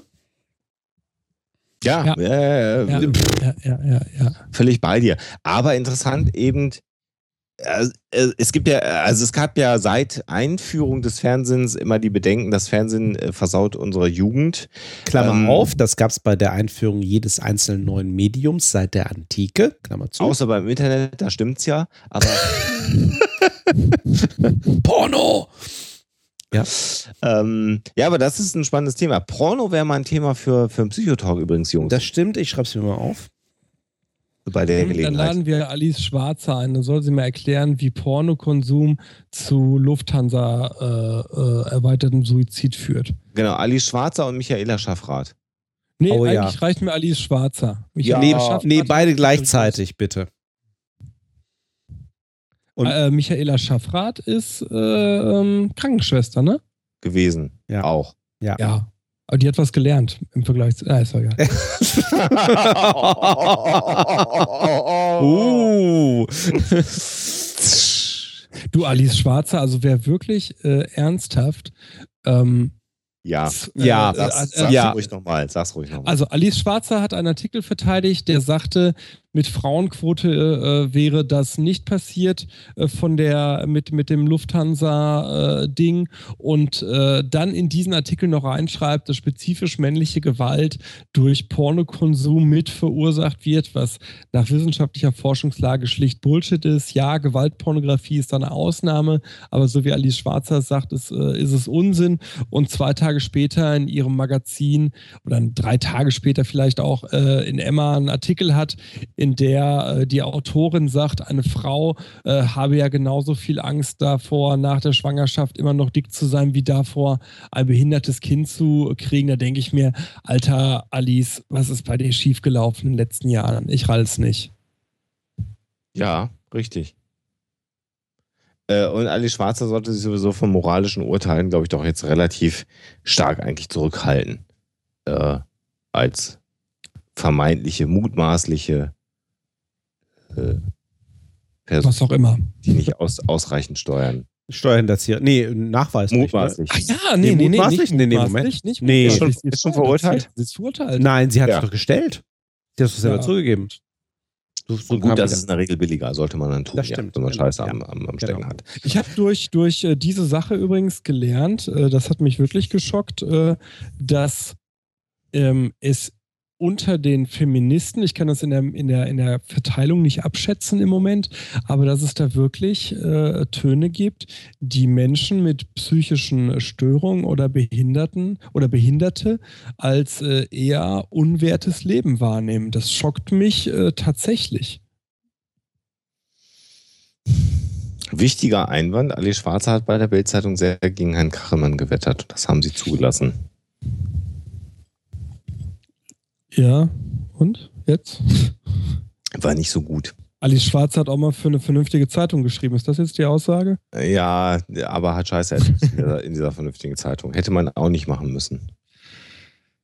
Ich glaube nicht, dass das der Tiefpunkt ihrer journalistischen Karriere war, um das mal vorsichtig zu formulieren. Nee, war aber scheiße für Herrn Kachelmann. Für einen Kachelmann war das definitiv scheiße. Der hat sich aber auch äh, deutlich und offen äh, immer wieder dazu erklärt, wie er Alice Schwarzer findet. Das muss ich nicht tun. Nee, das stimmt. Fernsehen. Ja, Fernsehen, Fernsehen, Fernsehen. So, äh, weitere Studie fand ich sehr spannend. Eine Studie aus Australien, die ich da noch gefunden habe. Eine äh, sehr aufwendige Langzeitstudie, die startete äh, und zwar mit Kindern, die im Jahrgang 72, 73 geboren worden sind. Und ich erzähle Hier. Quatsch, was ich äh, äh, Australien, sondern Neuseeland war, aber das macht gar nichts. Äh, Weil es ist sowieso Geografie, also neuseeländische Studie. Ähm, Pazifik. und die, wie bitte? Pazifik. Pazifik. Ja. Und diese Kinder wurden also auch untersucht, ähm, und zwar vom Alter von 5 bis 15 Jahren. Also eigentlich das, was man sich immer wünscht, nämlich Langzeitstudien, die ja extrem schwierig und extrem Mhm. aufwendig sind. Und äh, da wurden die äh, entsprechenden Kinder befragt, wie oft und wie lange und wie regelmäßig sie vor dem Fernsehen sitzen. Und da kam raus, auch das fand ich hochspannend, dass hoher, also früher hoher TV-Konsum mit einer aggressiven Persönlichkeit im Erwachsenenalter korreliert. Mhm. Die ähm, Am Arsch. litten häufiger unter negativen Emotionen. Ja. Mhm. Es was, wurde- was Sebastian sagte. Es wurde signifikant häufiger eine antisoziale Persönlichkeitsstörung diagnostiziert, ihr Arschgeigen. Und Was mit Sebastian sagte. jeder Stunde Fernsehkonsum pro Tag mehr stieg auch, und das hat mich dann auch nochmal sehr äh, interessiert oder, oder ähm, Mhm. bewegt, das Risiko einer strafrechtlichen Verurteilung im jungen Erwachsenenalter um 30 Prozent. Also jede Stunde mehr Fernsehen in jungen Jahren strafrechtliche Verurteilung um 30 Prozent gesteigert. Das verstehe ich jetzt haben, ernsthaft haben, nicht. haben, ha- nee, Pro doch, pro Stunde. Ja gut, aber haben die, äh, haben die sozioökonomisches Umfeld korreliert, also irgendwie Dabei betonen, ich kontrolliert? zitiere, dabei, ich zitiere, dabei betonen die Wissenschaftler, dass die Ergebnisse nicht durch andere Faktoren wie den sozioökonomischen Status und Erziehungsfehler der Eltern oder durch eine bereits bestehende kindliche Aggressivität erklärt werden könnten, haben die rausgerechnet. Ja, genau, was, was gerade auch im Chat kommt, das würde heißen, Wow. Äh, drei Stunden äh, TV, beziehungsweise vier Stunden TV, 100% äh, Straffälligkeitswahrscheinlichkeit? Nein, nein, Nein. es ging darum, dass es um hohen TV-Konsum, nochmal zwei bis drei Stunden pro Tag, Ja. führt zu diesen beschriebenen äh, Dingen und dann jede Stunde mehr. Also das heißt letztendlich im Alter von, Sech, also sechs Stunden, dann wärst Ja. du bei 100% drauf. ja, ab dem Alter von fünf Jahren sechs Stunden Fernsehen, dann ist die Wahrscheinlichkeit nahezu 100 Prozent korrelativ gesehen hier in dieser Studie, dass eine strafrechtliche Verurteilung vorliegt. So, jetzt muss man dazu wissen, dass, ne, Äh, Statistik. Stichproben, ganz kurz, Stichprobengröße 1000 Kinder. Sechs Stunden, das heißt im Prinzip der gesamte Tag. Oder war das jetzt pro Woche? Nee, Tag, Tag, Tag. ne? wir, Also reden, Sechs Stunden, das und wir heißt reden der gesamte Tag. wir reden über Kinder Okay. im, im Vorschulalter? Von, von 5 bis 15 Jahren. Liegt die die Studie. an. Also, okay. Es, es seems legit. Also ich sag mal, wenn, wenn Ist, ist heftig, Ja. ja. ist heftig, so betrachtet. Ähm, aber gut, ich mach mal, ich mach's mal andersrum. Ich war ein Kind, was sehr früh ein eigenes Fernsehen hatte. Ich habe extrem viel Fernsehen gesehen. Ich maße mir mal an, relativ gutes Sprachvermögen zu haben. Ich war bisher nicht straffällig. Und ob ich antisozial bin oder nicht, kann ich nicht beurteilen. Äh, ich glaube aber eher, dass ich ein sozialverträglicher Mensch mit einem gemäßigten Maß an Ich- Aggressivität bin. Das können wir, glaube ich, unter. Das kann ich unterschreiben, Alexander. So. Ja. Und so, es gibt's auf Fresse. so. Ich, ja, spätestens vom Bartoschek, dem, hört, dem, dem, dem Schläger vom Alexander, ja, genau. Wobei ich aber auch tatsächlich glaube, dass ich ähm, vielleicht, wenn es hochkommt, zwei Stunden am Tag Fernsehen geguckt habe. Und das, fand ich schon ich viel. nämlich auch. Genau. Ja, ich ja, glaube, klar. Das, das ist das, was du sagst. Es Denn das Angebot gab es ja gar nicht. Ich meine, als ich klein war, wir hatten ja nichts. Ich hatte drei Sender und da lief die meiste Zeit sowieso Kram, der mich als Kind nicht interessiert hat. Genau, ich hatte einen Fernseher im Zimmer, äh, als ich Kind war, äh, wäre aber niemals auf drei Stunden am Tag gekommen. Also, ne, so, und ich fand, ich habe schon viel, ich finde nach wie vor, dass ich viel geguckt habe, aber wenn man die Zahlen aus der Studie, die du gerade äh, zitierst, nimmst, ähm, dann finde ich tatsächlich, wenn ich das mal so äh, umlege, klar, wer, wer sechs Stunden am Tag Fernsehen äh, guckt, der hat ja äh, als Kind sonst kein anderes Input mehr, ne? Kein, an- keinen, kein, kein, das äh, wäre Ja, Ich glaube, ich glaube genau, dass das eher äh, äh, immer wieder wird ja auch in diesen Studien betont, dass Kausalität da nicht gegeben ist. Äh, aber tatsächlich ist es eher so ein Faktor, wir Psychologen würden das als Deprivation, also als Entzug oder nicht Vorhandensein von anderen sozialen Kontakten Mhm. Äh, äh, beschreiben. Das heißt, wenn du sechs Stunden als Kind vorm Fernseher sitzt, du gehst Was, was machst äh, du dann noch, ja? in, in in die Schule, äh, dann kommst du nach Hause, guckst sechs Stunden Fernsehen, machst Hausaufgaben und gehst schlafen. Äh, da ist nämlich genau dann keine andere soziale Interaktion mehr möglich. Und dann ist es wahrscheinlich auch so, dass ähm, soziale Fähigkeiten, die du brauchst, damit du nicht antisozial wirst oder um äh, Konflikte zu lösen, um äh, äh, ein, ein verträgliches Sozialverhalten zu lernen, dir dann gar nicht mehr möglich sind, Mhm. weil du gar nicht in der Lage warst, in jungen Jahren diese Fähigkeiten zu erlernen. Also Genau. wahrscheinlich ist das die These. Hier wird gerade im Chat mehrfach ähm, der Aspekt angesprochen, ob es einen Unterschied macht, ob ich aktiv vor Genau. der Glotze sitze oder mich berieseln lasse. Das ist bei dieser Langzeitstudie, die wir jetzt zuletzt diskutiert haben, nicht kontrolliert worden. Mhm. Bei den Studien zum Spracherwerb ist es tatsächlich so, dass auch berieseln lassen eher einen negativen Einfluss auf den Mhm. Spracherwerb hat.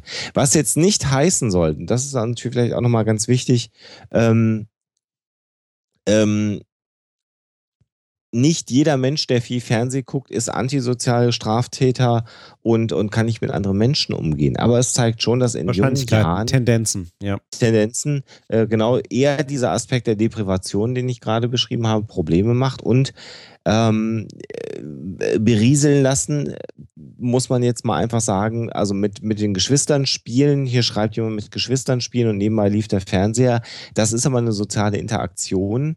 Ähm, anders ist es, wenn das Kind alleine irgendwo spielt im Wohnzimmer und die Eltern gucken Fernsehen und es findet sonst keine äh, soziale Interaktion statt. Auch dann fehlen einem die Fähigkeiten, ähm, vielleicht da das miteinander zu lernen. Also eher, so wie Sebastian gerade schon gesagt hat, so ein, so ein Faktor der sozialen Isolation im Hinblick auf Fernsehen, der problematisch ist. Zumindest was die Studienlage angeht. Und ich habe mich als jemand, der früher, auch das sage ich jetzt mal, bevor ich mit dem Podcasting angefangen hatte, tatsächlich extrem viel Fernsehen geguckt hat. Wirklich.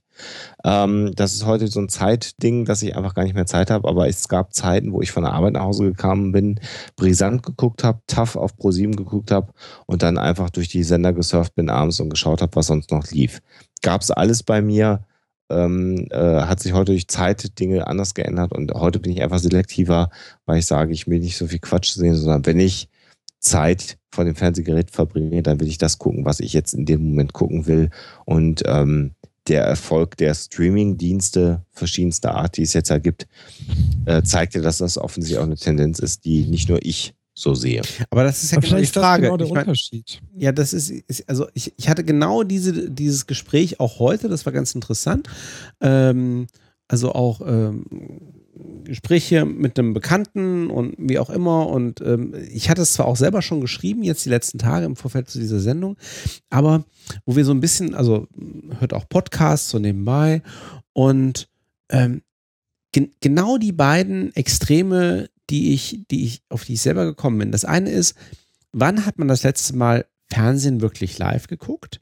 Das wird in einigen Teilen immer mehr zu einem Live-Event, nämlich zum Beispiel zu sagen, ja, ich gucke den Tatort um Viertel nach acht am Sonntagabend, aber ich mache das halt um Viertel nach acht am Sonntagabend, weil ich gleichzeitig mein Handy in der Hand habe und halt irgendwie darüber twittere mit den ganzen anderen Leuten, die zum zum gleichen Zeitpunkt auch den Tatort gucken.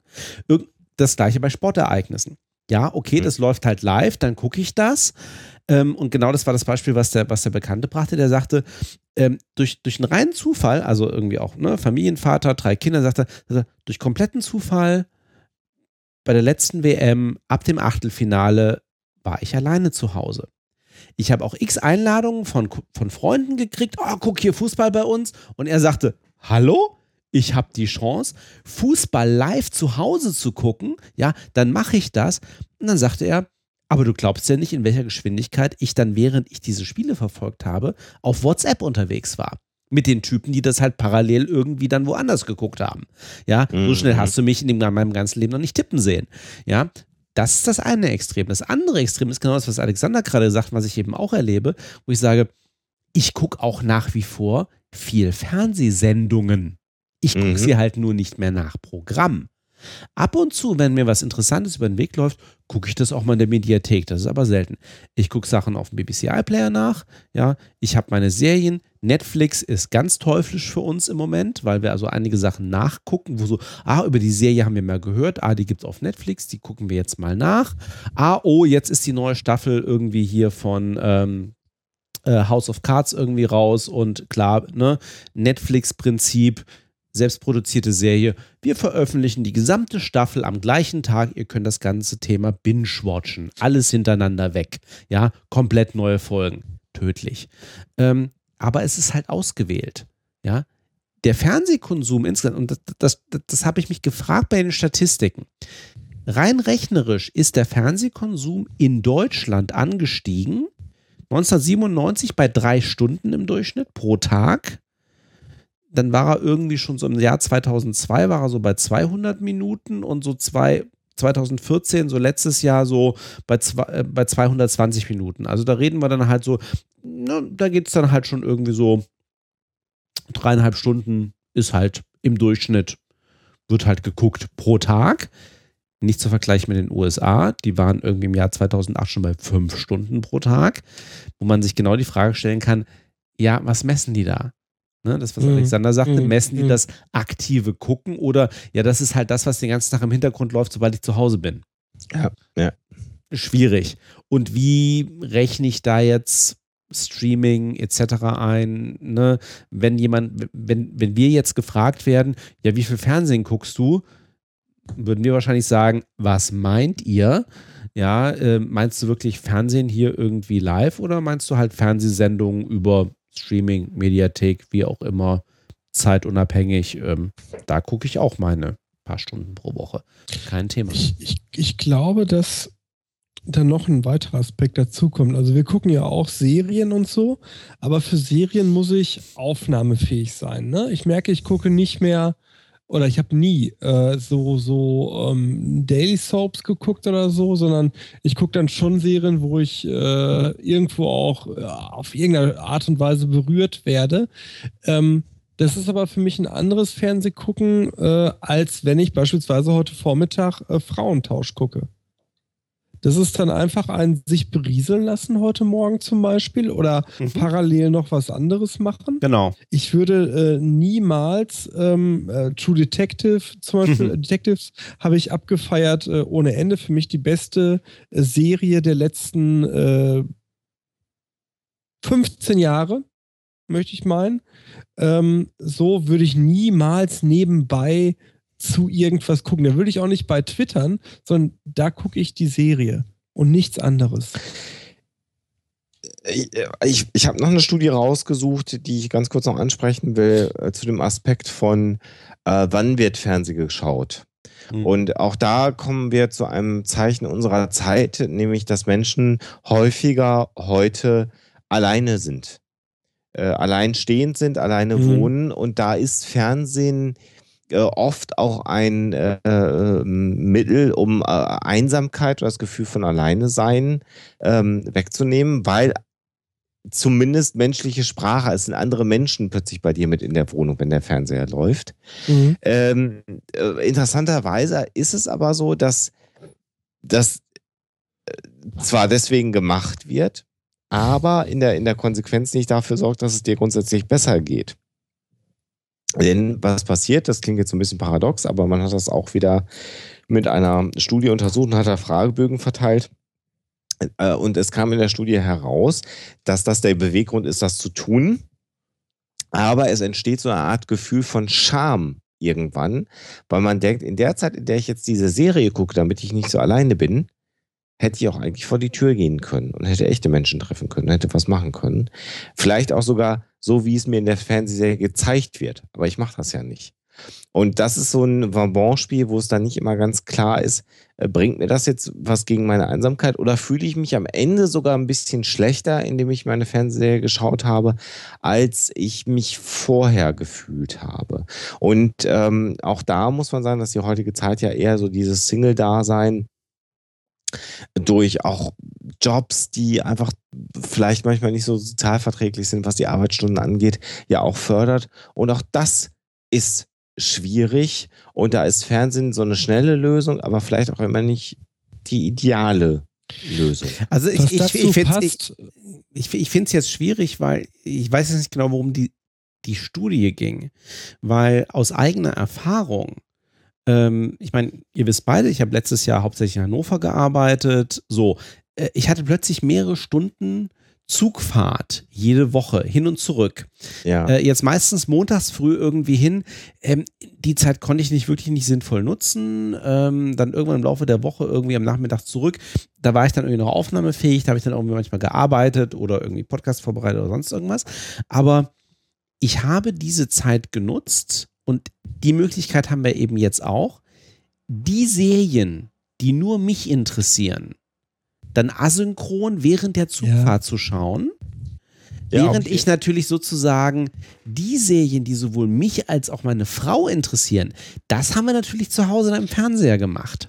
So, du, aber das ist du ja- verwechselst gerade zwei Konzepte. Ja. ja, genau. Ähm. Das, deswegen frage ich so ein bisschen so, wo, ne, wo die Studie herkommt. Ne? Also, die Also- Studie ist alleine in die Wohnung kommen nach der Arbeit, keiner ist da und dann mache ich das Fernsehen und dann Okay, klar. alleine bin. Als Also Ausdruck, weißt du, klar, ne, kein Thema. Genau. Äh, Bierhoff sagt in Sozialpsychologie einen Satz, der so einfach wie genial bis heute ist: Einsamkeit korrel- korreliert hoch mit Alleine sein.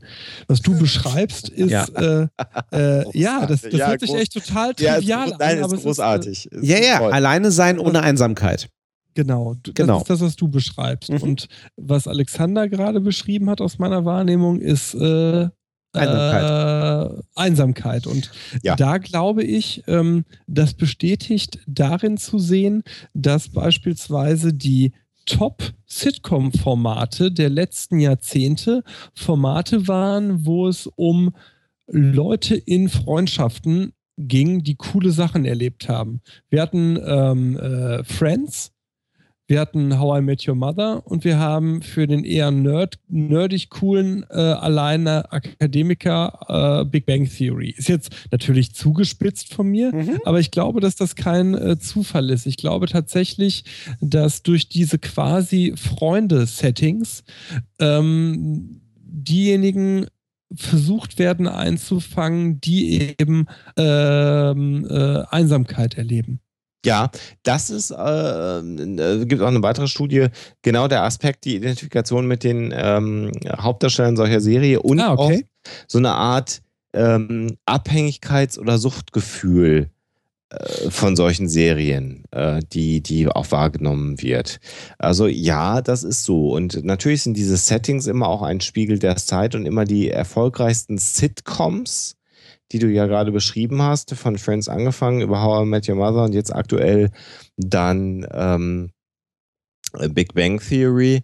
Das sind schon auch Serien, die in ihrer Zeit immer einen Spiegel einer gewissen Generation von Menschen ähm, auch abbilden. Und es sind eigentlich immer die jungen Menschen, die gerade ihre Berufsausbildung abgeschlossen haben, in den Berufsalltag überwechseln und noch nicht zwingend in einer stabilen, relevanten Beziehung sich befinden. Also als Rollenmodell quasi. Ja, und da hast du bei Friends die 90er abgebildet bekommen gehabt. Absolut. Hast bei äh, How I Met Your Mother die 2000er Ja. Jahre abgebildet bekommen und die 2010er, äh, die nächste Dekade, ist, ist, die, Problem, ist die Big Bang Theory. Also Hat das, Dallas und Denver dann die 80er abgebildet? nee, Dallas und Denver war Eskapismus. Ah, okay, verstehe ich, ja. Mhm. Ja. Ja. Wisst ihr, was in dem, wenn, wenn die Aussagen, die du dort zitierst, richtig sind? Das sind- ist meine Meinung, insofern wird sie richtig sein. Äh, absolut, ist ein Fakt damit. Äh, ich, ich merke, dass das Ja, noch Meister. mehr äh, Nachdenken mir machen sollte, dass diese Figur von Matthew McConaughey in ähm, True Detectives die Rolle ist in den letzten 15 bis 20 Jahren, mit der ich mich so tief identifizieren konnte wie mit keiner anderen. Das, kann sollte ich, mir gerade zu denken geben. das kann ich vollkommen nachvollziehen. Also ich meine, ich habe die Serie Das auch. sollte dir auch zu denken geben. Ich, ich Ich habe die Serie nicht gesehen. Ich habe die Serie gesehen. Ich habe sie auch äh, durchaus als äh, eine gewisse Art von Meilenstein wahrgenommen. Äh, ich, ja, äh, ich fand sie jetzt nicht so toll, wie Herr Bartoschek sie äh, irgendwie empfindet, aber ich kann nachempfinden, warum Herr Bartoschek sie so empfindet, wie er es tut. Sollte ich mir Sorgen machen? Nee, ich bin gespannt. äh, ich habe gerade gerade gestern habe ich den Ich äh, den ne, du auch, ne, den, klar. den Teaser für die zweite Staffel gesehen, die ja komplett anders aussehen wird, wo es auch nicht irgendwie um entsprechende Themen gehen wird, die uns alle allen irgendwie vertraut sind. Ähm, gucken wir mal, Wissen wir wie. nicht. Also die haben Wissen wir äh, nicht, ja. ein, ein Casting, die haben ein Casting gemacht für eine Gangbang-Szene äh, mit jede Menge Pornodarstellern. Also Richtung Orgie gehend, ne? Okay. Nee, das ist ja dann was für unsere nächste Folge, ja. Ja, ja, ja, ja. Ah, der Dackel schreibt es gerade, das verlorene Carcosa. So ist Genau, es. Ganz genau, genau, so genau. ist es. Also es war schon sehr eindrücklich, aber es war auch ein bisschen zäh, muss man dazu sagen. Was? Ja, Alter, doch. was? Ah, Doch, es war zäh, sorry. Also, ah, Nichts war da zäh. Was war denn da zäh? Was? Nur weil da keine Effekthascherei war? nee, das- nee, nee, Effekthascherei muss gar nicht sein. Äh, hast, ah, hast, du, hast du jemals Luther gesehen? Nein. Äh, äh, tatsächlich nicht, obwohl es mir, glaube ich, 100.000 Mal mindestens empfohlen wurde. Ja, tu, äh, tu durchaus mal. Also Luther ist eine, ist eine, glaube ich, drei Staffeln gibt's. Äh, BBC-Krimiserie, die sich auch so ein bisschen, ne, Psychopathen, Serienkiller, bla, sonst irgendwie. Idris Elba, ähm, schwarzer Hauptdarsteller, den man irgendwie so, äh, wo hat man den gesehen? Ähm, der spielt unter anderem in diesen ähm, äh, super aktuellen Superhelden-Marvel-Filmen so äh, um Tor, ähm, spielt der Heimdall, das ist der Schwarze, der da irgendwie dieses, das Tor bewacht. Ähm, äh, Ah, an, der, an, dieser, an dieser Regenbogenbrücke. Genau, an der Regenbogenbrücke. Dieser Schauspieler okay. spielt Luther, ähm, also auch ein bisschen mit familiären Problemen irgendwie, aber ein sehr eindeutiger irgendwie Charakter und ähm, äh, eben Fälle durchaus Morde etc., Serienkiller, Psychopathen etc. Und ähm, ich fand das sehr spannend, das habe ich heute also auch an einer Stelle erwähnt. Ähm, es gibt relativ früh in der ersten Staffel eine Figur, die auftaucht, ähm, wo meine Frau sagte, als wir es gesehen haben, ah, die ist schon ein bisschen nervig. Ich glaube, ich, ich hoffe, die kommt nicht häufiger vor. und, und, und die kommt tatsächlich häufiger vor und zwar über sämtliche drei Staffeln hinweg, ähm, so als Nebenrolle, ähm, die eine Psychopathin ist, die aber irgendwie so eine unheimlich interessante Persönlichkeit ist. Ähm, also es ist schon eine ziemlich coole Serie, also auch psychologisch, also durch, durchaus mal angucken. Also Luther lief vor einiger Zeit, man wartet auch immer noch drauf, dass es einen weiteren Film gibt und eine weitere Staffel gibt, aber ja, sehr schön gemacht. Egal. Schönes Ich- Fernsehen. Wenn ich auf die Zeit schaue, stelle ich fest, dass wir die Drei-Stunden-Marke längst Ja.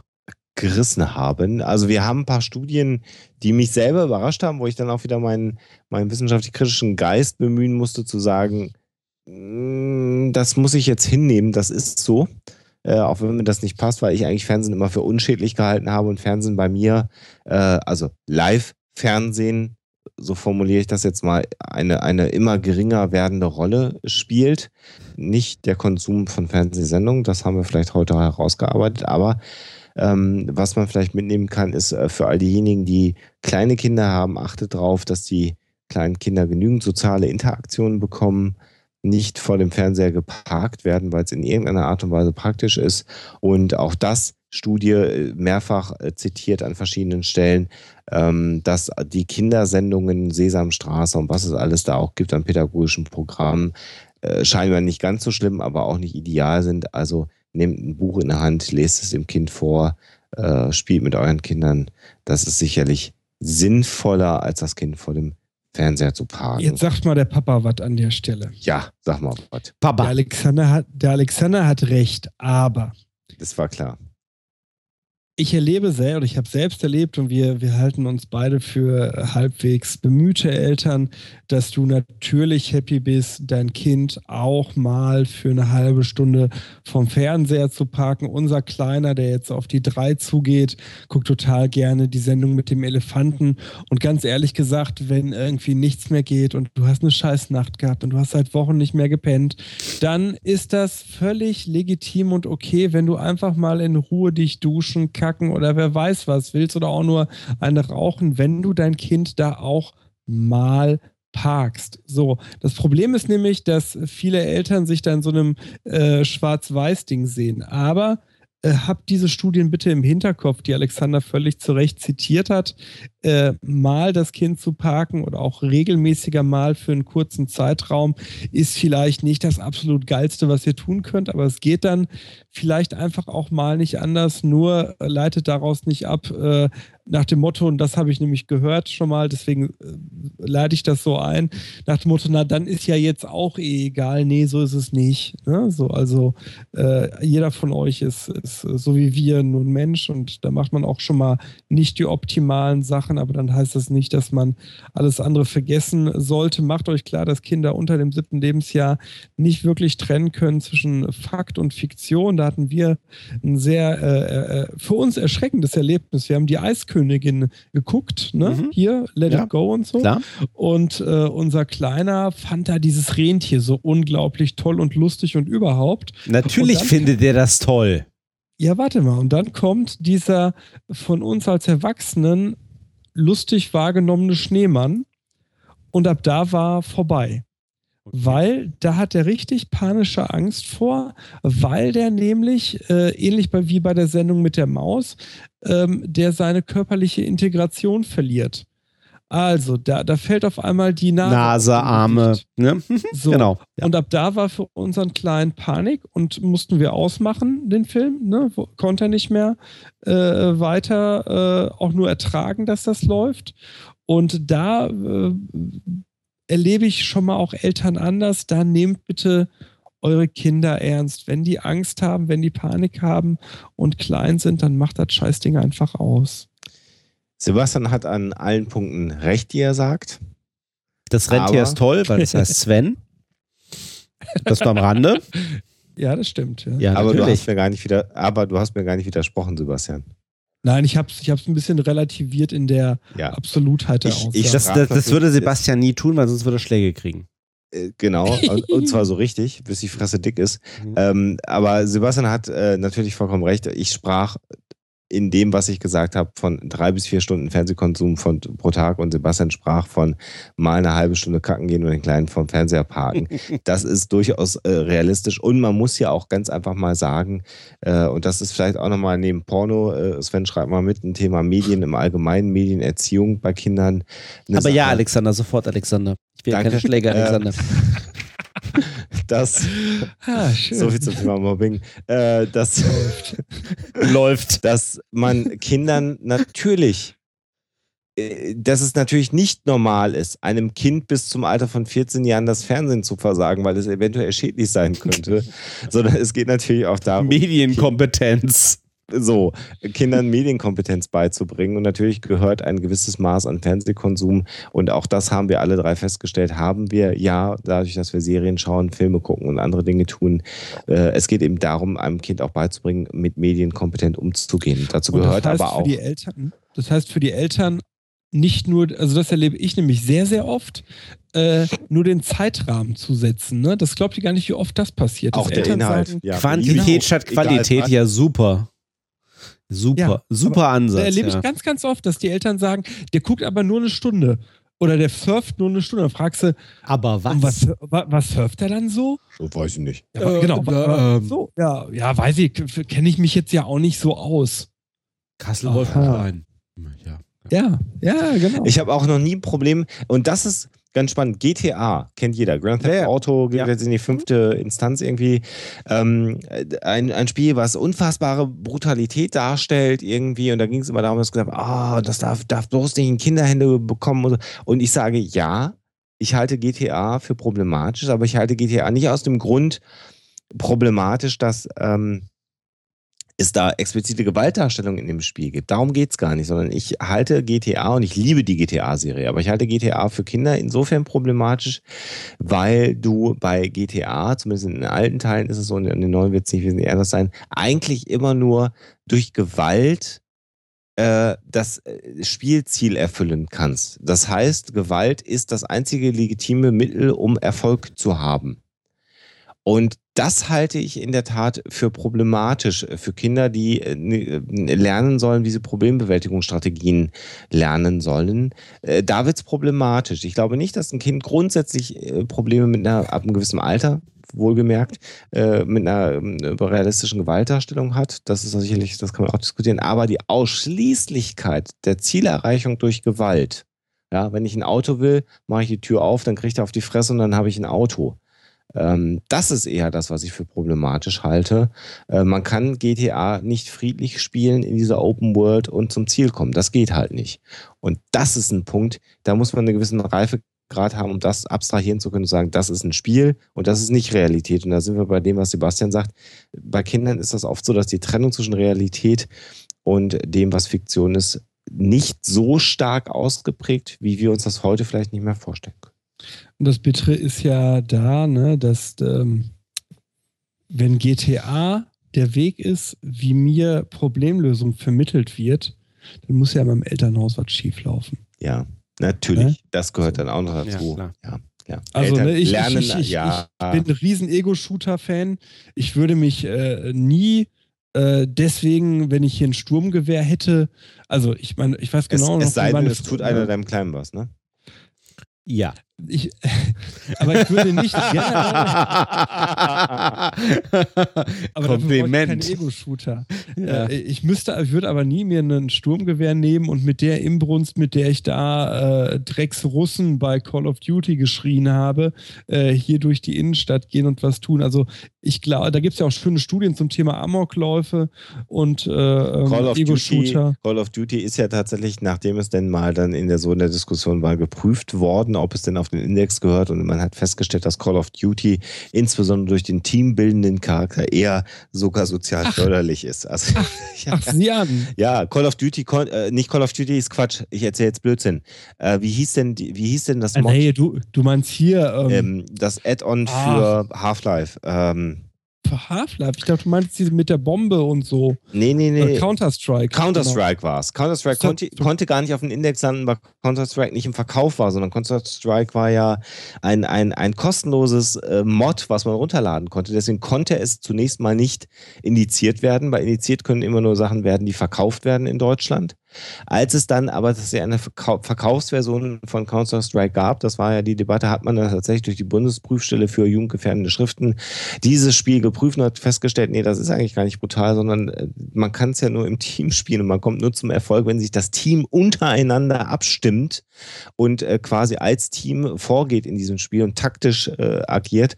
Und dann hat man gesagt, nee, das können wir eigentlich nicht äh, äh, indizieren, weil eigentlich ist das sozial förderlich, dieses Spiel. Das war ja eine Krux, über die dann ja nicht mehr berichtet worden ist im Nachhinein. In diesem Ich Sinne, jetzt. Aber das machen wir vielleicht ein anderes Mal äh, noch im Detail. genau. ähm, Erstmal Petition Musikantenstadel indizieren. Ja, definitiv sozial unverträglich bin ich für. Insbesondere wenn Andy Borg sie äh, moderiert. Äh, das ist aber meine persönliche Meinung. Ich, ich suche noch einen Episodentitel. Also wahrscheinlich Andy Borg indizieren oder so. Würde passen. The Borgs have arrived. Mobbing, nein, nenn, nenn die Folge bitte Mobbing Andy Borg. Oh, kickt mich jetzt nicht so. Aber der Rudloff ist ja ein guter. Der kriegt ja sowas immer. Der wird raus. es besser als wir alle mal. Und äh, sollen wir, sollen wir denn mal sagen, die nächste Sendung des Psychotalks, weil wir ja total richtig geil und clever sind, haben wir ja schon Termine gemacht, wird am 12. Juni 2015 stattfinden. Das Da kann ich nicht. Das, das, dann machen wir das Doch, alleine kann ohne dich. Ja, Sebastian. dann laden kann, Dann laden wir Nadine wieder ein, die ist auch. ich kann genau. da nur nicht so viel trinken. Ich habe am nächsten äh, Tag, dann sehe ich eine Fortbildung für ehrenamtliche Vormünder. Ja, dieses Gejammer bringt dich auch nicht weiter. Äh, Ähm, also 12. Juni. Das macht mich sexy, habe ich gehört. Ja, ja, ja. ja, ja. ist ja, gut, dass Alex. du die Frau hast, die du hast. Ja. Äh, Ja, das, und das, das ist wirklich so. sollen wir denn, sollen wir denn sagen, dass wir am 12. Juni äh, zumindest als Hauptthema der Sendung schon mal Porno nehmen? Ich weiß nicht. Ich, ich hatte ja mal vorgeschlagen, wir machen Show, sowas wie äh, unterwegs, Auto, Reisen, Kulturen, Eindrücke. Äh, ich bin im Mai in Japan. Nur mal so zwischendurch. Also. Ja, dann machen wir unterwegs. Was machst du denn in Japan? Fukushima wieder aufbauen oder was? Ja, genau, natürlich. Der alte Kerni Ja. wieder. Ja, natürlich. Nein, Urlaub, bitte. Ja, Dann machen Sushi wir am und so. Ja, dann machen wir am 17. Juli Psychotalk Porno. Ich weiß nicht, ob Porno oder. Lass uns das mal off-show diskutieren. Ich glaube, ob Porno eine, Doch. ganze, Show, eine Doch. ganze Show trägt. Trägt. Wenn ich erstmal anfange, trägt das. Dann möchte ich aber ernsthaft, dass wir die Alice anschreiben. Und das macht ihr nicht ich, weil sonst kommt die eh nicht. Ja, ich Wir können sie möchte. mal. Also, also, also die Frau Schaffrath bitte auch, ja? Die Schaffrat, mit der würde ich mich lieber unterhalten als mit der Schwarzer. Ich glaube, Ich dass du da zu einem echteren Dialog kommst. Ich auch. Das wird spannend. Äh, liebe Zuhörer, ihr werdet sehen, ähm, wo wir enden werden. Oder hören. Oder hören. wir sind ja nicht Fernsehen.